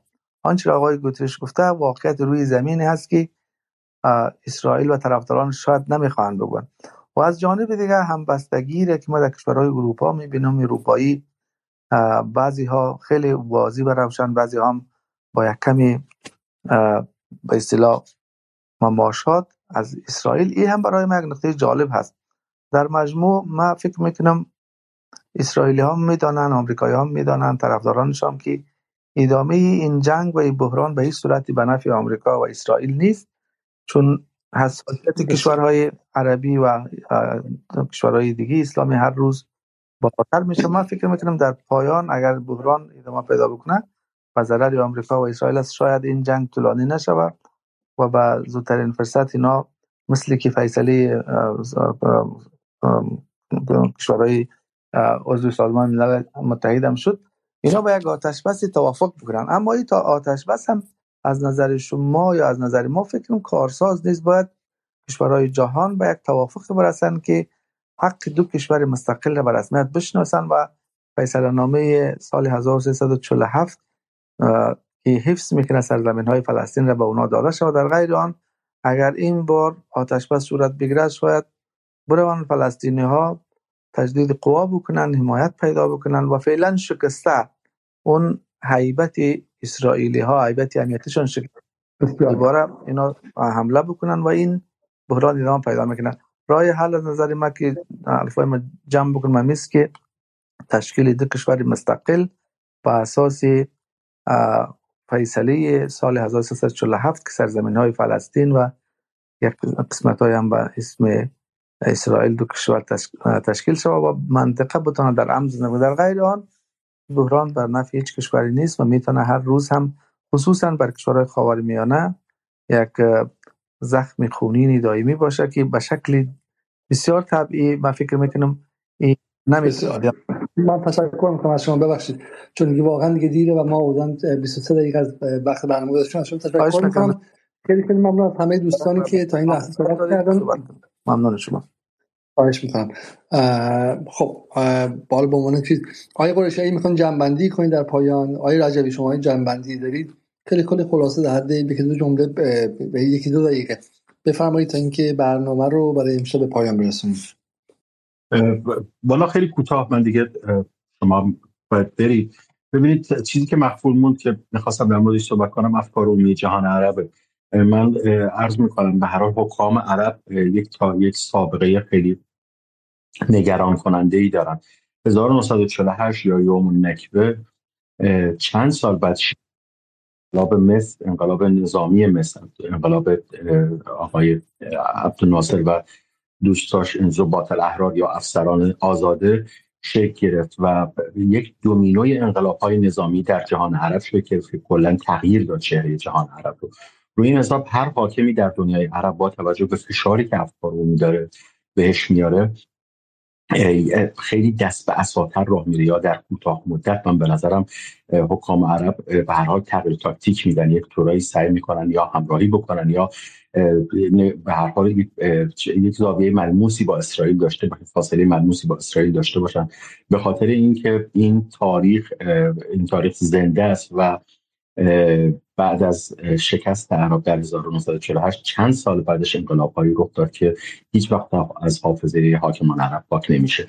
حالا در آینده انشالله بیشتر در موردش صحبت آقای راجبی من اول تشکر می‌کنم از شما آقای علیزاده و دوستان که توی اسپیس بودن خدمت شما عرض کنم. چیزی که داره اتفاق میفته من چون دوستان از منظر امنیتی و نظامی صحبت بکنم ما هنوز هم شاهد اون دستپاچگی امنیتی خود رژیم هستیم. بعد از گذشت 21 روز 21 دو روز رفتار نظامی خود اسرائیل این رو داره نشون میده. هم در مورد غزه فضای خود غزه این دستپاچگی دیده میشه و هم نگرانی های گسترده نظامی در مورد حزب الله و یم الله یمن و به خصوص ایران وجود داره و نمی‌دونه رفتارهای این سه زل مقاومت. حالا بخشی از زل مقاومت چطور خواهد بود؟ اون اشاره شد به سکوت سید حسن نصرالله. همین سکوت بیشتر طرف مقابل که رژیم اسرائیل باشه رو تو این شک و شبه نگه میداره. چه اتفاق ممکنه بیفته؟ خدمت شما حالا خیلی کوتاه بخوام بگم دوستان دنبال پیروزی میگردن و بعضا من دیدم که میان کشته شدگان جنگ حملات اسرائیل و غزه یا حتی شهدای حزب الله رو در یک سمت قضیه قرار میدن و حالا تلفات اسرائیلی ها رو در سمت دیگه و بر اساس این نتیجه گیری می‌کنن که خب کدوم طرف پیروز بوده یا کدوم طرف شکست خورده. فکر کنم نگاه دقیقتر و درستتر این می‌تونه باشه که کاری که حماس در 15 مهر هفته اکتبر انجام داد دقیقا همون اتفاقی بود و همون موازنه قدرت و همون موازنه امنیتی رو ایجاد کرد که در 2006 جنگ 33 روزه حزب الله به دست آورد. همون بازدارندگی به نظر من به دست خواهد آورد حزب الله حماس در غزه. و خدمت شما بحث پایانی هم مطرح شد که حالا دوستی راه حل دو ملت دو دولت تشکیل دولت فلسطین در کنار تشکیل دولت اسرائیلی رو پیشنهاد دادن که برای این دیدگاه بودن که فکر می‌کنن چنین راه حلی می‌تونه تمام بکنه مناقشه و جنگ هایی که در خاک فلسطین داره انجام میشه. دو نکته خیلی کوتاه باید بهش توجه بکنیم. اولا این منطقه درستی نیست که ما بگیم که یک طرفی می‌تونه بیاد هفتاد سال توی سرزمین دیگه مردم اونجا رو بکشه قتل عام کنه کوچ اجباری بده و کار به جای برسه که بعد 75 سال بیایم بگیم که خب چون این داره همینجوری آدم می‌کشه بیایم پس موجودیت این رو هم قبول بکنیم. چه این سنگ بنایی تو دنیا عواقب خوشی نخواهد داشت و غیر منطقی هم هست که ما به دزد و قاتل یک خونه اجازه بدیم که چون تو می‌تونی بکشی پس ما به تو بخشی خونه رو به تو میدیم. تا تو دیگه کاری با ما نداشته باشی. این نکته. نکته دوم حالا بخوایم خیلی فکتی و بر اساس حقایق صحبت بکنیم. دوستانی که طرفدار راه حل دو ملت دو دولت هستن بخشی از این راه حل بخشی از این راه حل در کرانه داره اجرا میشه. دولت فلسطینی در کنار دولت اسرائیلی بر کرانه دارن حکومت می‌کنن. برید وضعیت کرانه رو ببینید. صدای خود محمود عباس در اومده. ما در 2017 طرحهایی در کابینه رژیم اسرائیل داره در دست بود و هنوزم در دست هست که کرانه الحاق بشود به خاک تحت اشغال رژیم اسرائیل. این وضعیت کرانه که داره بر پایه دو ملت دو دولت اداره میشه. بخشی از تحلیل هایی که این که چرا غزه در حماس تونست اون خلا اون ضربه امنیتی رو به این بزنه بخشی از تحلیل ها اینه که خب ارتش اسرائیل احساس خطری از غزه نداشت و بخش قابل توجه نیروی نظامی خودش رو به کرانه برده بود که اون الحاق رو عملی بکنه. الحاقی که استارتش بر اساس همون دو ملت دو دولت تشکیل دولت فلسطینی تشکیل دولت اسرائیلی با سردمداری خود محمود عباس کلید خود پس نه بر اساس فکت تاریخی و نه بر اساس فکتی که الان جاری است در منطقه حتی دو ملت دو دولتی هم که طرف غربی و به خصوص آمریکایی داره پیشنهاد میده راه حل مناسبی نیست نتیجه هم نداده تا الان برای ملت فلسطین. بازم ممنون از شما آقای علیزاده بابت اسپیسی من یه جمله اجازه هست بگم در مورد یه جمله بگم در مورد دو دولت دو, دو دولت. یه جمله اگه اجازه بدید شب دیگه بحث یه جمله اگه اجازه بدید بگم که حالا این دوستمونم یه گفتن دوست افغانستانی عزیزمون. ببینید دوستان دو دولت دو ملت اگرم بخواد برقرار بشه آیا اسرائیل قبول می‌کنه که کشور فلسطینی روی نظامی داشته باشه؟ آیا 700 هزار شهر نشینش رو از کرانه باخته جمع می‌کنه؟ دوستان چیزی که امکان نداره رو اصلا به ذهنتون نیاره. اینو متاسفانه بعضی از این دوستان غرب زده ما میگن و اصلا اسرائیل زیر بار نمیره. آمریکا زیر بار نمیره که اگه بخواد مساوات باشه کشور یعنی ارتش داشتن. و نمی‌خوان ارتش داشته باشه نمی‌خوان اینجا بر پس این امکان نداره دوستان. پس بیشتر اصلا به ذهنم نیاریم. تموم شد. متشکرم. خب. من هم همه تشکر می‌کنم. قبل از رفتن با اینکه دوستان دوباره وقت صحبت ما نیان قبل از رفتن من فقط آخرین خبرها رو میگم و اون هم اشاره ای که از الجزیره براتون می‌خونم. اینکه در دو ساعت گذشته بمباران های اسرائیل شدت گرفته و یک بار دیگه اسرائیل ارتباطات رو قطع کرده کلا در در غزه و سازمان ملل و نیروهای همراهش گفتن که هیچ گونه اطلاعی از همراهانشون در در غزه ندارن. نمی‌دونن چه اتفاقی داره میفته و یک تاریکی رسانه‌ای کامل اونجا برقرار شده. از سمت دیگر در مناطقی مثل من اشتباه نخونده باشم مناطقی مثل جبلیا نزدیک جبلیا اردوگاه پناهندگان در جبلیا کسانی که از خونهاشون اومدن در اونجا پناه گرفتن چون خونهاشون ویران شده. اسرائیل اونجا رو حمله کرده و گفته میشه که در هر ساعت پنجاه فلسطینی در حال کشته شدن هستن. ده ها خانه خانه مسکونی از بین رفته ساختمان مسکونی و در هیچ از اونها اختار قبلی داده نشده. چون دقت کنید که اسرائیل همیشه میگه که ما انسانی ترین ارتش رو زمین هستیم که قبل از کشتن به شکلی به آدم ها اختار میدیم. و همینطور هم یک بار دیگه الجزایر الجزیره اشاره می‌کنه به توییت های مثلا به گفته که با رأی یک صدای هم کابینه جنگ و هم پارلمان امنیتی تصمیم برای گراند اینویژن یا حمله زمینی گرفته شده و آخرین آماری هم که الجزایر الجزیره اعلام می‌کنه 7703 کشته در غزه که 1863 نفرشون زن هستن 397 نفرشون از میان از پیرها و کسایی که والا به شکلی از سالمندان هستن. و 3595 نفرشون بچه هستن و سال هستن. و آمار دیگری که واقعا ترسناکه 19734 نفر مجروح شدن که 6360 نفرشون بچه هستن و 4891 نفرشون زن هستن. یعنی در واقع حالا زن و بچه بودن از این نظر مهمه که هیچ شباهتی به جنگنده های حماس ندارن و و واقعا هیچ گونه توجیه برای نمیشه داشته باشه از این نظر میگم آمار ترسناکه چون مجروح بودن در غزه که دیگه بیمارستان هاش برق نداره و امروز گفته میشه که در اتاقهای عملش سه نفر چهار نفر رو همزمان عمل می‌کنن که از مثلا برق روشنایی استفاده کنن و بعضیشون روی زمین می‌ذارن نه روی تخت جراحی. همین مجروح بودن در غزه خیلی فاصله چندانی با مردن نداره و همونطور که آمار دیگه ای که هست هزار خورده هستن که در زیر آوارها جنازه هاشون اصلا پیدا نشده. به رغم همه حرفایی که ما می‌زنیم درباره اینکه مقاومت پیروز مقاومت ضربه خیلی سختی زده به اسرائیل و غیره اما واقعا واقعا با هر استانداردی که بهش نگاه می‌کنید کاری که اسرائیل داره می‌کنه هیچ نسبتی با با چیزی که به ما درباره جهان مدرن میگن نداره.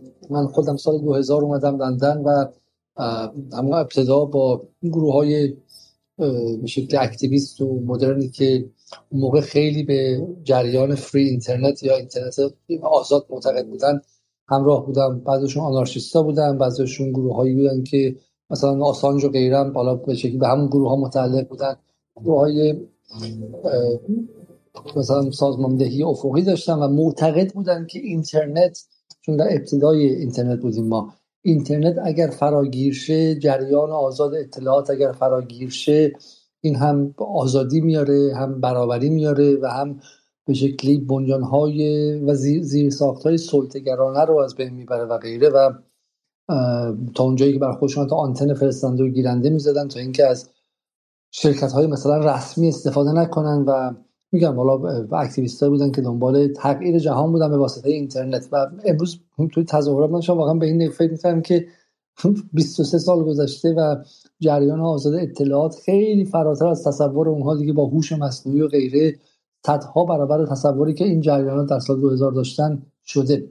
و در این جریان آزاد اطلاعاتی که اسرائیل میاد و چنین قصابی به خرج میده. این قصابی در دوره صبرا و شتیلا نیستش که حتی مثلا ماهواره های 24 ساعت هنوز راه نیفتاده بود.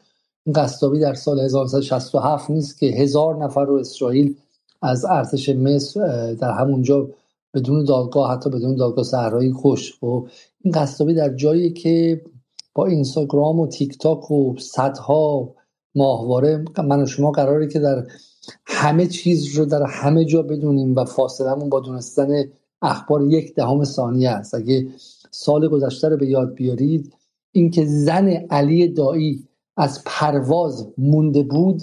من موقع ایتالیا بودم در کنار خانواده همسرم و این خبر رو من هنوز در توییتر فارسی نخونده بودم که در لا رپوبلیکا و در در رای در تلویزیون ایتالیا نیم سال بعدش پخش شد. یعنی اخبار به شکلی بی ربط ایران رو اینکه فلان ورزشکار صخره نورد رو مثلا وقتی که برگشته نیم ساعت دیر اومده بیرون و نگرانی هستش مثلا دستگیرش کرده باشن اسمش هم خاطرم نیست. نیم ساعت بعد در تمامی رسانه های آزاد جهان آزاد پخش می‌کردم خب. و الان سلاخی رسمی دیگه قرون وسطایی مقلوار این, بچه ها رو در اینجا ما حتی تصاویرشون نمی‌بینیم و اگر بشنویم یه عدد میشنویم خیلی خیلی گذرا از روش رد میشیم و تمام. به قول اسکال پیترز روز می‌گفت که هیچ از این کشته شده های فلسطینی یک دونشون اسم ندارن یک دونشون تصویر ندارن که خب، یه سری عدد هستن به عنوان شناماسه ای که توی پشت کامیون هست سه هزار کشته حالا سه هزار پونصد کشته چهار هزار کشته. و من همه حرفم اینه که برای فهم مسئله فلسطین و موزلی به اسم اسرائیل که من معتقدم کلید امنیت در غرب آسیا و در بخش عمده از جهانه الان واقعا فرصت الان الان هست. اگر شما این لحظات رو از دست بدید بعدا این مباحث آکادمیک میشه و بیمعنا میشه و زیر خروارها پروپاگاندا اسرائیلی گم میشه. اما الان که با این اطلاعات با این فجایع و اینو دست بگیرید و در هر کمتون در محیط اطراف خودتون تاثیر گذاری کنید. ما سی نیستیم ما بی بی سی نیستیم ما اون ابزار رو نداریم ولی اونقدر ابزار داریم که در دور و ور خودمون وجدانهای اطرافیان خودمون رو تو مدرسه تو دانشگاه توی محل کار تو خانواده توی مهمونی خانوادگی تو جای دیگه اونجا اونجا وایسیم و و از این کشته های فلسطین دفاع کنیم. این خیلی کار زیادی نیستش.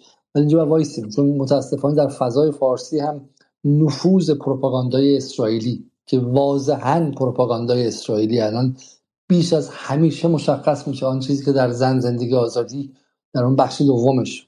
من هیچ گونه به حرفی درباره خواسته به حق مردم و مسائل دیگه ندارم اما اون جایی که گره خورد با پروپاگاندا و تلاش برای کشوندن مردم به جنگ خیابانی و تلفیق این قضیه با بحث‌های گروه های مسلح و غیره. الان دیگه واقعا مشخصه که چیزی جز پروپاگاندای مشخص اسرائیلی نبودش خب؟ و از اونجا به بعد واقعا این نفوذ داره بیشتر میشه. از ایران اینترنشنال که گفته میشه سهام عمدهش رو به اسرائیلیا فروختن و دفتر بزرگش در اورشلیم به زودی راه خواهد افتاد و غیره خب؟ و این پروپاگاندا در ایران داره قوی میشه و به نظر من ما می‌تونیم ساعت ها اینجا در مورد پلن های مختلف مقاومت و غیره حرف بزنیم اما تأثیری در تغییر جهان نمی‌ذاره. اما همونطور که در لندن تغییر جهان در این تظاهرات امروز اتفاق میفته که شما برید و شکل قدرت خودتون ببینید ببینید که چقدر زیاد هستید و میشه میشه این اسرائیل رو حداقل در افکار عمومی غرب شکست داد در ایران هم همینطوره. اینه که برید و مانع نفوذ بیشترش در افکار عمومی اطرافیانمون بشیم و و بگیم آقا با هر گونه مخالفتی با جمهوری اسلامی. من تکرار می‌کنم. حتی اگر شما برانداز جمهوری اسلامی هستید حتی اگر خواهان براندازی و تغییر جمهوری اسلامی به روش های مشروع هستید خب اما نمی‌تونید کنار حکومتی که هیچ کدوم از قوانین موجود ناقص خود غرب رو رعایت نمی‌کنه و هیچ کدوم از قوانین اخلاقی که حداقل ما تو ایران باش بزرگ شدیم از تاریخ قبل از اسلاممون تاریخ بعد از اسلام و ادبیات و از همه همه رو داره زیر پا می‌ذاره و یک حکومت کاملا سایکوپت آدم کش روانی که بعد نخست وزیرش مثلا یوهان میگه اصلا مهم نیست ما می‌کشیم از بین می‌بریم چون برنده بعدا می‌تونه تاریخ رو بنویسه بعدا می‌تونه این چیزا رو فراموش کنه و 200 سال دیگه هیچ که براش مهم نیستش. خب کشوری که داره روی می‌خواد خودش با افتخار میگه من روی خون بقیه میشینم. کشوری که به عرب ها و حتما به ایرانی ها به عنوان کمتر از سگ نگاه می‌کنه. اصلا شک نکنید. این فیلم ها رو ببینید در مورد اسرائیل ببینید که در مورد عرب ها چی میگن و به عنوان مادون انسان بهشون نگاه می‌کنن. ذره شک نکنید که به ایرانی ها از اونها هم کمتر نگاه می‌کنن. و اگر فردا صبح بتونن در ایران جنگ داخلی را بندازن اونطور که پارسال سعی کردن و ایرانی ها رو به کشتن و از بین رفتن و به اینها برسونن هم قاه قاه میخندن و به عنوان اینکه چم سگ ها دارن همدیگه رو می‌کشن بهش نگاه می‌کنن. خب اصلا در مورد این قضیه شک نیست که اسرائیل خطری برای تک تک کشورهای منطقه و به ویژه ایران ایران اسلامی جمهوری اسلامی بله حتی ایران غیر اسلامی ایران لیبرال ایران دموکرات ایران ملیگرا هر گونه ایرانی اگر منسجم باشه با 85 میلیون جمعیت تو این منطقه اسرائیل مطمئن باشیم برای نابودی تجزیهش قدم برخواهد داشت. برای من حرف های محشید امیرشاهی رو تکرار می‌کنم نه حرف های مثلا چه می‌دونم به چه دوستان حزب الله غیره.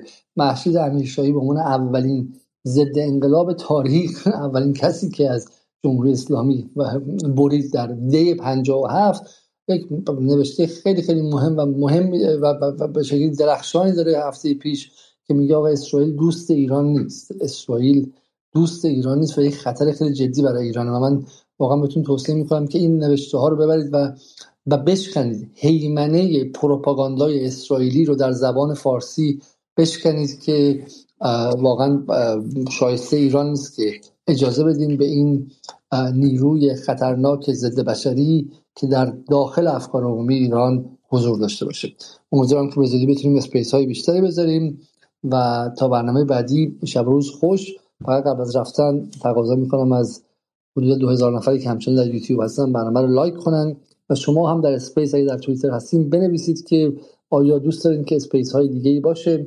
اگر باشه آیا دوست که شرکت کنید یا نه و اگه خواستین به من هم پیام بدین. شب بخیر و تا برنامه بعد. خدا نگهدار.